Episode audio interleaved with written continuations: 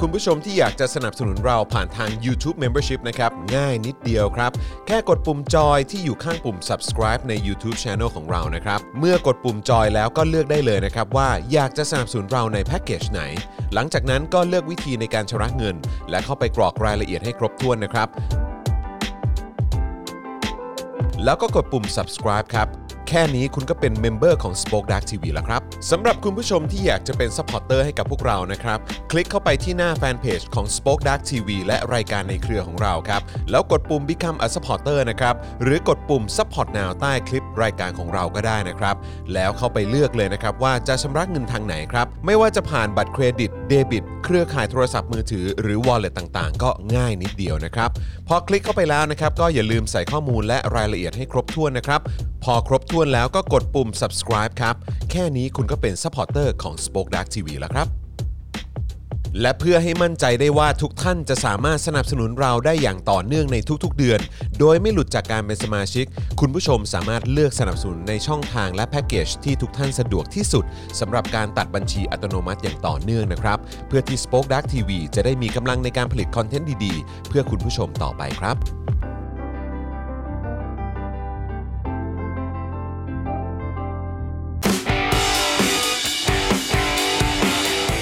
Daily Topics ประจำวันที่ 9 พฤศจิกายน 2564เผด็จการจอมคร่ำครวญไม่ชะโงกดูตัว มัวโทษปีกลอง จ้องสูบแต่ภาษี มาใช้หนี้ความตะกละ สวัสดีครับต้อนรับคุณผู้ชมนะครับเข้าสู่ Daily Topics นะครับประจำวันที่ 9 พฤศจิกายนนะครับ2564 นะครับอยู่กับผมจอห์นวินยูนะครับจอห์นนอนตักนะฮะหรือว่าจอห์นคิปอินทัช เอ้ย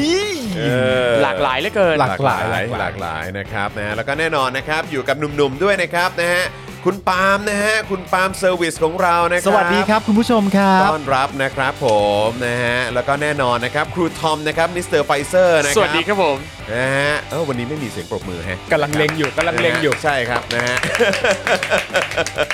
นะครับและแน่นอนครับนะฮะรอเสียงเอฟเฟกต์จากอาจารย์แบงค์กันนะครับนะฮะอาจารย์แบงค์มองบนถอนหายใจแปลงพลางๆนะครับ เอาเปิดให้ตัวเองดีกว่า อะไรวะ โคตรดีเลย อะไรวะ ก็ได้ก็ได้ก็ได้ ผิดพลาดนิดนึงครับ เอ ขอโทษ อ ครับ ครับผมนะฮะ เอางี้ดีกว่าเดี๋ยวเดี๋ยวจอนจอนสวัสดีคุณผู้ชมแล้วก็กดเสียงปรบมือให้คุณผู้ชมดีกว่า เออ สวัสดีคุณผู้ชมครับ กดเลยกด อืม เอาโหคุณผู้ชมโอ้โหยิ่งใหญ่ สุดยอด ฮะแฟนบุคคลขอปรบมือให้ ครับนะครับนะฮะ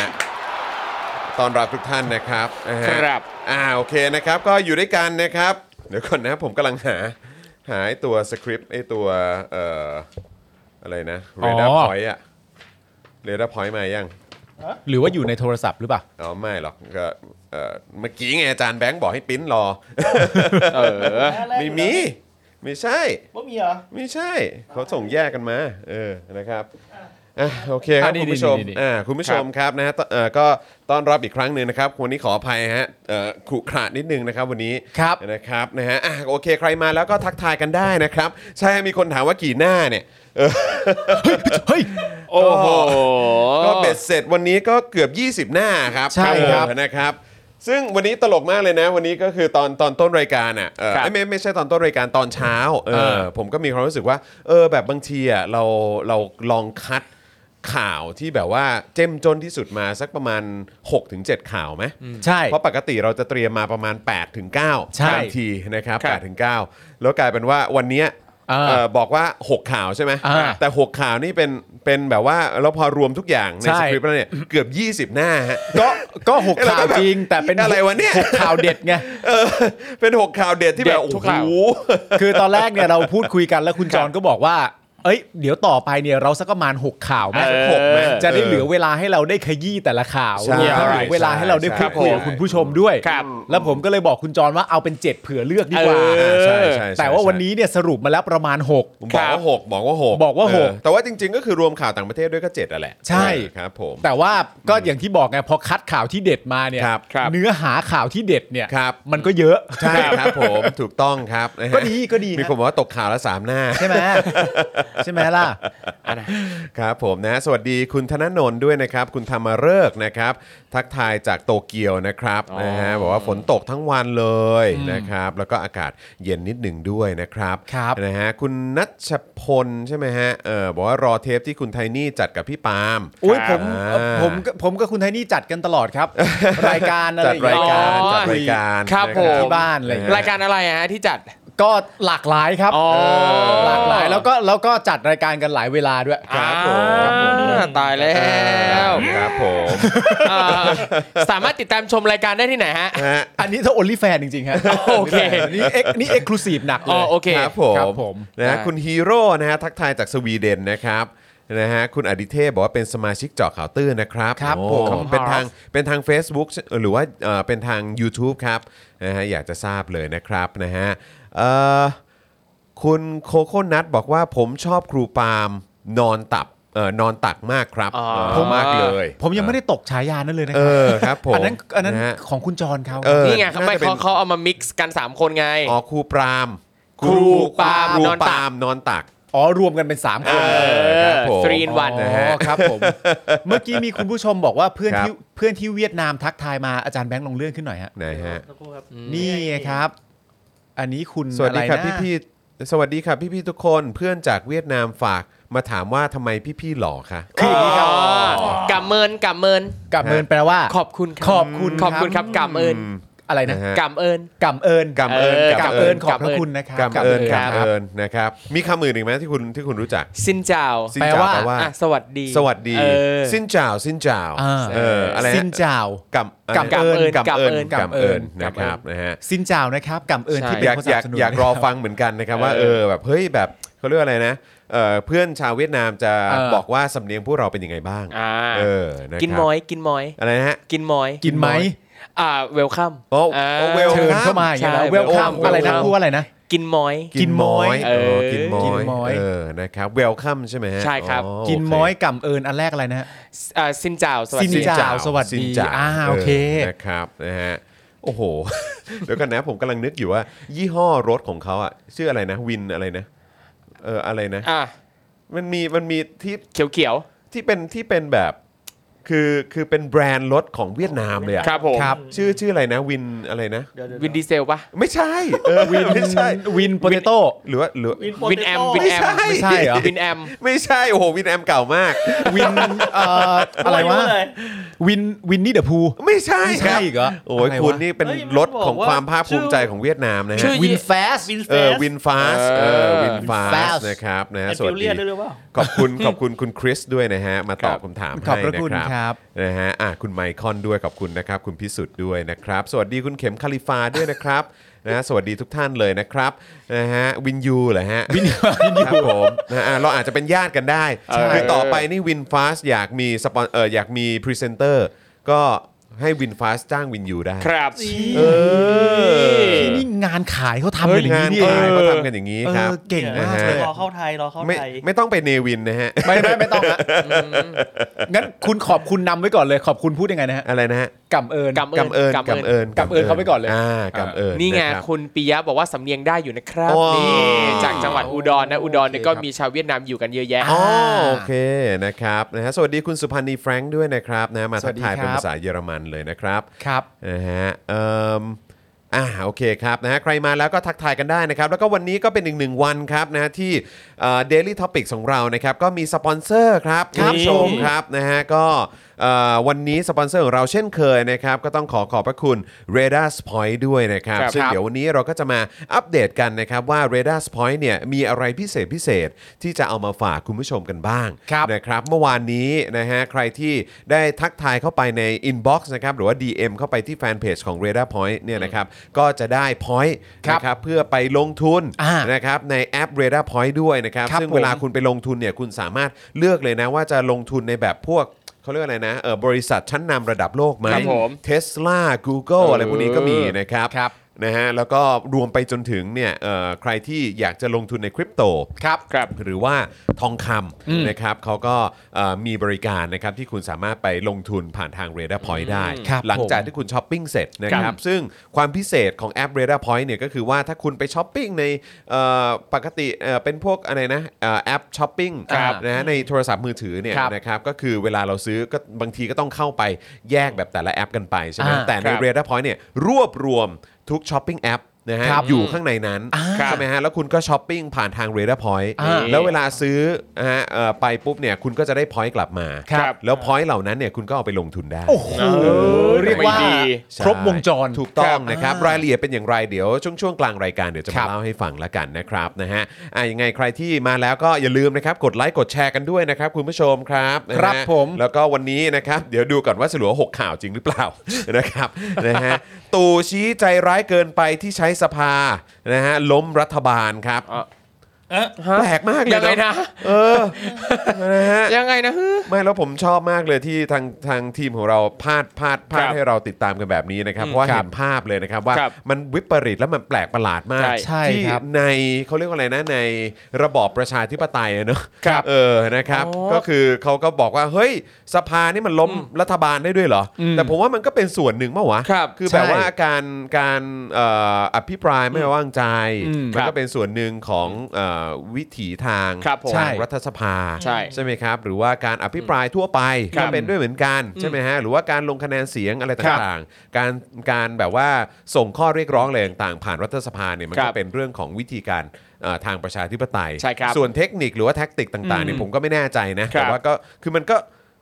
คือมันมันตลกอะ่ะ อืม ตรงที่ได้ยินประยุทธ์ ซึ่งก็ไปล้มรัฐบาล ครับ อื่นมาด้วย ใช่ การทำรัฐประหาร ครับ นะ ผม ล้มด้วยการแบบว่าใช้ใช้กำลังทหารนะครับ เออหรือว่าใช้อำนาจทางการทหารเนี่ยไปล้มรัฐบาล เออ ของ ครับ ประเทศตัวเอง ครับผม แต่ตัวเองก็มาพูดว่าดูสิ เออ เนี่ยก็ใช้สภามาล้มรัฐบาลแบบนี้มัน อืม โอเคตรงไหน ครับ ไม่หรือที่ประยุทธ์พยายามจะพูดก็คือว่าอะไรวะ เออ นี่ใช้ระบบประชาธิปไตย ใช้การวิพากษ์วิจารณ์ในส ภาเพื่อจะล้มรัฐบาลทำไมไม่ใช้รถถังล่ะเนี่ยคือจะพูดอย่างนี้เหรอ หรือ ว่าไง ประยุทธ์กำลังมองว่าแบบเป็นบ้าอะไรเนี่ย เออ นี่รัฐบาลทหารนะ จะมาใช้ ประชาธิปไตยล้มแล้วไม่ได้นะ แสดงว่า เออ ในเมื่อที่มาฉันเป็นอย่างนี้ ใช่ แล้วเธอจะมาใช้ประชาธิปไตย ใช่ ลบมันไม่มันไม่สอดคล้องกั ใช่ น นี่กำลังบอกว่าประชาชนเนี่ยกำลังทำอะไรที่มันผิดฝาผิดตัว เออ แต่เดี๋ยวแต่เดี๋ยวต้องดูก่อนว่า ครับ ที่เขาหมายถึงสภามาล้มรัฐบาลเนี่ย อ๋อ คือเป็นคือเป็นในในด้านไหน ครับ ใช่ ผม นะครับหรือว่ามันเป็นเอ่อดราม่าภายในพักพลังประชารัฐ โอ้ แล้วมันก็สะท้อนออกมาในสภา ครับ แล้วมันก็เลยมากระทบกับความมั่นคง ครับ หรือว่าความเข้มแข็งของรัฐบาลหรือเปล่า อ่า หรือว่ามันเป็นมูฟของ ครับ ทางเอ่อทางฝ่ายค้าน ครับ ห ผม รืออะไรแบบนี้หรือเปล่า ครับ เออ ผม นก็น่าสนใจดีเหมือนกัน เอ นะ อ ค เป็น รับ ไปได้นะครับ แต่อย่างตัวนี้ก็ทำให้เห็นชัดแล้วว่าไอ้คำว่าวิปรัฐบาลที่พูดกันเนี่ยมาจากวิปริต วิป ริตใช่ไหมฮะ ใช่วิปริตรัฐบาล แต่เขาบอกว่าเอ่อวิบวิบหล่อไม่ใช่เหรอฮะวิบหล่อวิบหล่อวิบรัฐบาลคนนี้เอ่อโดนเลือกเพราะว่าหน้าตาดี เออ ทั้งหมดเลยเหรอ เห็นเขาบอก อ๋อเหรอ ใช่ไหม โอเค ใช่ไหมอาจารย์แบงค์จำได้ว่าเหมือนเขาให้สัมภาษณ์วันก่อนป่ะ ใช่ใช่ เหมือนว่าเออเนี่ย ห เห ล่อ ตุผล มั้งครับนี่ เหตุผลที่เขาได้รับเลือกเป็นประธานวิบรัฐบาลเนี่ยเพราะว่าเขาหล่อหรือว่าเขาหน้าตาดีอะไรประมาณเนี้ย อ๋อ เออ ซึ่งเราก็แบบ เอาไม่เป็นไรไอ้เรื่องภาพลักษณ์นี่เราจะไม่เราจะไม่ ค ครับ อมเมนต์เราจะไม่ อ่า เราจะไม่ โอเค แต่ก็ถ้า โอเค คิดว่าตัวเองหลอก ครั ก็ บ หล่อไป ก็ ไม่เป็นไร ก็ ได้ โอเคครับผม ก็ นะฮะ ก็ยินดีที่มั่นใจ เออ ครับ นะฮะ ผม อ่ะแล้วก็เครือข่ายประชาชนนะครับออกแถลงการเรียกร้องให้นายกใช้ทรัพย์สินส่วนตัว จ่ายค่าเสียหายกรณีใช้ม .44 สั่ง เออ ปิดเหมืองทองนะครับ จริง ครับ อันนี้ ผม ก็อันนี้ก็เรื่องใหญ่นะครับ อืเพมราะว่า คตรับอนนั้นก็ใช้ม .44 ไง ใช่ นะครับแต่ว่าช่วงหลังๆก็ออกมาบอกว่าเอ้าก็ที่ต้องใช้เนี่ยก็เพราะว่าเป็นห่วงประชาชน ใช่ ใช่ไหมก็เลย ครับ ต้องใช้ม .44 ใช่ เออ นะครับ แต่ก็ไม่รู้ว่าได้ถามคนอื่น ๆ หรือเปล่า ใช่ นะครับ นะฮะ พรุ่งนี้ครับสารรัฐธรรมนูญนัดอ่านคำวินิจฉัยอานนท์ไมค์รุ้งนะครับ ปราศัยล้มล้างการปกครองหรือไม่ ครับ นะฮะโดยไม่นัดไต่สวนทั้ง 3 คนก่อนด้วยนะครับ ครับ นะฮะซึ่งก็น่าสนใจเหมือนกันนะครับว่าเอ่อประเด็นนะครับที่เอ่อประชาชนเนี่ยออกมาชุมนุมนะครับแล้วก็ใช้สิทธิเสรีภาพนะฮะในการแสดงความคิดเห็นอะไรต่างๆ ค เนี่ รั ย บ มันจะถูกเอ่อไปตีความว่าเป็นการล้มร้างระบอบเอ่อการปกครองระบอบประชาธิปไตยหรือเปล่า ใช่ นะครับต่างชาตินี่เขาสนใจเรื่องนี้มากนะฮะ เอาแน่นอนครับ คือสื่อต่างชาตินี่ก็แบบว่าเหวอกันเลยทีเดียว ใช่ ว่าแบบนี่พรุ่งนี้จะเป็นอีกหนึ่งวันที่ น่าติดตามมากๆว่าการเมืองไทยจะเป็นอย่างไร ใช่ครับ แล้วก็กระบวนการยุติธรรมนะฮะหรือว่าสิ่งที่มันเกี่ยวข้องกับประชาธิปไตยของประเทศ ใช่ ไทยเนี่ยนะครับมันจะสั่นคลอนขนาดไหน ใช่เพราะมันไม่สอดคล้องกันนะฮะ ครับ หมายถึงว่า แปลกประหลาด จริงๆ ถ้าเราพูดถึงในแง่ของข้อ 3 เนี่ย ข้อ 3 เนี่ยว่าด้วยเรื่องการปฏิรูป ครับ เพราะฉะนั้นถ้าเป็นว่าด้วยเรื่องการปฏิรูปจริง ๆ เนี่ย อืม การที่จะไปเข้าข่ายว่าเป็นปราศัยล้มล้างการปกครองหรือเปล่า ค เนี่ย รับผม มันก็แบบเอ๊ะมันไม่ค่อยจะเข้ากันเท่าไหร่นะ อืมจริง ต่างชาติเขาก็สนใจ ใช่ค นั่น รั น่ะ บ สิเออ อ่า นะครับเขาสนใจจริงๆ เพราะว่าเขาก็รู้สึกว่า เฮ้ย เดี๋ยวกันคือคือมันตรงคล้ายๆ กับสิ่งที่คุณเอ่อคุณไอติมพูด ครับใช่ ไหมครับ ก็คือว่าเอ่อซึ่งซึ่งเดี๋ยวเราจะอธิบายแบบเคลียร์ๆ แล้วก็เอ่อง่าย ครับ ๆ คร่าวๆ ให้คุณผู้ชมฟังอีกทีหนึ่งในเจาะข่าวตื้น ได้ ซึ่งจะออนในวันพรุ่งนี้นะครับนะฮะแต่ว่าก็คือเอ่อคือสิ่งที่คุณไอติมเขาพูดเนี่ยก็คืออพูดว่าการปกครองระบอบประชาธิปไตยอันมีพระมหากษัตริย์ทรงเป็นประมุขเนี่ย อืมครับ นะครับก็คือคือระบอบเอ่อเขาเรียกว่าอะไรเอ่อสถาบันกษัตริย์เนี่ยก็คืออยู่ในร่ม ครับ อันเดียวกันของประชาธิปไตยขอืมอง ใช่ ระบอบการปกครอง ครับ แบบประชาธิปไตย ครับ แล้วก็ ใช่ มีแยกย่อยออกมาก็คืออ่าโอเคก็มีแบบสหพันธรัฐมีอะไรพวกนี้กันไป แล้วก็มันก็มีในรูปแบบของเอ่ออันมีพระมหากษัตริย์ทรงเป็นประมุข ครับผม ใช่ไหมครับ เพราะฉะนั้นก็ยังคงอยู่ใน ประชาธิปไตย ในในประชาธิปไตย ถูก ไง ต้อง เพราะฉะนั้นคือการที่จะพูดถึงการเอ่อปฏิรูป อ่า สถาบันหรือว่าการแก้กฎหมายที่เกี่ยวข้องกับ อืม สถาบันโดยเฉพาะ อ่า อย่างมาตรา1นึเนี่ยมันก็น่าจะยังเป็นสิ่งที่ อยู่ในกรอบ ภายใต้ ใช่ กรอบของประชาธิปไตย อืม เพราะฉะนั้น อ่า คือมันก็จะแปลกประหลาดมากถ้าเกิดว่าจะบอกว่าเฮ้ยการออกมาเรียกร้องให้มีการปฏิรูปม .112 เนี่ย อืม มันไม่เป็นประชาธิปไตย ใช่ ใช่ไหมฮะแล้วมัน ครับ คือมันมันมันก็แปลกประหลาดมากอะหรือแม้กระทั่งการตั้งคำถามหรือ ครับ การเอ่ออยากจะพูดคุยกันในประเด็นของการปฏิรูปสถาบันเนี่ย ครับ มันก็ยังคงอยู่ในกรอบของประชาธิปไตยนี่ ครับเน ใช่ไหมด้วยครับ ฮะเ คือ ใช่ ป ค ระ บ ชาธิปไตยเนี่ยหนึ่งเรื่องยังอยู่ในกรอบอยู่ ครับ แล้วที่คุณไอติมพูดอีกอย่างหนึงก็คือว่านอกจากนั้นเนี่ยยังอยู่ในกรอบของรัฐธรรมนูญด้วย ซึ่งรัฐธรรมนูญที่ว่าเนี่ยคือกฎหมายสูงสุดของประเทศ ใช่ ครับ เพราะฉะนั้น ใช่ ถ้าอยู่ตรงกับระบบการปกครองที่ไทยเราใช้ อยู่กับกฎหมายสูงสุดของประเทศ ทีนี้มันจะนอกกรอบกันยังไงฮะ ใช่ ใช่ เพราะก็พวกเราก็ไปเป่าประกาศกับทุกคนไม่ใช่เหรอ ใช่ หรือแม้กระทั่งรัฐบาลเอง หรือว่าคณะรัฐประหารเอง เออ ก็บอกแล้วว่าโอเค เราเป็นประชาธิปไตย ก็เห็นก็เหมือนจะเห็นตรงกันหมด 99.99%หรืออะไร ครั ก็ บ ตามแล้วก็บอกว่าโอเค ผ่านประชามติมีรัฐธรรมนูญแล้ว เออ เลือกตั้งแล้วเราก็เป็นประชาธิปไตย ถ้า อ่า คุณจะเคลมว่าคุณเป็นประชาธิปไตยอ่ะการแสดงออกเหล่านี้มันก็ยังอยู่ในกรอบของประชาธิปไตยไม่ใช่เหรอ ใช่ เออ ครับ ใช่ห ไม่งั้นมัน ครับ จะกลายเป็นว่าประเทศเราเนี่ยเป็นประชาธิปไตย แต่ว่าก็มีเรื่องบางเรื่องที่แสดงออกแบบประชาธิปไตยไม่ได้ ถ้าเป็นแบบนั้นก็ไม่ควรจะเคลมว่าเป็นประชาธิปไตย ถูก ตั้งแต่แรก ถูกต้อง แต่ มันย้อนแย้งเนอะ แต่นี่ไม่ว่าไม่ว่าไม่ว่าคนที่ออกมาชุมนุมจะเรียกร้องประชาธิปไตย ในขณะเดียวกันคนที่เห็นต่าง ครับ กับผู้ชุมนุม หรือแม้กระทั่งภาคของฝั่งรัฐบาลเอง ครั ก็ บ บอกว่าประเทศมันเป็นประชาธิปไตยอยู่แล้วอาทีแสดงว่าทีนี้ทุกคนก็เห็นตรงกันหมด ครับ เพราะฉะนั้น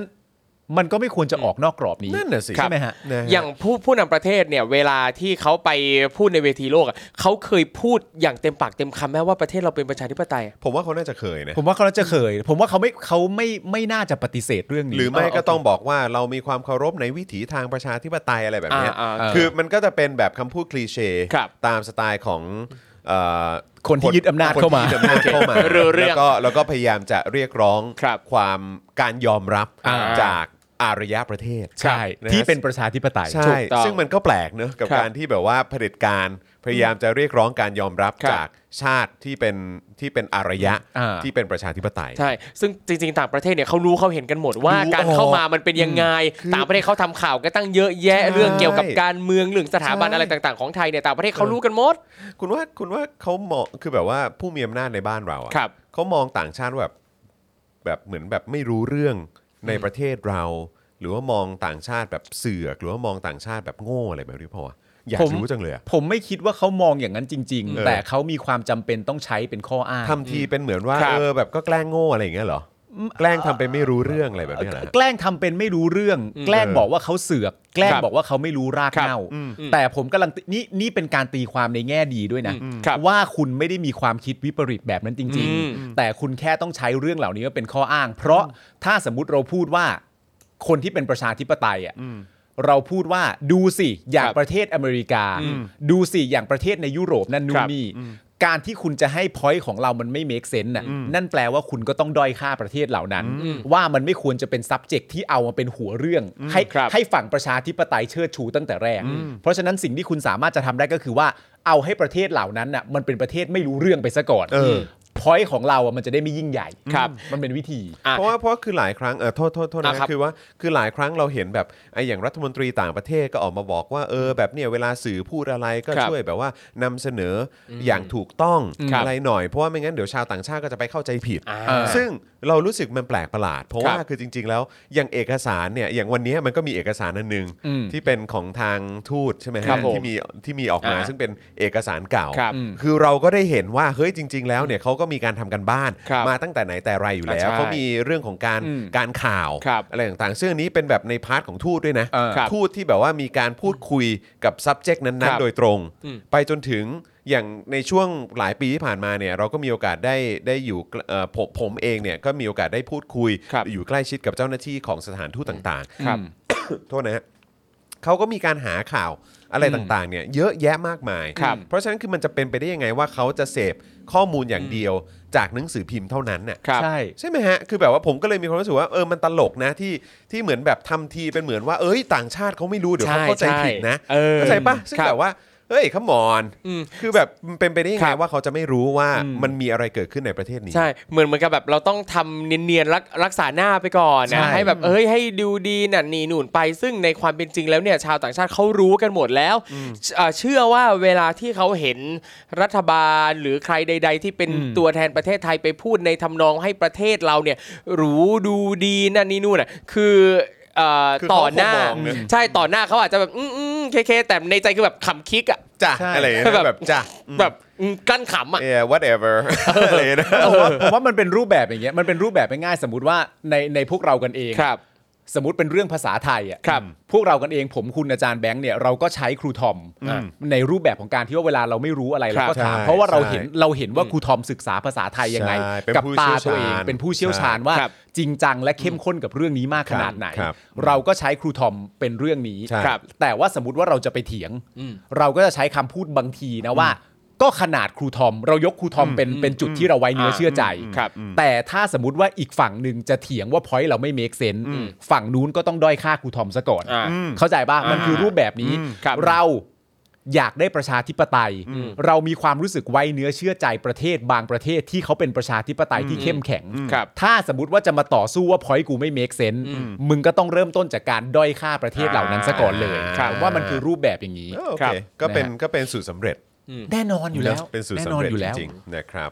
นะฮะเอ๊ะเมื่อกี้เหมือนครูทอมจะพูดอะไร ขอพูดเลยป่ะ อ่ะ เออ ผ่านไปแล้วผ่านไปแล้ว ต้องขออภัยฮะ ไม่เป็นไร ขออภัยออ เดี๋ยว รับ คิดออก ผม เดี๋ยวมาเอง ครับ นะฮะ ผมอ่ะมีคุณมุกเข้ามายืนยันเมื่อสักครู่นี้ว่าเอ่อตู่เคยพูดจริง อ่า ๆ เรื่องประเทศเราเป็นประชาธิปไตยแต่ว่าไม่รู้ว่าล่ามแปลยังไง ใช่ ผมก็ผมผมก็ไม่ได้ผมก็ไม่รู้สึกแปลกใจเลย เพราะว่า ใช่ ไอ้พวกเหล่านี้มันก็มัก แม่ง จะต้อ พู ง ด เค อยู่ ลียร์แล้ว ไว้ก่อนอยู่ ใช่ แล้วนะครับแล้ว เผล ก็ อเผลอเผลอเผลอตู่ก็ไม่รู้ด้วยว่าประชาธิปไตยแปลว่าอะไร จริง ๆ คืออะไรเนาะ เออ คือแบบเขาพูก็พูดตามๆกันมา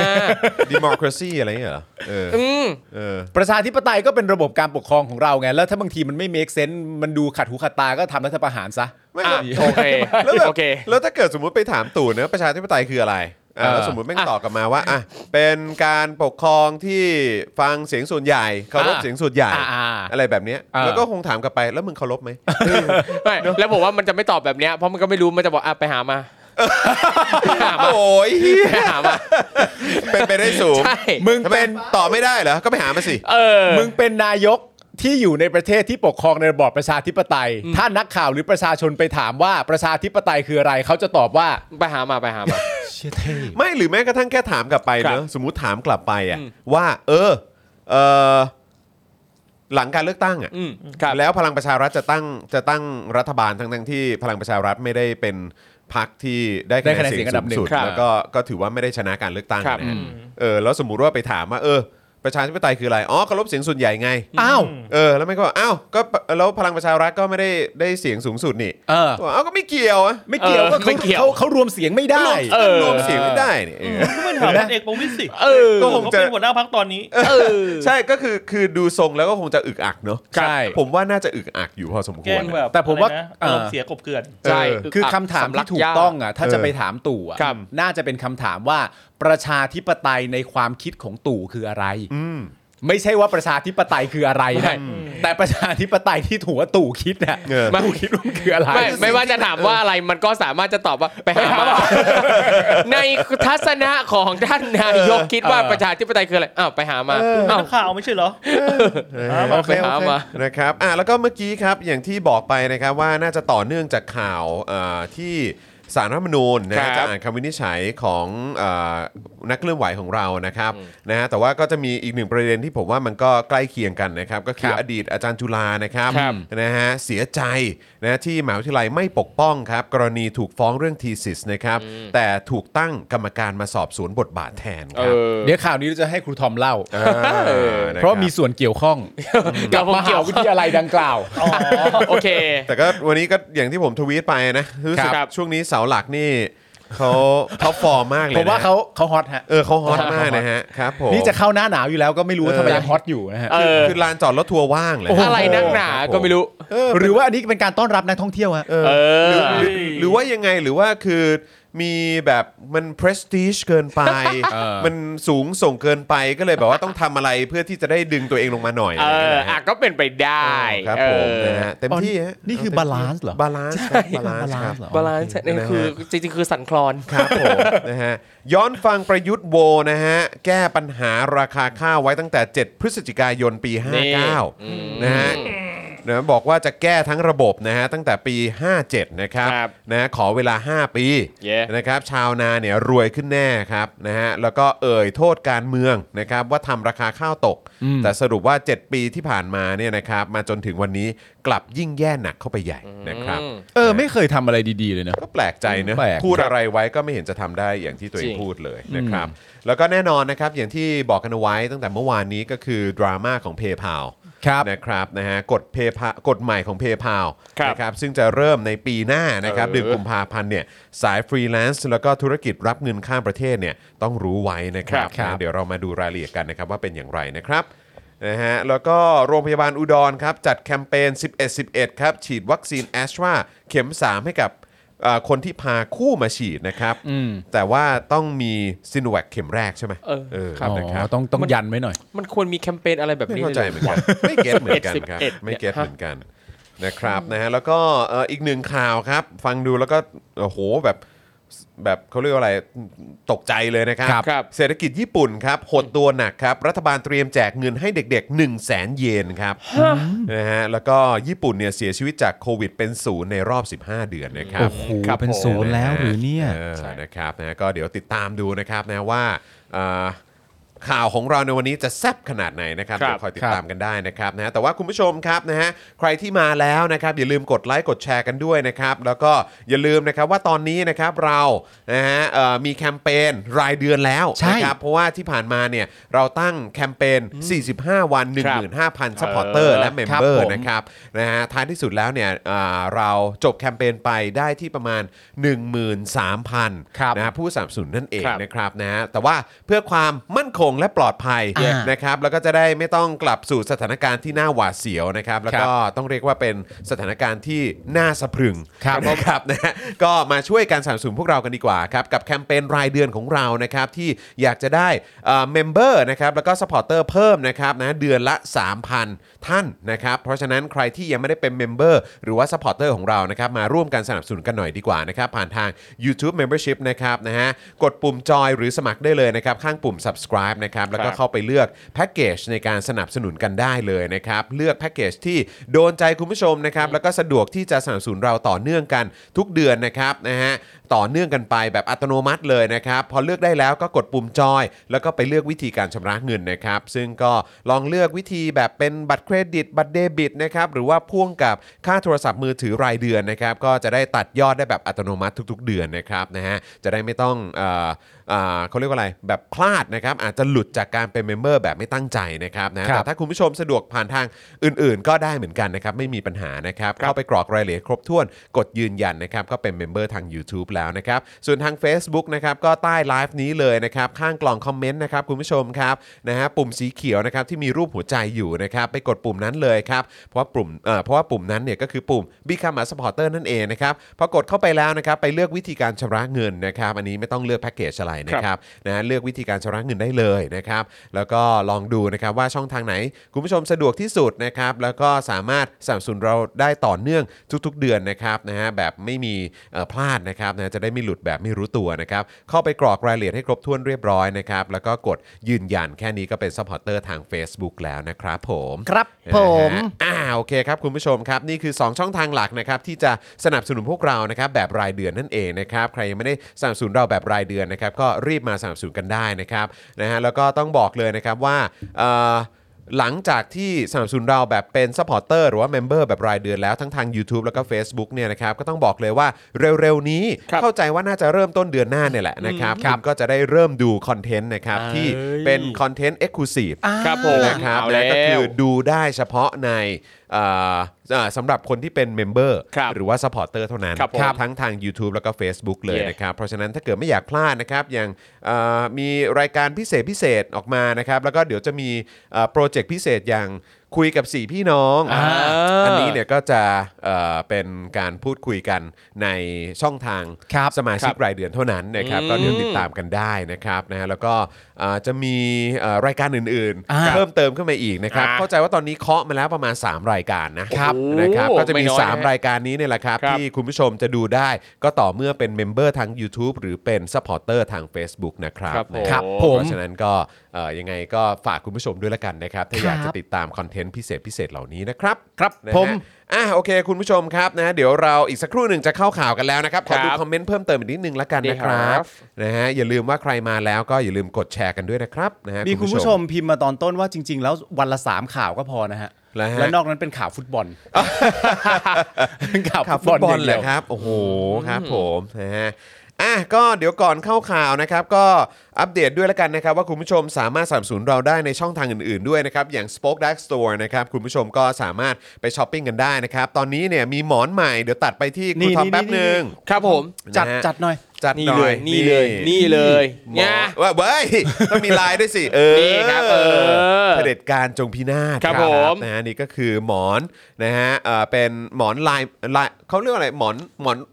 เอ่อสินค้าชิ้นแรกของเราเลยสิ ครับ ใช่ไหม ที่เป็นหมอน ที่เป็นหมอน ใช่ นะเออนะครับนะเพราะว่าคือจริงๆแล้วเราเราก็มีแบบที่คุณปาล์ม ใช่ นะฮะเอ่ออยู่ด้วยนะครับ นี่ นะแต่ว่าอันนี้อันนี้คือจริง ๆ แล้วเป็นเป็นพร็อพในรายการ เป็น prop นะครับ อาร์ตใดเขาจัด อาร์ตใดเขาจัด ใช่ มาให้ แต่อันนี้ล่ะ รับแต่ว่อั ทุกคน แหละ สามารถเป็นเจ้าของได้ เป็นเจ้าของได้เลย ถอยไปหนุนได้เลย ถอยไปดูได้ครับนะฮะอ่ะยังไงก็ไปสั่งกันนะครับนะสำหรับเอ่อหมอนนะครับเผด็จการจงพินาศนั่นเองนะครับนะฮะ ครับ แล้วก็นอกจากนี้นะครับก็ยังมีพริกลาบด้วย เฮ้ยพริก นะครับ ลาบ นี่พริกลาบที่ไปออกในรายการของพี่แขก เอ มา อ ครับใช่ไหมครับ นี่นะฮะแซบไฟลุกเลยนะครับ วอนพริกลาบบายโค้ชแขกนะครับ ไอเทมสุดฮอตที่ทุกบ้านต้องมีคู่ครัวครับ ครับผม นะฮะแล้วก็พร้อมส่งตรงจากครัวโค้ชแขกถึงครัวของคุณแล้วนะครับนะฮะซึ่งอันนี้เป็นสินค้าขายดีของเรานะครับนะที่ต้องบอกก่อนเลยนะครับว่าชาวภาคกลางภาคอีสานภาคใต้เนี่ยอาจจะไม่คุ้นเคยกับสิ่งนี้นะครับที่ชาวเหนือเขาเรียกว่าพริกลาบนะครับ อืม แต่คุณจะต้องร้องว้าวเลยครับนะฮะถ้าเราบอกคุณว่าพริกลาบเนี่ยเติมใส่อะไรก็อร่อย นี่ไงเล่า นะครับซึ่งจริง ๆ แล้ววันก่อนพี่แขกเนี่ยก็เอ่อเอาพริกลาบเนี่ยไปทำในหลากหลายเมนูในโค้ชแขกด้วยนะครับ นะครับอร่อยมากแล้วก็ ครับ เอ่อหลังจากนั้นเนี่ยผมก็ได้ชิมด้วย เอออ ร่อยสุดๆเลย อร่อย แล้วก็ ใช่ไหม ที่สำคัญที่สุดคือหอมมากด้วย เออ นะครับนะคือพริกลาบเนี่ยคือการเบลนด์พริกแล้วก็เครื่องเทศหลาย 10 ชนิดเลยนะครับ ครับ เข้าด้วยกันครับ ครับ นะฮะซึ่งแค่เปิดมาดมเนี่ยก็หอมเตะจมูก แล้วก็น้ำลายแตกทัน โอ้ ที ยฟัง ครับ ดี ผม น้ำลายแตกเลยนะครับนะฮะพริกลาบตำรับล้านนาเนี่ยนะครับมักเป็นนางเอกนะฮะอยู่ในการประกอบอาหารมากมายนะครับอย่างเมนูนะครับลาบสไตล์เมืองครับที่ใช้หมูไก่เนื้อหรือแม้แต่กุ้งนะครับ ครับ แล้วก็แซลมอนดิบนะครับ ครับ นะฮะก็สามารถใช้ได้ด้วยเหมือนกันนะครับถ้าได้ใส่พริกลาบลงไปคลุกเคล้านะฮะคล้ายๆ เวลาทำยำเนี่ยต้องขอบอกเลยว่า จะได้ทั้งเผ็ดทั้งหอมนะครับแล้วก็อวนเครื่องเทศในปากด้วยนะครับ โอ้ยฟังแค่นี้ก็คือ อวนนะอวน แต นะ กในปากนะครับ แตกใน น้ำลายนะ ปากเลยน้ำลายน้ำลายน้ำลายแตกในปากแล้วเพราะมัน ใช่ แบบน้ำลายไหลไง เออ ใช่ นะครับหรือจะเอาพริกลาบนะครับมาผสมกับน้ำปลามะนาวคลุกข้าวกินกับไข่เจียวนะครับ เฮ้ย ก็ต้องบอกเลยนะครับว่ากินแล้วพร้อมตายได้เลย โอ้โหอันนี้ยิ่งกว่าแตกในปากอีก เออ แตกใส่หน้าแล้วครับอันนี้เนี่ย หมายถึงว่าถ้ น้ำลาย ถ้าอยู่ น้ำลาย กระเซ็นกระเซ็น แตกสอง ถ้าอยู่ใกล้กันแล้วกินได้กินพร้อม ๆ กันนะ เอ ครับผม อ ก ระเซ็น น้ำลาย นะครับ แตกฟอง นะฮะและอย่างที่บอกนะครับว่าการทำพริกลาบเนี่ยเป็นการเบลนด์เครื่องเทศสูตรเฉพาะของแต่ละบ้านแต่ ค ละ รับ ครัวนะครับ ซึ่งพริกเอ่อพริกลาบตาวอนบายโคชแขกเนี่ย Yeah นะครับก็เป็นสูตรเบลนด์พริกลาบที่โคชแขกคัดสรรมาแล้วกับมือนะครับ ว่า ครับผม สูตรนี้เนี่ยมีคาแรคเตอร์แล้วก็รสชาติถูกปากถูกใจที่สุดเลยนะครับแล้วก็โคชแขกก็ได้ใช้พริกลาบนี้มาปรุงอาหารสารพัดชนิดนะฮะ ครับ ให้ได้ชมกันในรายการด้วยนะครับแล้วก็การันตีว่าอร่อยทุกจานจริง ๆ เลยนะครับ เออ เพราะฉะนั้นใครที่สนใจนะครับก็สามารถสั่งซื้อหรือพรีออเดอร์กันได้แล้วนะครับที่ inbox นะฮะของเฟซบุ๊กแฟนเพจนะครับของโคชแขกนั่นเองนะครับ ครับ อันนี้กระปุกละ 100 บาทนะครับ ครับ นะฮะอันนี้ไม่รวมค่าส่งนะครับ ครับผม นะฮะ นะก็อยากจะฝากไว้เลยนะครับว่าใครนะครับที่อยากจะมีไอเทมเด็ดติดครัวที่บ้านไว้ อ่า ก็ต้องสั่งพริกลาบนะฮะ ครับใช่ บายโคชแขกกันกันด้วยนะครับนะแล้วก็เอ่อนอกจากนี้ยังสามารถเป็นแบบของขวัญ ใช่ มอบให้กับคนที่ เออ คุณรักได้ด้วยเหมือนกัน ครับผม นะครับ ของขวัญแซบๆฮะ ของขวัญ จริง แซ่บๆนะฮะ เอาไปทำเมนู พูดกั อะไร หลายๆแล้วอะ ใช่ เอาไปทำเมนูอะไรก็อร่อย ใช่ และยังคลุกข้าวกินได้ด้วย จริง ถูกต้อง กินกับ กิน ไข่เจียว ง่ายมาก ร้อน เลย ๆกับข้าวสวยร้อนๆยิ่งอร่อย เออ เข้าไปใหญ่ เก๋ตรงนี้ ไปจบแค่นี้ไป ใช่โอ้ยกิน แต่ ข้าว เป็น น้ำลาย น้ำลาย แตกจริงคลุกข้าวนะมีผัก หิว ส นะ ดผักลวกหน่อยคือแบบ เออ ดี ฟังแค่นี้ก็หิวแล้วอะ ใช่ค เอา รับ งี้ไหมเอาแบบวันไหนสักวันหนึ่งอ่ะ ครับ ที่เราแบบนัดกันได้เด็ด เออ ๆ แล้วเราก็จบรายการปุ๊บ แล้วเราก็ทำกับข้าวกินกันเลย โอ้โห หรือวันนี้แหละ เอาข้าวมาเลย ตอนนี้เลยเหรอ ตอนนี้เล ตอน ย นี้เลยด้วย ผมว่าได้ผมโอเค คุณจะไม่เห็นใจคุณผู้ชมหน่อยเหรอ แล้วไม่ เออไม่ด้วย ฮะ ไม่เอ่อถ้า ต ต อ อ บบ ตอบได้ทันควันมากครับ ไม่คือถ้าตอบงี้เถียงไม่ได้นะตอนนี้ก็ กิน เฮ้ยถ้าเรากินพริกลาบกันในรายการคลุกข้าวสวยร้อนๆไข่เจียว เออ ร้อนๆเนี่ย เออ เราจะไม่เกรงใจคุณผู้ชมเลยเหรอ ไม่ อ๋อโอเคจบไป ไม่อย่างนี้เลย ไม่ นะไม่เออ เออ นะครับไม่อ่ะโอเค คุณผู้ชมนะครับอย่าลืมนะครับออ่ายากจะเอ่ออยากจะสั่งวอนพริกลาบนะฮะบาย ครับ โคชแขกเนี่ยนะครับก็ไปสั่งกันได้ที่อินบ็อกซ์นะครับแฟนเพจของโคชแขกนั่นเองนะครับ เย้ หรือว่าเอ่อเดี๋ยวคืออาจารย์แบงค์รู้สึกว่าแปะลิงก์ไว้ให้แล้วนะครับ ครับ ก็สามารถสั่งทางลิงก์ที่อาจารย์แบงค์แปะในลิงก์คอมเมนต์ได้นะครับ ใช่ใช่ นะฮะหรือว่าจะสั่งมาหลังไมค์ Daily Topics ก็ได้แหละ เดี๋ยวเราประสานให้ ครับ นะ ครับนะฮะแต่ว่าวันนี้นะครับก่อนเข้าข่าวก็ต้องบอกเลยนะครับว่าไลฟ์ของเราวันนี้สนับสนุนโดย r a d a r Point นั่นเองนะครับ เออ นะซึ่งจะสนับสนุนไลฟ์ของเรานะครับไปจนถึงสุดเอ่อเขาเรียกว่าถึงวันศุกร์เลย ครับผม ครับนะก็ขอบพระคุณด้วยนะครับนะเดี๋ยวตอนช่วงเอ่อกลางรายการเดี๋ยวเราจะมาเล่าให้ฟังนะครับว่าเรดาร์พอยต์เนี่ยนะครับมีอะไรพิเศษพิเศษมาฝากแฟนๆ Daily Topics บ้าง ครับผม นะครับนะฮะอ่ะเริ่มจากข่าวแรกกันก่อนดีกว่าครับนะฮะตู่ตู่ก็วอนวอนเหมือนกัน แต่ไม่ใช่วอนพริกลาบ ไอ้วอนวอนพริกลาบนี่คือ เฮ้ย ของดี นะแต่ว คนละ อน วอน แต่วอนแบบสื่อนะ เออ เออรู้สึกว่าเหมือนจะเดินเข้ามาหาสื่อเองด้วยนะ ได้ข่าวว่าเดินมาให้สัมภาษณ์เดินมาพูดคุยกับสื่อเอ โอ้ งเลย โห นะ สื่อนี่ เออ ถอยกรูดเลย ด้วยด้วยความเกรงใจ ขยะแขยง อ๋อ สงสัยคงเหวอฮะ ใช่ ปกตินี่ มาหา จะ กูทำไม จะบาร์กใส่นะฮะ เออ เออนะฮะแต่ว่ารอบนี้นี่เดินเข้ามาแบบ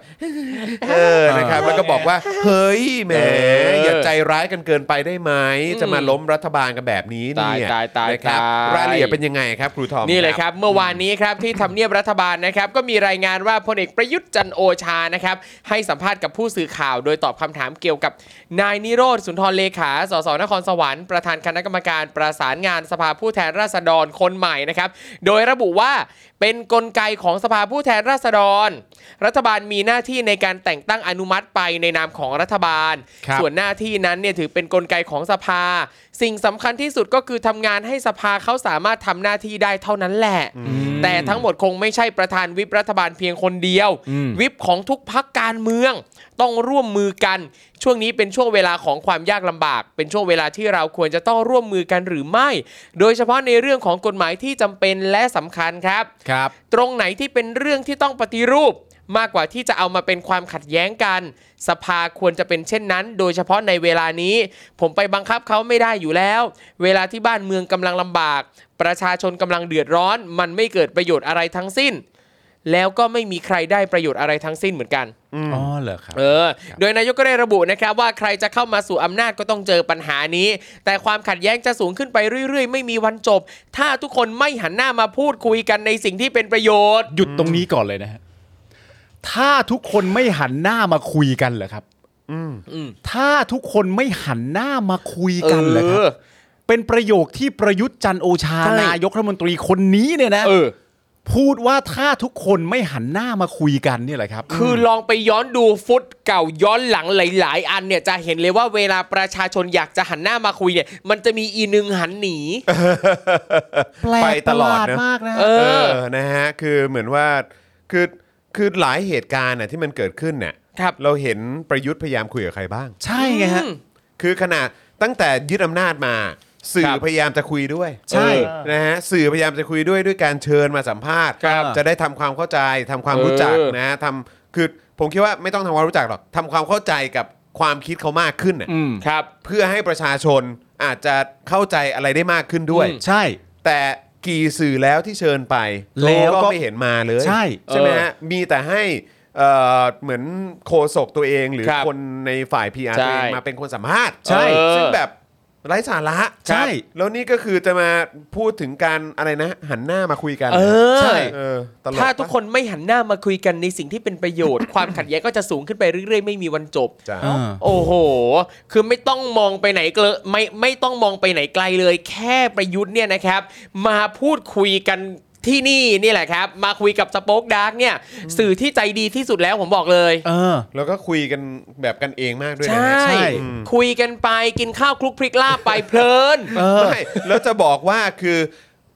สื่ออย่างสป็อกดาร์กเนี่ย เออ นะครับนะฮะคือตั้งแต่เป็นเจาะข่าวตื้น ครับ หาเรื่องคุยยำเช้ายำค่ำนะครับ มาจนทุกวันนี้เป็น Daily Topics เนี่ยนะครับ ครับ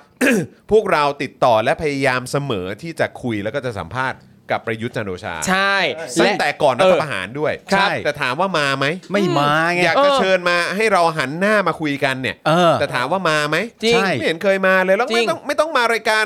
เอ่อของเราก็ได้ครับ ค คุณรับ อาจจะมองว่าเฮ้ยรายการออนไลน์ เออ แบบ ใช่ พิธีกรใส่เสื้อธรรมเอ่อใส่เสื้อ ไม่ ชิวๆ ไม่สุภาพ เออดู ครับ ไม่แบบเป็นมืออาชีพอะไร เออ แบบนี้เออ ครับ อยากจะคุยกับคนโปรโปร เอออ อะไรอย่างเงี้ยไปคุยในสตูดิโอใหญ่ อ่า ก็ได้ข่าวว่าอย่างคุณผมผมไม่แน่ใจนะคุณจอมขวัญหรือเปล่าหรือว่า ครับ หลายๆคนน่ะก็พยายามเชิญไปก็ไม่เห็นมากันเลย โอ้ ห ไม่ถ้าคุณอยากไปรายการที่พิธีกรแต่งตัวเรียบร้อยใส่สูทสะดวยใหญ่ มันก็มีตั้งมากมายหลาย ใช่ รายการนี่ครับ เช่นเจาะข่าว ตื้น เออ อันนั้นอันนั้นคือแบบเราก็แต่งตัวเรียบร้อยแล้วนะ ใช่ เออนี่แล้วก็อันนี้ที่ตรงกว่าที่คุณบีบีบอก ม เปิดคอมเมนต์ก่อนไหม เอาขั้นตอนแรกก่อน เปิดคอมเมนต์ก่อนไหมคือไม่ต้องไปคุยกับสื่อก็ได้ อ่า ครับมึงเริ่มจากการเปิดคอมเมนต์ก่อนไหม เออ คุยแล้วก็ฟังจากประชาชน นี่ผมให้ 2 เรื่องนะ เรื่องแรกคือคนคนเนี้ยคนประยุทธ์จันทร์โอชาเนี่ย เออ ที่ที่บอกว่าถ้าทุกคนมาไม่หันหน้ามาคุยกันเพื่อให้ ครับ เกิดสิ่งที่ประโยชน์เนี่ย คนคนนี้ตั้งแต่แรกเนี่ย ครับ ตอนที่เรารู้ว่าเขาเป็นแคนดิเดตนายกเนี่ย เออ ของพรรคพลังประชารัฐเนี่ย ครับ เขาไม่เคยไปให้ความเห็นใด ๆ อ่า รายการคุณหาเรื่องนะตอนนั้นสัมภาษณ์ตั้งหลายคคนรับ ครับ อีกหลายรายการเอาไปดีเบตกัน เอาไปอะไรต่างๆนานากันว่าสามารถจะ ใช่ พัฒนาประเทศในทางไหนบ้าง ใช่ มี ครับ ความรู้สึกยังไงกับการฉีกรัฐธรรมนูญ เออ การมรดกรัฐธรรมนูญ ครับ ปี ครับ 60 การยึดอำนาจของคอสชใด ๆ ก็แล้วแต่ก็ไม่เคยเห็นจะไป นี่คือคนที่บอกว่าให้ไปคุยในเรื่องที่มีประโยชน์ เออไม่อย่างอันนั้นที่เขาไม่มาตอนหาเรื่องในฐานะที่เป็นแคนดิเดตนายกเป็นไปได้ไหมว่าเขาไม่อยากจะหาเสียงไง เออ กลัวได้เปรียบ เลยให้คนอื่นหาไป เป็นอันนี้ก็เป็นไปได้ ใช่ปะ สว250 คนนี่ยังไม่ยังยังไม่ใช่ว่าได้เปรียบอีกแล้วฮะ แค่นั้นพอแล้วไงไม่จำเป็นต้องหาเสียงเพิ่ม เขาอาจจะคิดก็ได้ไงว่า ฉันไม่ต้องมาหาเสียงเพิ่ม เออ เพราะฉันมีสว 250 เสียงอยู่แล้ว เออ แต่ก็นั่นแหละสิ่งที่สำคัญก็คือว่ามันไม่เห็นท่าทีของผู้ที่ต้องการทำความเข้าใจกับสังคมแม้แต่น้อยนั่นคือเรื่องหนึ่ง เรื่องที่ โอเค สองเรามาดูกันต่อที่ท่าทีหรือว่าทีท่าขอ ครั ง บ คนที่จะมาหยุดผู้ชุมนุม โอเค ไม่ว่าจะเป็นคอฟออไม่ว่าจะเป็นตำรวจทหารอะไร ครับ ต่างๆกันานาก็แล้ว แต่เขามีการปรับเปลี่ยนวิธีนะ อ่ะ แต่ทุกครั้งที่เขามีการปรับเปลี่ยนวิธีเนี่ย ครับ มันขึ้นต้นอยู่ด้วยเรื่องของปรับเปลี่ยนยังไงให้ผู้ชุมนุม เอ่อลดความเข้มข้นลง เออ หรือจะปราบผู้ชุมนุมยังไง แต่ไม่มีการปรับเปลี่ยนใด ๆ ที่บอกว่าให้ประยุทธ์มาพูดคุยกับประชาชน ครับ นั่นแปลว่าประยุทธ์ไม่มีความต้องการที่จะพูดคุยกับประชาชนตั้งแต่แรกอยู่แล้ว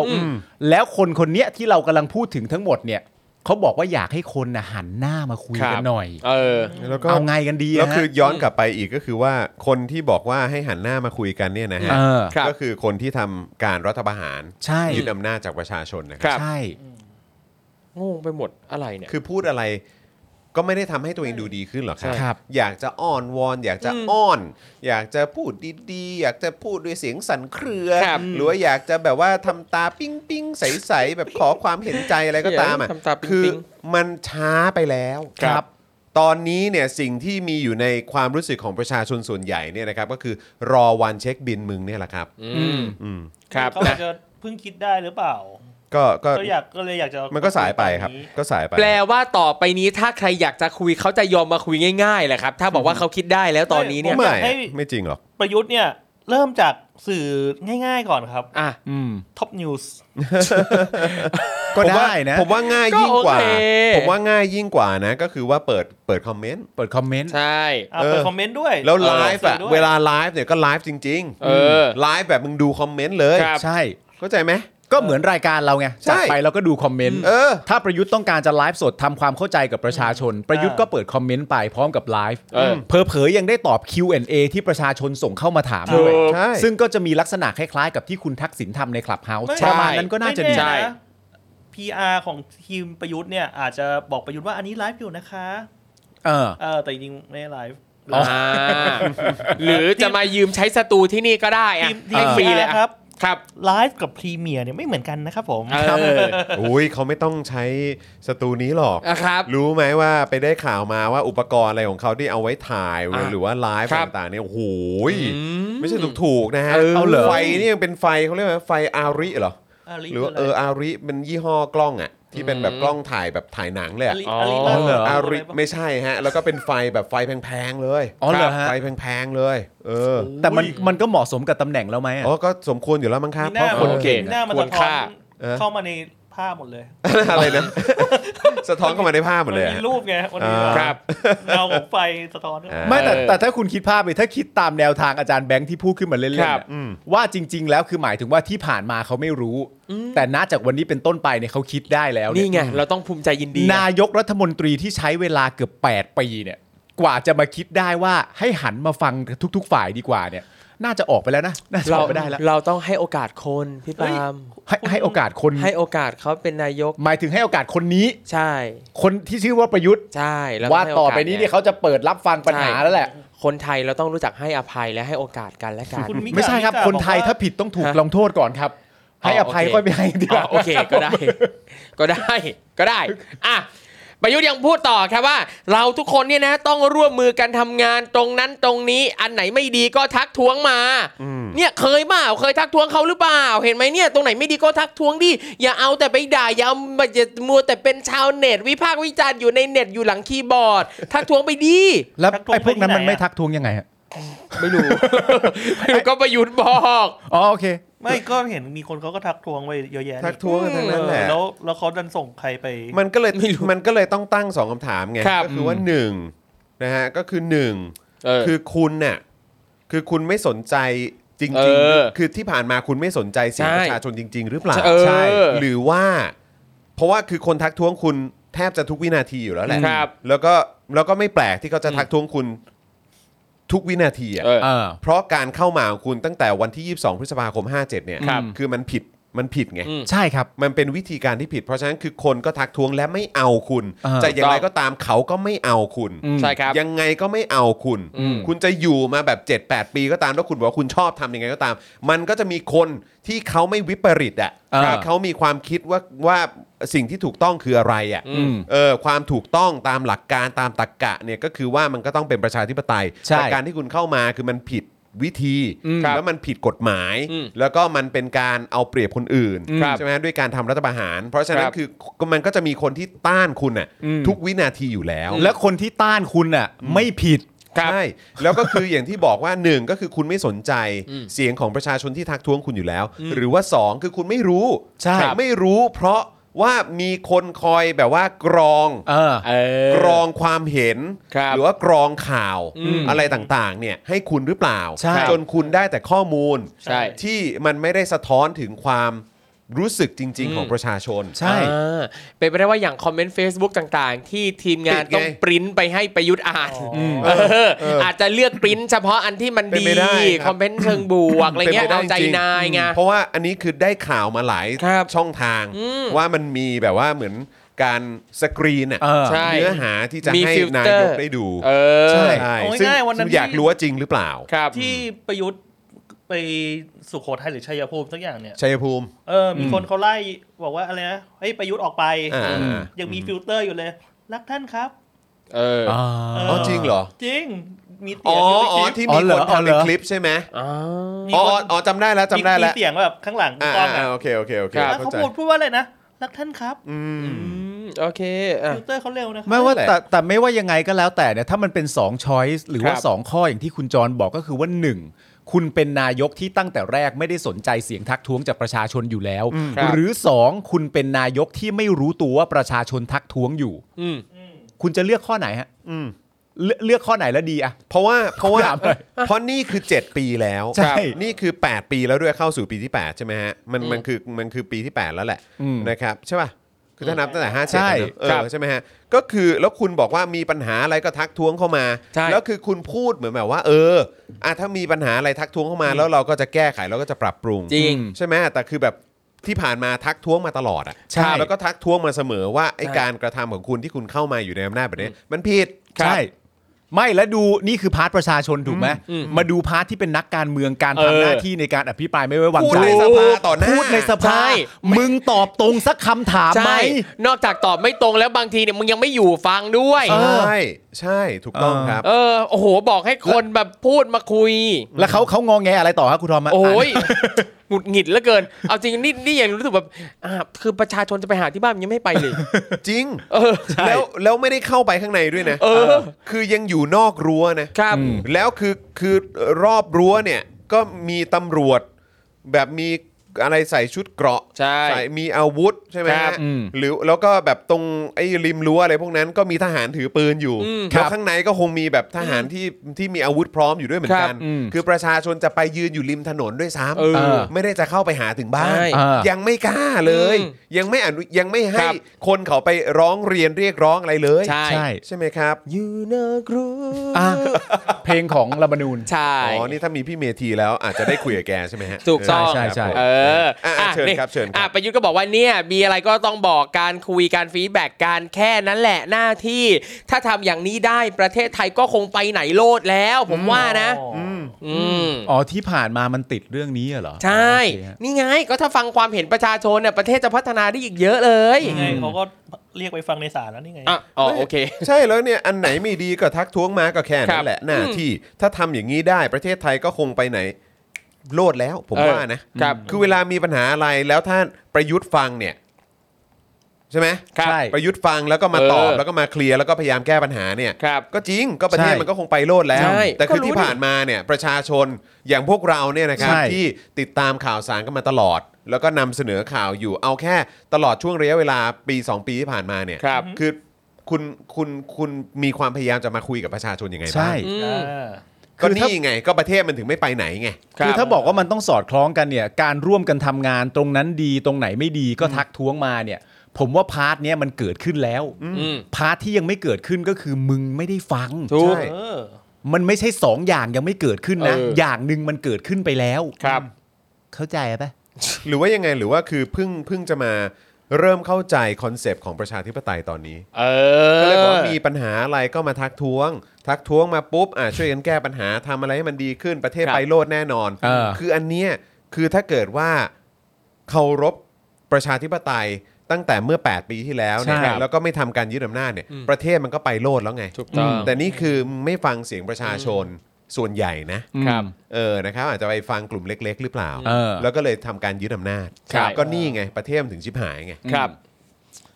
แล้วตอนนี้ก็บอกว่าเออมีอะไรต้องมาช่วยกันนู่นนั่นนี่คือที่ผ่านมาเขาก็ช่วยกันเขาก็ทำกันอยู่ ใช่ ครับ เออ แต่ใครเป็นคนตัดวงจรแล้วทำให้มันชิบหาย เออ ม เออ แล้วมามามาตั้งคำถามมางองแงตอนนี้เนี่ยนะครับ แล้วเดินมาหาสื่อด้วย ใช่ มางอแงให้สื่อฟัง เออ น่าเห็นใจ ลูเซอร์อะ ลูเซอร์ ใส่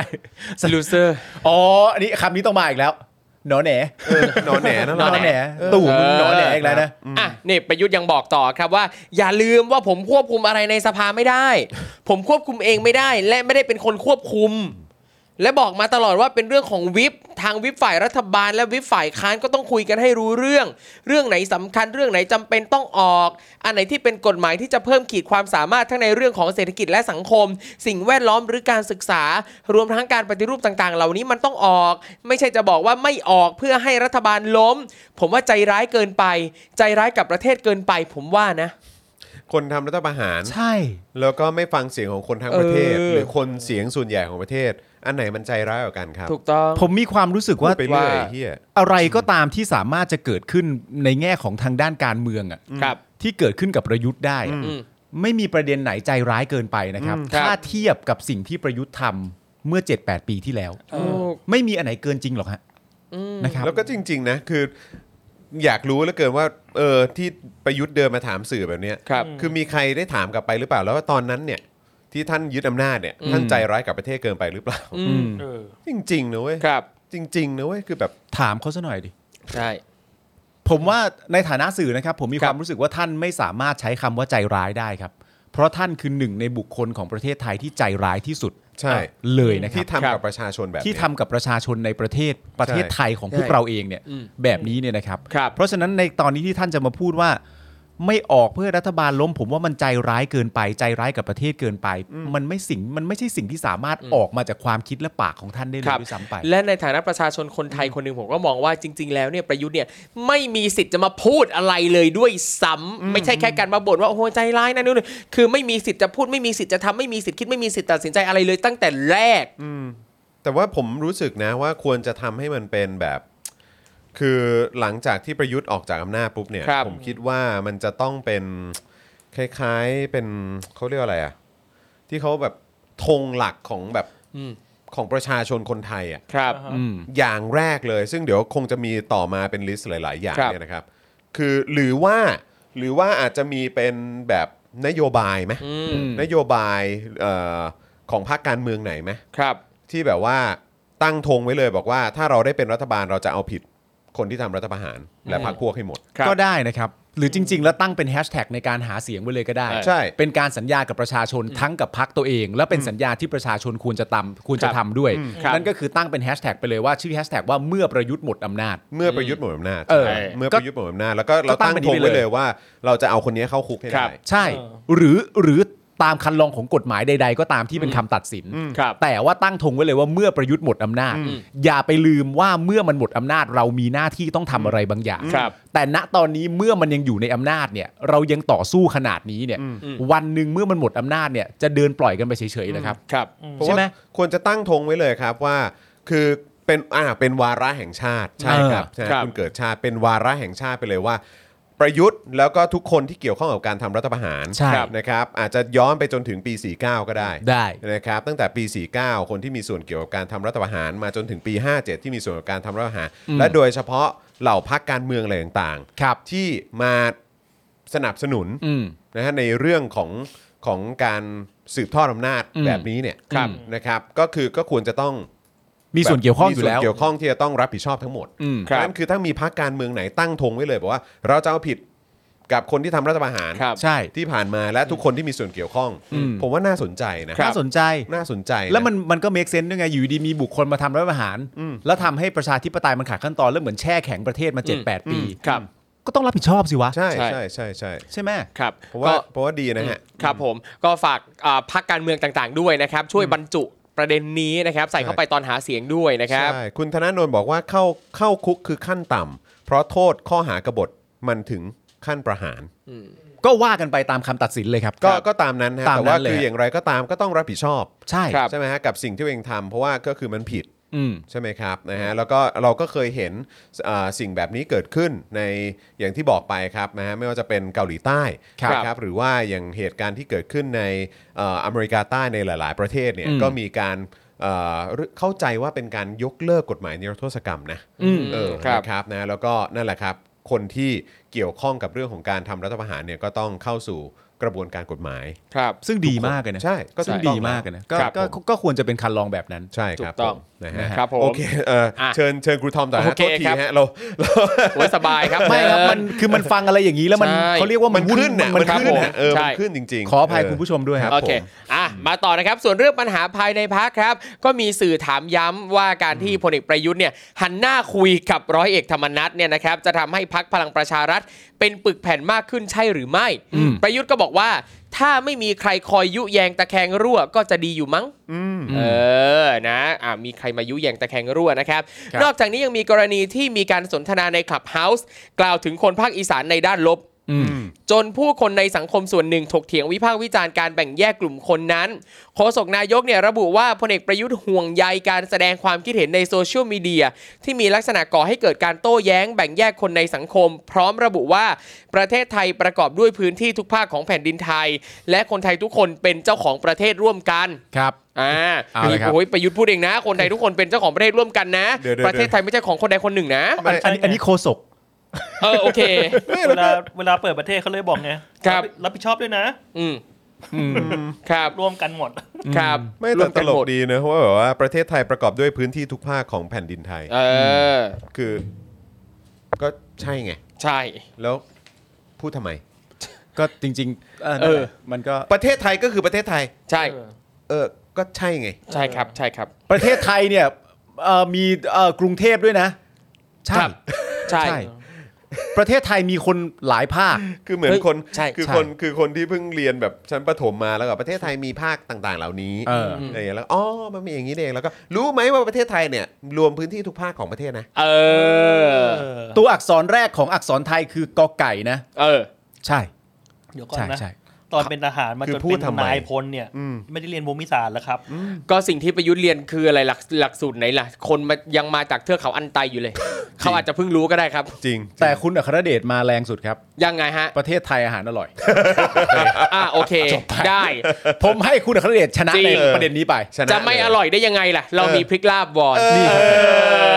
อบายโค้ชแขกสั่งได้เลยนะค ใช รับ่ ครับผม นี่ครับ และยังกล่าวอีกว่านายกในฐานะหัวหน้ารัฐบาล ยึดหลักบริหารราชการแผ่นดิน โดยมุ่งสร้างความรัก ความสามัคคี จ้ะ ความเข้มแข็งให้กับคนไทยทุกภาค เพราะไม่ว่าจะเป็นคนภาคไหนก็เป็นคนไทยเหมือนกัน และรัฐบาลนี้มีหน้าที่ดูแลประชาชนในทุกพื้นที่อย่างเท่าเทียมกัน และกล่าวอีกด้วยว่านายกได้ดำรงตำแหน่งกว่า 7 ปี ก็ได้ลงพื้นที่ทั่วทุกภาคของประเทศแล้ว ครับ มันก็ไม่ได้มีจำนวนภาคเยอะขนาดนั้นนะก็ควรจะไปทั่วทุกภาคอะนะ คือ ซึ่ จะ ง จะ เอ เค อ ลมอะไรก็ ครับ ไม่อายเลยเนอะ ขอให้ได้พูดอะ อืม นะครับ ซึ่งทุกครั้งที่ลงพื้นที่ก็ได้พูดคุยกับคนทุกภาค อ้าวเข้าไป อ่าถ้าลงพื้นที่แล้วมาคุยกับคนเนี่ยนะครับตบนะครับ ทุกคนยืนยันรักประเทศ และจะร่วมกับรัฐบาลในการพัฒนาท้องถิ่น เพื่อนำความเจริญมาสู่ภูมิภาค และพื้นที่ของตนเองต่อไป อันนี้อันนี้อันนี้ใครพูดฮะ โคศกโคศก โฆษก ใช่ โฆ ใช่ ษก รู้แต่ว่าก็คือว่าที่ เอ ที่ อ บอกว่าทุก ที่ คน บอก ยืน ว่า ยัน ทุ ว่าก รัก ค ป น ระเท ยื ศ นยัน ก็นี่ก็เคลมไปเรื่อยเนอะ เอ้ยเขาเป็นอย่างนี้ อ่ะ ตลอด คือทุกคนยืนยันว่ารักประเทศอ่ะก็ก็ก็อาจจะเป็นไปได้ แต่ที่บอกว่าทุกคนยืนยันว่าจะร่วมกับรัฐบาลในการพัฒนาท้องถิ่นเนี่ย ใช่ ทุก ไม่ คนเหรอ แล้วพัฒนาท้องถิ่นยังไง กระจายอำนาจมึงยังไม่ให้กระจายเลย เออ จะเลือกตั้งท้องถิ่นเนี่ย ครับ กว่าจะให้เลือก ใช่ เอออ ม แล้วการที่ประยุทธ์ยังอยู่ตรงเนี้ยท้องถิ่นจะพัฒนาได้สักแค่ไหนเชีย แล้วก็บอกเลยนะครับว่าก็มีงานวิจัยที่ออกมาบอกว่าเฮ้ยจริง ๆ แล้วเนี่ยไอ้อะไรนะเอ่อคอสชเนี่ย ครับ คือคนที่บ่อนทำลาย อืม ความแข็งแรง ครับ ของการกระจายอำนาจและการปกครองส่วนท้องถิ่นมากเลย ครับ อ้าวก็เผด็จการ ก็ใช่ไง อยู่แล้ เพ ว ราะฉะนั้นนี่คืองานวิจัยที่ออกมานะครับ ใช่ครั คุ บ ณจะเถียงกับงานวิจัยนั้นยังไงอ่ะ อืม หรือ แล้ว แม้ คุณแล้วคุณบอกว่าเนี่ยทุกคนพร้อมอะไรร่วมกับรัฐบาลในการพัฒ ครั นา บ ท้องถิ่น แต่คุณยังไม่กระจายอำนาจให้เขาเลย ทุก เขาอาจจะบอกก็ได้ว่าคือคือเขายืนยันว่าเขารักประเทศและอยากจะร่วมงานกับรัฐบาลเพียงแต่ว่าไม่ใช่รัฐบาลมึง เอออ่ะถูก ไปเรื่อยจริงๆ มาจากรัฐบาลที่มาจากการเลือกตั้งโดยสุจริต เออ นะครับ อ่ะ ยังไงก็แล้วแต่ครับ ทางโฆษกก็บอกว่าก็อยากให้ทุกฝ่ายเปิดใจและเคารพซึ่งกันและกัน เอาเถอะครับ แต่อย่างแรกเลยคือ การที่มึงเป็นรัฐบาลเนี่ยช่วยเคารพประชาชนด้วยนะครับ ตอนนี้ไม่เห็นหัวประชาชนเลยนะครับอ่ะแล้วเขาก็ยังกล่าวต่อว่า ขอเตือนเอาแล้วขอเตือนนะฮะ ครับ วอนวอนนี่แปลว่าต้องการจะร่วมกันขายพริกลาบนะครับ อ่าว อนขอเตือนนะฮะขอเตือนผู้จงใจไม่ว่าจะฝ่ายไหนกลุ่มไหน หากตั้งใจใช้โซเชียลเป็นเครื่องมือสร้างความวุ่นวายในสังคม โดยเป็นการให้ข้อความอันเป็นเท็จ บิดเบือนใส่ร้าย และสร้างความเสียหายให้กับประชาชน มีความผิดตามพรบคอมพิวเตอร์ โทษจำคุกสูงสุด 5 ปี ปรับไม่เกิน 1 0 0 0 0แบาทด้วยครับ อ่ะมึงไปเคลียร์ IO ให้เสร็จก่อน ใช่ เออ ถูกต้อง มึงไปเคลียร์ IO ให้เสร็จก่อน อีพวกนั่นแหละนะฮะ นะก็เห็นมีคนยอมรับเนี่ยว่ามีอยู่จริง มี จริง มีคนยอมรับ ใช่ไหมครับ จริงไม่ยอม แล้วก็มีการ ไม่ได้นะ เปิดเผยกลางสภา เออ นะครับว่ามีการใช้งบประมาณของภาครัฐ อืม ไปเกี่ยวข้องกับเรื่องราวพวกนี้ด้วย เห็นกันหมด คือก่อนจะมาบอกว่าใครจงใจแบบ อืม ว่าจะมาสร้างความเสียหายสร้างความแตกแยกกับประเทศกับ คปรับ ระเทศเนี่ยไปตอบประเด็น I.O. ให้เคลียร์ก่อน ถูกต้อง ใช่ ไป จริงๆ ตอบ เนอะ เคลียร์เคลียร์ประเด็นนี้ให้มันได้ ครับ คือจะพูดอะไรออกทางไหนเนี่ยเมื่อจุดเริ่มต้นมันไม่งดงามอ่ะ ครับ เข้ามึงหมด มึงพูดอะไร ใช่ ไม่ได้เลยเนอะ พูด ครับ ไม่ได้ เคารพกฎหมายหน่อย มึงไม่ควรพูด เออ จริง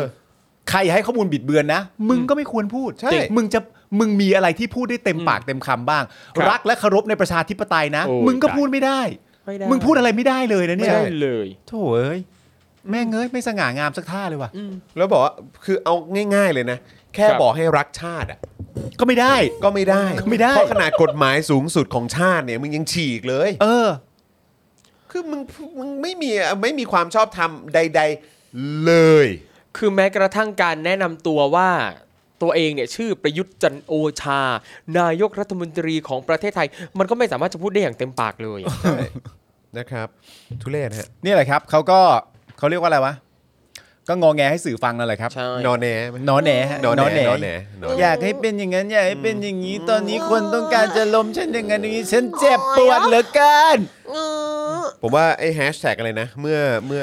เมื่อเมื่อประยุทธ์หมดอำนาจ ะ เมื่อประยุทธ์หมดอำนาจนี่ควรจะช่วยกันดันหน่อยนะ นี่ผม ใช่ ตั้งไว้เลยนะฮะ คุณผู้ชมพิมพ์นะตอนนี้ได้เลยนะแฮชแท็ก หรือแบบ เมื่อประยุทธ์หมดอำ สั้น นาจ ๆ เมื่อ เมื่อตู่สิ้น เออ เมื่อตู่สิ้น เมื่อประยุทธ์หมดอำนาจแล้วก็แนะนำไปด้วยใครแบบรู้จักใคร ๆ แบบว่า ใช่ แบบเผื่คอรับ พักการเมืองอะไรต่างๆกันานา ใช่ หมายถึงว่าพักการเมืองที่รักในระบอบประชาธิปไตย ครับ และ ผม มีท่าทีที่จริงจังกับการที่จะแก้ไขเรื่องเหล่านี้ ครับ นะค ใช่ รับ ใช่ก็คือแบบตั้งไว้เลยว่าพรรคการเมืองใดที่แฮชแท็ก อืม เมื่อประยุทธ์หมดอำนาจเออแบบว่ามีนโยบายว่าจะ ครับ นำคนที่ทำรัฐประหารมา ใช่ ดำเนินการทางกฎหมายให้หมด อืม อะไรแบบเนี้ ครั ย บ เออเราจะเลือกพรรคนี้หรืออะไรแบบเนี้ยเออเราก็ช่วย คุณได้ กัน คะแนนเสียงจากเราค่อนข้างจะแน่นอนแน่ ใช่ ครับผ ห ม รือคุณเป็นตัวเลือกของเรามากกว่าพักอื่นแน่ ครับ อืมครับผม ๆ ก็น่าสนใจนะ นะฮะ อ่ะ คราวนี้อีกหนึ่งข่าวนะครับ ที่ต่อเนื่องมาจากเรื่องของการแช่อำนาจของนายก โอ้ย นะฮะ ยังไงสิ เออ นะฮะม .44 มันช่างล้นเหลือเหลือเกินนะครับนะฮะแต่ว่าอาจจะไม่ต้องรับผิดชอบหรือเปล่าครับนะครับนะฮะก็คือเครือข่ายประชาชนครับออกแถลงการนะครับ เรียกร้องให้นายกใช้ทรัพย์สินส่วนตัว จ่ายค่าเสียหายกรณีใช้ม .44 สั่งปิดเหมืองทองนะครับ ครับ เมื่อวานนี้ครับมีรายงานว่ากลุ่มเครือข่ายประชาชนผู้เป็นเจ้าของแร่นะครับได้ออกแถลงการเกี่ยวกับเหมืองทองคิงสเกตนะครับรวมทั้งหมด 4 หน้าด้วยกันนะครับโดยเรียกร้องให้พลเอกประยุทธ์นะครับนำทรัพย์สินของตัวเองไปชดใช้ค่าเสียหายจากการถูกฟ้องจาก King s g a t e นะครับเนื่องจากใช้ม .44 สั่งปิดเหมืองแร่ทองคำอัครไมนิ่งนะครั ครับ บ โดยสาเหตุที่เห็นว่าพลเอกประยุทธ์ต้องชดใช้เนี่ยเพราะสารรัฐธรรมนูญตัดสินแล้วว่าไม่ใช่เจ้าหน้าที่รัฐ ครับ ใช่ไหมฮะ ก็คือสารรัฐธรรมนูญตัดสินออกมาแล้วนี่ว่าประยุทธ์ไม่ใช่เจ้าหน้าที่รัฐนี่ ใช่ ครับ นะครับ โดยสรุปเนื้อเนื้อหาในแถลงการระบุว่าการประกอบกิจการเหมืองทองคิงสเกตเนี่ยนะครับบกพร่องเรื่องไม่มีมาตรการทางสังคมให้ประชาชนและชุมชน มีส่วนร่วมกำกับควบคุมการทำเหมืองแร่ ส่วนความรับผิดชอบต่อสังคม และการพัฒนาชุมชนของเจ้าของกิจการก็อยู่ในระดับต่ำเพราะมีงบประมาณเพื่อการนี้เพียงร้อยละ 0.1 ของมูลค่าทองคำที่ผลิตได้เท่านั้น ครับ ประการต่อมาเป็นการทำเหมืองโดยไม่มีแนวกันชนที่ต้องรักษาระยะห่าง ระหว่างชุมชนกับเขตเหมืองแร่ จนทำให้หมู่บ้าน เขาหม้อตำบลเขาเจ็ดลูกอำเภอทับคล้อ จังหวัดพิจิตรต้องกลายเป็นหมู่บ้านร้าง และบ้านแตกสาแหรกขาด และยังหาช่องโหว่ของกฎหมายเพื่อไม่ต้องรับผิดชอบเรื่องเรื่องสิ่งแวดล้อมอีกด้วย ครับ นะครับแต่พบว่ารัฐบาลไทยไม่ได้นำข้อมูลนี้ไปใช้สู้คดีในชั้นอนุญาโตตุลาการอย่างเพียงพอ ครับ เสมือนว่ามีพฤติกรรมสมยอมให้ไทยต้องแพ้คดี ครับ หรือแลกกับการไม่แพ้คดี โดยให้ Kings Gate กลับมาทำเหมืองทองใหม่ได้ ซึ่งทำให้ Kings Gate มีความมั่นใจมากถึงขั้นที่ออกข่าวเผยแพร่สู่สาธารณะว่า ข้อเสนอของ Kings Gate ในการแลก ต่อการไม่แพ้คดีของไทยจะได้รับการตอบสนองจากรัฐบาลไทยทุกข้อ โดยไม่มีข้อจำกัดครับ ว้าวซ่า โคตรมั่นใจเลยนะ ไม่มีข้อจำ มั่ กัด นใจเลยนะ มั่นใจนะดูแบบ ครับ อื้อหือ ใช่ เอ๊ะอะไร นะครั นะ บ ทำไมเขามั่นใจขนาดนี้เนี่ย โดยมีประเด็นสำคัญนะครับทั้งที่อยู่ในและนอกข่าวนะครับเผยแพร่สู่สาธารณะดังนี้นะครับ ครับ ก็คือ 1 จะได้รับอนุญาตให้กลับมาทำเหมืองใหม่ในพื้นที่เดิม พื้นที่เดิมด้วยนะ พื้นที่เดิมนะครับ อ่า ที่ตอนทีแรกก็มีปัญหา ใช่ นะครับสองจะได้รับอนุญาตให้ทำเหมืองในพื้นที่ใหม่นอกเหนือจากพื้นที่เดิม พื้นที่เดิมได้กลับมาทำและจะมีพื้นที่ที่ ใหม่อีก ใหม่ๆอีกด้วย ที่สามารถเข้าไปทำเหมืองได้ อ่า 3ครับจะได้รับการขยายเวลาหรือต่ออายุใบอนุญาตต่างๆ ที่เกี่ยวเนื่องกับการทำเหมืองทองนะครับ อ่า ก็คือได้ขยายเวลาหรือว่าต่ออายุใบอนุญาต ครับ นะครับ สี่ครับจะได้รับการลดหย่อนค่าภาคหลวงแร่ ผลประโยชน์พิเศษที่ต้องมอบให้แก่กรมอุตสาหกรรม พื้นฐาน และการเหมืองแร่เมื่อได้ประธานบัตรครับโอ้โห ครับ ได้รับการลดหย่อนลงไปอีก ทำไม นะ ดี ครับ จัง 5. นำบริษัทอัครา Resources จำกัดมหาชนเข้าตลาดหลักทรัพย์ไทย โดยไม่ต้องทำตามขั้นตอนของกฎหมายเพิ่มเติมครับ โอ้ ว้าว สุดจริง ม ๆ 6 ครับ จะได้รับอนุญาตอาชญาบัตรพิเศษสำรวจแร่ทองคำไม่ต่ำกว่า 1 ล้านไร่ครับ หนึ่งล้านไร่ 1 ล้านไร่ครับ โอ้ ซึ่งเครือข่ายประชาชนผู้เป็นเจ้าของแร่พบว่า Kings g a t e ได้รับอาชญาบัตรพิเศษไปแล้วก่อนคำตัดสินชี้ขาดของอนุญาโตตุลาการจำนวน 44 แปลงนะครับ อืมเออ พื้นที่ประมาณ 4 0 0แสนไร่ในเขตจังหวัดเพชรบูรณ์ครับ เขาบอกไม่ต่ำกว่า1นึ่งแสนไร่ แต่ ค จ รับ ริง ๆเขาบอกว่าได้ไปแล้วนะ ตอนเนี้4ี่แสนไร่ไปแล้วนะ ใช่ โอ้โห อืม 7 ครับ ได้รับอนุญาตให้ Kings g a t e ขนสินแร่ทองคำและเงินคงค้างในระบบผลิตเดิม ก่อนถูกคำสั่ง หัวหน้าคอสช ระงับยับยั้งไว้ เข้าสู่กระบวนการถลุงโลหะทองคำและเงินในโรงถลุงภายในประเทศได้ตั้งแต่เดือนกันยายน 63 แล้วนะฮะ ครับ คือทั้งหมด 7 ข้อนี้เนี่ยก็เพื่อให้ไทยเนี่ยไม่แพ้คดี นี่เป็นข้อแรกเปลี่ยน ทั้งหมดนี้เนี่ยนะฮะจึงนำมาสู่การตั้งคำถามว่าผลประโยชน์ที่ Kings g a t e ได้ หรือข้อยุติที่ทำให้ไทยไม่ต้องเอ่อที่ทำให้ไทยเอ่อไม่แพ้คดีเนี่ยนะครับ ครับ นะฮะโดยที่ Kings g a t e ได้ประโยชน์อย่างมหาศาลนั้น น่าจะเป็นสิ่งที่อยู่นอกเหนือข้อพิพาทซึ่งเป็นไปไม่ได้เลยนะครับที่ Kings g a t e จะได้ผลประโยชน์ตอบแทน แลกกับการให้อนุญาโตตุลาการไม่อ่านคำตัดสินชี้ขาดให้ไทย ให้รัฐบาลไทยแพ้คดีด้วยการดำเนินคดีตามกฎหมายปกตินะครับ ครับ ซึ่งสิ่งที่เกิดขึ้นจากกระบวนการอนุญาโตตุลาการนะครับ ก็คือ Kings g a t e ฟ้องไทยว่าใช้ม .44 ปิดเหมืองทอง ซึ่งไม่ใช่กฎหมายปกติที่สากลจะยอมรับได้ อีกทั้งตัวประยุทธ์เองมีสภาวะโรคใช้กฎหมายเอ่อโรคใช้อำนาจเหนือกฎหมาย ครับ มีลักษณะเป็นเผด็จการโดยสันดานนะครับ ถูกต้อง โอ้โห ชัดเจน โรคใช้อำนาจเหนือกฎหมาย มีลักษณะเป็นเผด็จการโดยสันดาน ครับ ทำให้การเจรจาเพื่อไกล่เกลี่ยข้อพิพาทระหว่างรัฐบาลไทยกับ Kings g a t e เพื่อจะให้ Kings g a t e ได้กลับมาทำเหมืองทองใหม่ บวกกับผลประโยชน์ตอบแทนพิเศษอื่น ๆ อีกมหาศาลที่จะส่งผลต่อความหายนะ จึงมีลักษณะเสมือนการใช้ม .44 รอบ 2 อ๋อ โอเค เขาหมายความว่าอย่างนี้นะครับ อืมโอเค เครือข่ายประชาชนผู้เป็นเจ้าของแร่เนี่ยเห็นว่า ในเมื่อสารรัฐธรรมนูญชี้ว่าพลเอกประยุทธ์ไม่ใช่เจ้าหน้าที่ของรัฐ ดังนั้นหากรัฐบาลไทยต้องแพ้คดี เพราะการกระทำโดยใช้คำสั่งหัวหน้าคอสช จึงเห็นควรว่าประยุทธ์ต้องจ่ายค่าเสียหายด้วยทรัพย์สินของตัวเอง อืม หรือหากแลกกับการไม่แพ้คดีโดยประเคนผลประโยชน์ตอบ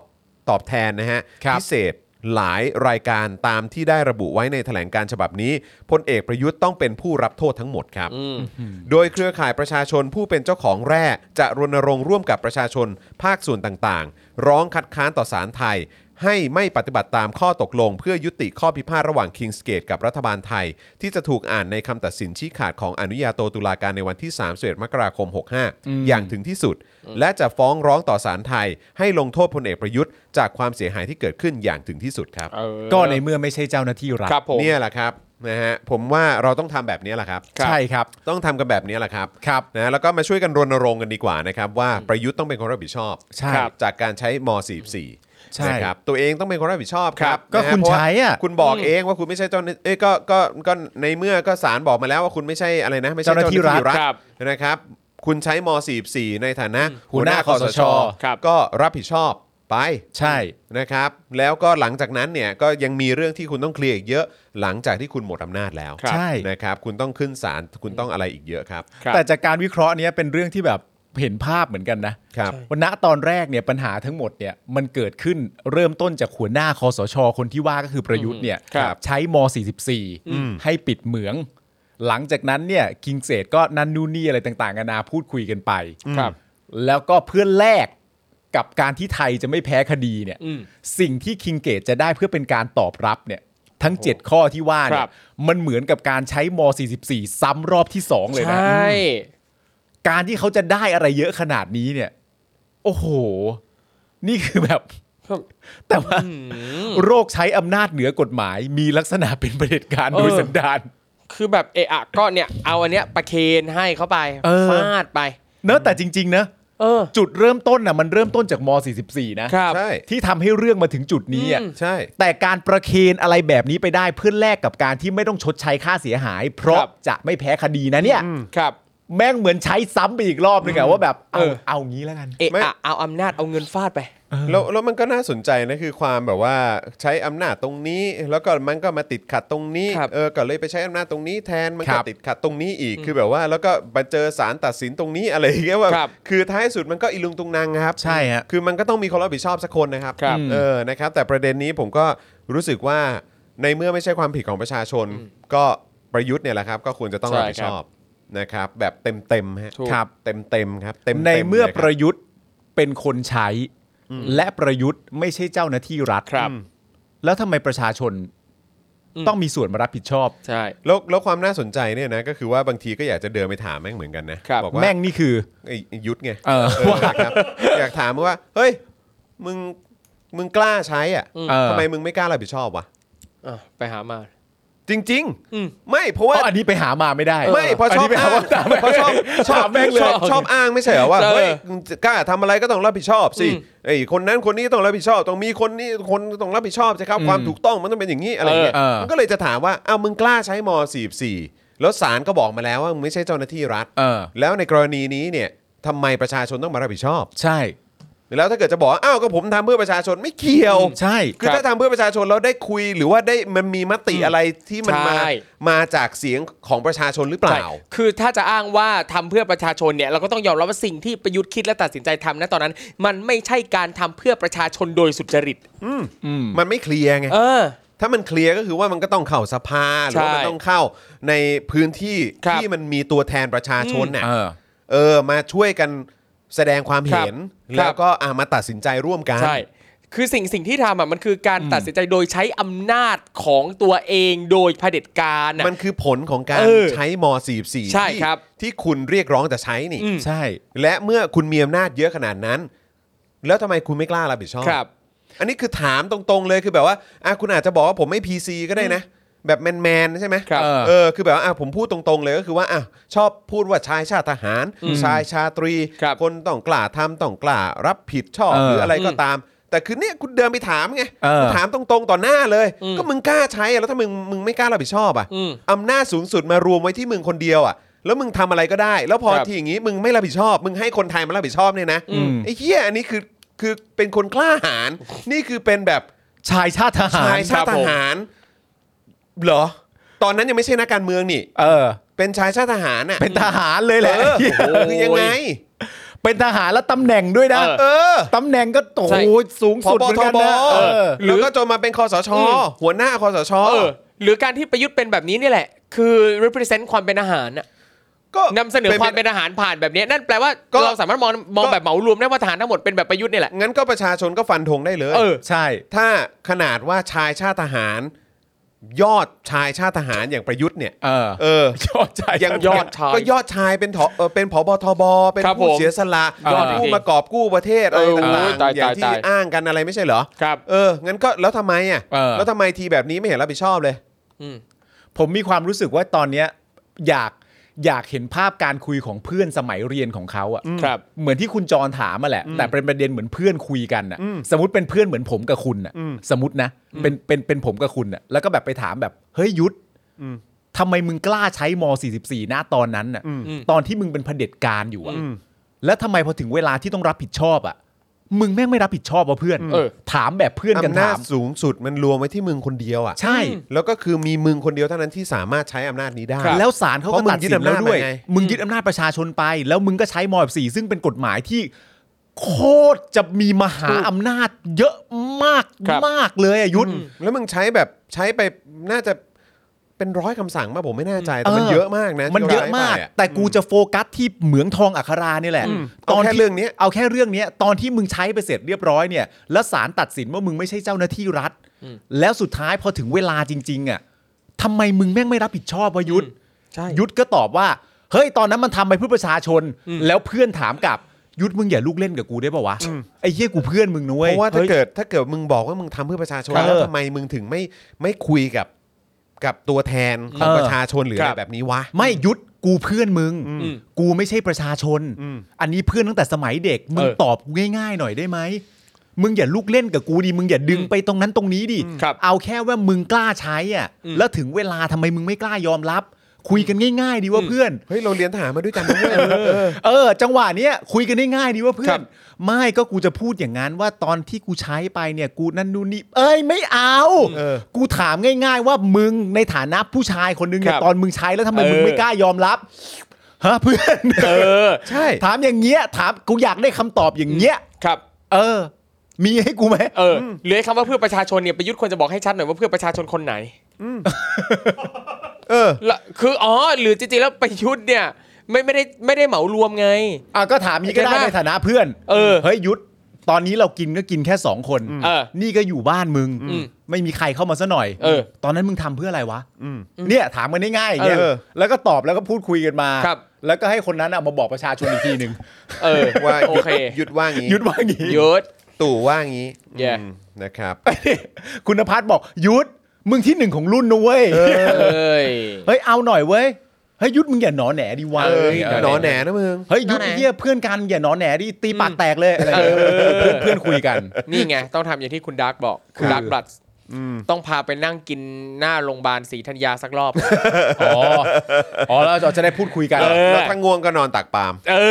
อ ยุทธนอนตัก ไม่แน่อาจจะเคลิ้มพูดอะไรตอน เออ ยุทธขอนอนคว่ำนะ อ่ะแต่ถ้ายุทธนอน ยี่สิบสองกูก็ไม่น่าเลย แต่ถ้ายุทธสมมติว่ายุทธเมา ครับ แล้วยุทธเคลิ้มเนี่ย กูก็กล้าเสียสละตักกูนะ ถ้ามันจะแลกมาซึ่งความจริงอ่ะกูเสียสลักสละตักเพื่อประชาชนกูทำได้ ไอ้ยะ กูรอฟังเลย เออ กูรอฟัง กูรอฟังเลยจริงๆ แล้วกูแบบพอมันเริ่มเคิมๆปุ๊บกูก็สะกิดไอ้จอนไอ้จอนนี่เหี้ยพูดแล้วไอ้สัตว์พูดแล้ว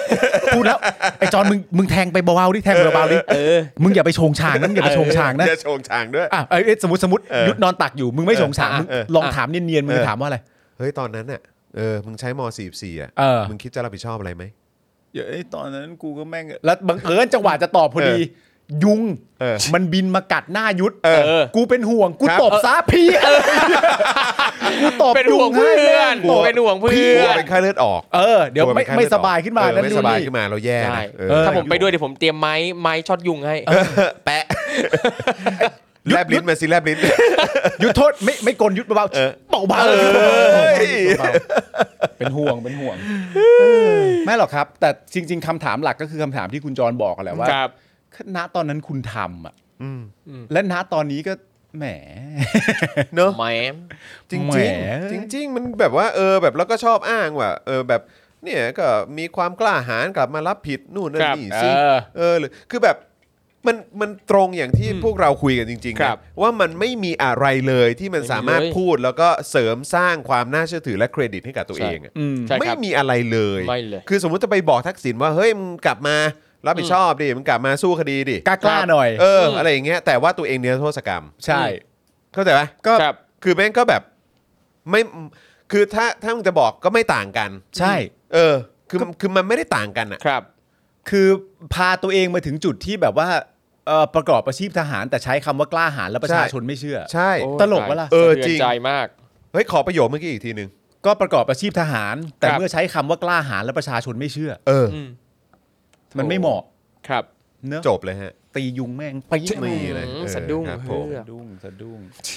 โอเคนะครับ คราวนี้ก็มีประเด็นของสารรัฐธรรมนูญ อ่า อ๋อต่อเนื่องกันไป ต่อ ครับ เนื่องกันไปนะครับ เออ แหมทุกอย่างนี่มันร้อยเรียงกันจริง ๆ เลย ถู เนาะ กต้อง ขอบคุณน้องกริ่งกับน้ำนิ่งด้วยนะครับ น้องกริ่งกับน้ำนิ่ง เ สุดยอดมากๆครับ นะครับไหลลื่นมากเลยนะครับนะอ่ะสารรัฐธรรมนูญนะฮะเขาจะมีอีเวนต์เกิดขึ้นพรุ่งนี้ใช่ไหมครับ ครับ ณ ผ จอ ม ห์น ใช่เลย ครับ พรุ่งนี้นะครับ เวลาบ่าย3ครับ จะเป็นวันที่สารรัฐธรรมนูญ นัดฟังคำวินิจฉัยคำร้องของนายนัทพรโตประยูน ที่ให้สารรัฐธรรมนูญมีคำวินิจฉัยเกี่ยวกับการปราศัยของทนายอานนท์นำพา ไม้พานุพงษ์จัดนอก และรุ้งปนัสยาสิทธิจิรวัฒนกุลนะครับ จากกรณีการปราศัยในการชุมนุมเมื่อวันที่ 3 และ 10 สิงหาคม 2563 ครับปีที่แล้วนะฮะในการชุมนุมเสกคาถาปกป้องประชาธิปไตย บริเวณหน้าร้านแมคโดนัลล์สาขาอนุสาวรีย์ประชาธิปไตย และการชุมนุมธรรมศาสตร์จะไม่ทน ณลานพญานาค มหาวิทยาลัยธรรมศาสตร์ศูนย์รังสิตในประเด็นว่าการปราศัยในที่ชุมนุมของทั้ง 3 คน เป็นการใช้สิทธิ์หรือเสรีภาพเพื่อล้มล้างการปกครองระบอบประชาธิปไตยอันมีพระมหากษัตริย์ทรงเป็นประมุขตามมาตรา 49 ของรัฐธรรมนูญ พศ 2560 หรือไม่ และขอให้ทั้ง 3 คนเลิกการกระทำดังกล่าว อืม อืม โดยศูนย์ทนายรายงานว่าการกำหนดวันอ่านคำวินิจฉัยนี้นะครับ เกิดขึ้นโดยไม่มีการเรียกไต่สวนทั้ง 3 คน ทั้งที่ทางทนายความของผู้ถูกร้อง ได้ยื่นคำร้องขอให้มีการไต่สวนพยาน เพื่อให้โอกาสแก่ผู้ถูกร้องทั้ง 3นำสืบพยานหลักฐานหักล้างคำร้อง และเพื่อให้ได้ข้อเท็จจริงที่ถูกต้องและครบถ้วน ได้แก่ตัวผู้ถูกร้องก็คือทนายอานนท์ไม้และรุ้งรวมถึงพยานบุคคลภายนอก แต่สารรัฐธรรมนูญเพียงพิจารณาจากเอกสารคำร้องคำคัดค้านคำร้อง และเอกสารที่ทางสารเรียกจากหน่วยงานรัฐที่เกี่ยวข้องเท่านั้น ก็คืออายการสูงสุด สถานีตำรวจภูธรคลองหลวงจังหวัดปทุมธานีสำนักงานตำรวจแห่งชาติสำนักงานสภาความมั่นคงแห่งชาติสำนักงานข่าวกรอง และมหาวิทยาลัยธรรมศาสตร์ ก่อนมีคำสั่งยุติการไต่สวน โดยระบุว่าพยานหลักฐานเพียงพอที่จะพิจารณาวินิจฉัยได้ และกำหนดวันนัดแถลงด้วยวาจา ปรึกษาหารือ ลงมติ และอ่านคำวินิจฉัยให้คู่กรณีฟังในวันที่ 10 พฤศจิกายนนี้ ครับ ทั้งนี้นะครับคดีนี้นายนัทพลโตประยูน บุคคลผู้เคยยื่นยุบพักอนาคตใหม่เมื่อปี 2562นะฮะได้เข้ายื่นคำร้องโดยตรงต่อสารรัฐธรรมนูญเมื่อวันที่ 3 กันยา 63 ให้วินิจฉัยถึงการปราศัยของนักศึกษา นักกิจกรรม และทนายความด้านสิทธิมนุษยชนรวม 8 คน เมื่อเดือนสิงหาคม 63 ว่ามีเนื้อหาที่มีเจตนาเป็นการล้มล้างการปกครองอันมีพระมหากษัตริย์ทรงเป็นประมุขหรือไม่ ครับ สำหรับผู้ถูกร้องทั้ง 8 คนนะครับ ประกอบไปด้วยอานนท์นำพา พานุพงษ์จาดนอก ปนัสยาสิทธิจิรวัฒนกุล ภริชชีวารักษ์ จุธาทิพย์สิริขันธ์สิริพัชระจึงธีรพานิชสมยศพฤกษาเกษมสุข และอาทิตยาพรพรหมต่อมานะครับสารรับคำร้องเพียง 3 คนเท่านั้นก็คือทนายอานนท์ไม้และรุ้งครับ ครับผม คือสุดยอดเลยครับ ครับ ครับ นะฮะเป็นเรื่องของเป็นเรื่องที่เกี่ยวข้องกับคุณอานนท์ ครับ น้องไมค์แล้วก็น้องรุ้งโดยตรง ครับผม ใช่ครับ แต่ว่าศาลไม่ได้เรียกไต่สวนเลยเหรอ ครับ แล้วก็บอกว่าข้อมูลเพียงพอ เพียงพอ พรุ่งนี้เดี๋ยว ประกาศล ที่จตัสินแล้ว งงไปหมด พรุ่งนี้ปะ พรุ่ง วันที่ 10 พรุ่งนี้ครับ พรุ่งนี้ใช่ไหมกี่โมงนะฮะบ่ายสามอ่าบ่ายสามโมง บ่ายสาม ก็เดี๋ยว ครับ รอดู บ่ายสาม ครับคุณผู้ชม ครับ รอดู เดี๋ยวรอดูนะครับ ครับ ครับ ผ ผม มก็เดี๋ยว แต่ รอ ว่า ดูครับ แต่คือแค่ฟังดูก็โอ้า ใช่ เออ คือทั้งหมดเนี่ยจริง ๆ แล้วมีรวมทั้งหมด 8 คน ครับผม แต่ว่าศาลเนี่ยรับคำร้องเพียง 3 คนเท่านั้น อ่า ก็คือทนายอานนท์คุณไม้แล้วก็คุณรุง้ง ใช่ครับ เรามารอดูความบริสุทธิ์ยุติธรรมของศาลกัน อืม นะครับว่าจะเป็นอย่างไร ก็เดี๋ยวรอครับพรุ่งนี้ก็รอน่าจะรอฟังกันทั้งประเทศอยู่แล้ว นี่คือ ใช่ครับ ศาลรัฐธรรมนูญ ครับผม ศา ศาลรัฐธรร ล มนูญสิครับ รัฐธรรมนูญนะครับ ครับ ก็คือศาลสูงสุดนะ track ครับ record ที่น่าสนใจตั้งแต่วันที่ 22 พฤษภาคม 57 แล้ว ครับ นะครับ จริง ๆ พรุ่งนี้คงมีชื่ออะไรให้ได้จดจำกันอีกหลายชื่อที่เราจะไม่ลืมนะครับ อ่ะรอเลย เดี๋ยวรอดู เลย เดี๋ยวรอดูเดี๋ยวรอดูครับ เลย รอดูว่าจะเป็นอย่างไรนะครับ ครับ ครับ ผม นะฮะอ่ะอีกหนึ่งเรื่อง อ่าน นะครับที่คือข่าวแต่ละอันนี้มันต่อเนื่องจริงๆ ครับผม แล้วมันก็เป็นเรื่องของสิทธิเสรีภาพนะครับ ใช่ การแสดงความคิดเห็นนะครับ เรื่องของสถาบันการศึกษานะฮะการที่เข้าถึงข้อมูลประวัติศาสตร์ต่างๆนะครับ ครั นะ บ แล้วก็หลักการนะฮะสากล ครับ นะครับอะไรต่างๆ คือเต็มไปหมดนะฮะคือมันต่อเนื่องกันหมดกระบวนการยุติธรรมนะฮะสิ่งที่มันคือแบบทุกอย่างมันต่อเนื่องกันอะ ใช่ มา ค จ รับ นถึงข่าวนี้ก็ไม่ได้ ครับ ต่างกันครับ ครับ นะฮะ ผม เมื่อ สักครู่นี้เราก็เห็นข่าวของทนายอานนท์ อืม นะครับน้องรุ้งแล้วก็น้องไม้กันไปนะค ครั รับบ ครับ นะฮะก็คราวนี้ก็เป็นประเด็นนะครับของทางอดีตอาจารย์จุฬาครับ เอากำลังเดือดเลยนะครับ นะครับ ตอนนี้ นะฮะมันก็เป็นเป็นประเด็นที่เกี่ยวกับการฟ้องร้องอะนะ ใช่ ครับ ครับ นะฮะคือคือหลายท่านก็น่าจะเคยได้ยินชื่อเอ่อหนังสือนะครับขอฝันใฝ่ในฝันอันเหลือเชื่อ ครับ นะครับแล้วก็หนังสือขุนศึกศักดินาและพยาอินทรีย์ ครับผม อันนี้มันก็เป็นประเด็นที่ต่อเนื่องกันมานะค ครั รับบ ผม นะฮะข่าวนี้ค่อนข้างค่อนข้างยาวนิดนึงนะครั ครับ บ เดี๋ยวอาจจะต้องเอ่อรบกวนครูทอม อ่ะ ด้วยนะครับ ได้ นะฮะ ครับ แต่ว่าเดี๋ยวเริ่มจากตรงนี้ก่อนละกันครับ จากกรณีที่เอ่อหม่อมราชวงศ์ปรียะนันทนารังสิตนะครับในฐานะหลานของสมเด็จพระเจ้าบรมวงศ์เธอเอ่อกรมพระยาชัยนาทนเรนทรนะค ครั รับบ มอบหมายให้นายสมสมผลนะครับตระกูลรุ่งทนายความนะครับยื่นคำร้องต่อศาลแพ่งเมื่อวันที่ 5 มีนาคมที่ผ่านมา เพื่อดำเนินคดีต่อนายนัทพลใจจริง ครับ ผู้แต่งหนังสือขอฝ่ายขอฝันฝ่ายในฝันอันเหลือเชื่อ ครับ และหนังสือขุนศึกศักดินาและพยาอินทรีย์นะครับ ครับ เป็นจำเลยที่ 1 ครับ นางกุลดาเกตบุญชูมีตนะครับ ครับ อดีตอาจารย์ด้านความสัมพันธ์ระหว่างประเทศ คณะรัฐศาสตร์จุฬาลงกรณ์มหาวิทยาลัย เป็นจำเลยที่ อืม 2 นายชัยธวัฒน์ตุลาธน เป็นจำเลยที่ 3 นางสาวอัญชลีมณีโรธหุ้นส่วนสำนักพิมพ์ฟ้าเดียวกัน เป็นจำเลยที่ 4 ครับ ห้างหุ้นส่วนจำกัดสำนักพิมพ์ฟ้าเดียวกัน เป็นจำเลยที่ 5 และนายธนาพลนะฮะเอ่อธนพลอิ๋วสกุลนะครับนะ ค ฮะ รับบ รรณาธิการเอ่อบริหารนะครับสำนักพิมพ์ฟ้าเดียวกันเป็นจำเลยที่หกนะครั ครับ นะฮะในฐานความผิดละเมิดนะฮะละเมิดไขข่าวด้วยข้อความฝ่าฝืนความจริงนะครับ ครับ เรียกค่าเสียหายนะครับทั้งสิ้น 50 ล้านบาทครับ จากจำเลย 6 คนนะครั สามแพ่งนะครับ ครับ นะฮะสืบเนื่องจากการที่นายนัทพลนะครับได้เขียนวิทยานิพนธ์ปริญญาเอกคณะรัฐศาสตร์นะครับจุฬาลงกรณ์มหาวิทยาลัยในหัวข้อ การเมืองไทยสมัยรัฐบาลจอมพลปพิบูลสงคราม ภายใต้ระเบียบโลกของสหรัฐอเมริกานะครับระหว่างพุทธศักราช 2491 ถึง 2500 นะครับ ครับ และต่อมาได้จัดทำเป็นหนังสือชื่อ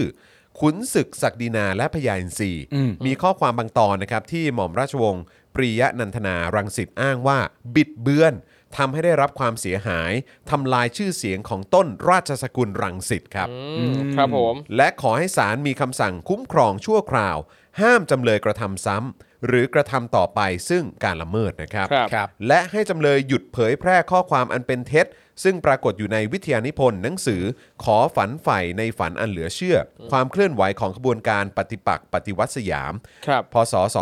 2475 ถึง 2500 นะครับ ครับ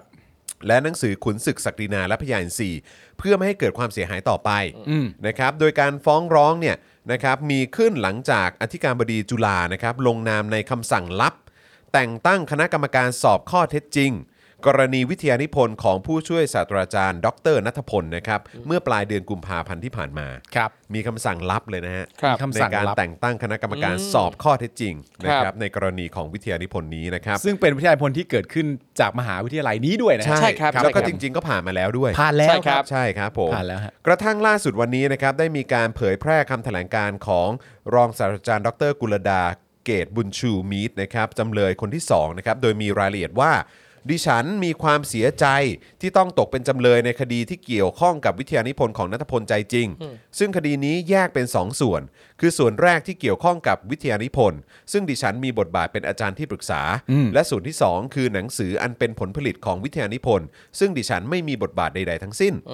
การดำเนินคดีในส่วนแรกเป็นความท้าทายต่อหลักการของเสรีภาพทางวิชาการ ครับ นะครับ การฟ้องดำเนินคดีดิฉัน ซึ่งเป็นอาจารย์ที่ปรึกษาวิทยานิพนธ์เป็นการละเมิดหลักการทั้งสอง และย่อมมีผลกระทบอย่างรุนแรงต่อวงการวิชาการในอนาคตด้วย จริง ตอนหนึ่งในแถลงการของเอ่ออาจารย์กุลดานะครับ ระบุว่า คดีนี้จึงเป็นการต่อสู้เพื่อรักษาหลักการดังกล่าว ครับ โดยเฉพาะอย่างยิ่งในบทบาทของอาจารย์ที่ปรึกษา ซึ่งมีหลักการเป็นสากลว่า ผลผลิตของวิทยานิพนธ์ย่อมเป็นความรับผิดชอบของผู้ทำวิทยาของผู้ทำวิทยานิพนธ์นั้น อืม คณะกรรมการผู้ทรงคุณวุฒิเอ่อผู้ทรงวุฒินะครับได้ใช้เวลาตรวจสอบวิทยานิพนธ์แล้ว ครับ และมีมติเป็นเอกฉันท์ว่า วิทยานิพนธ์สอบผ่าน และวิทยานิพนธ์ดีมาก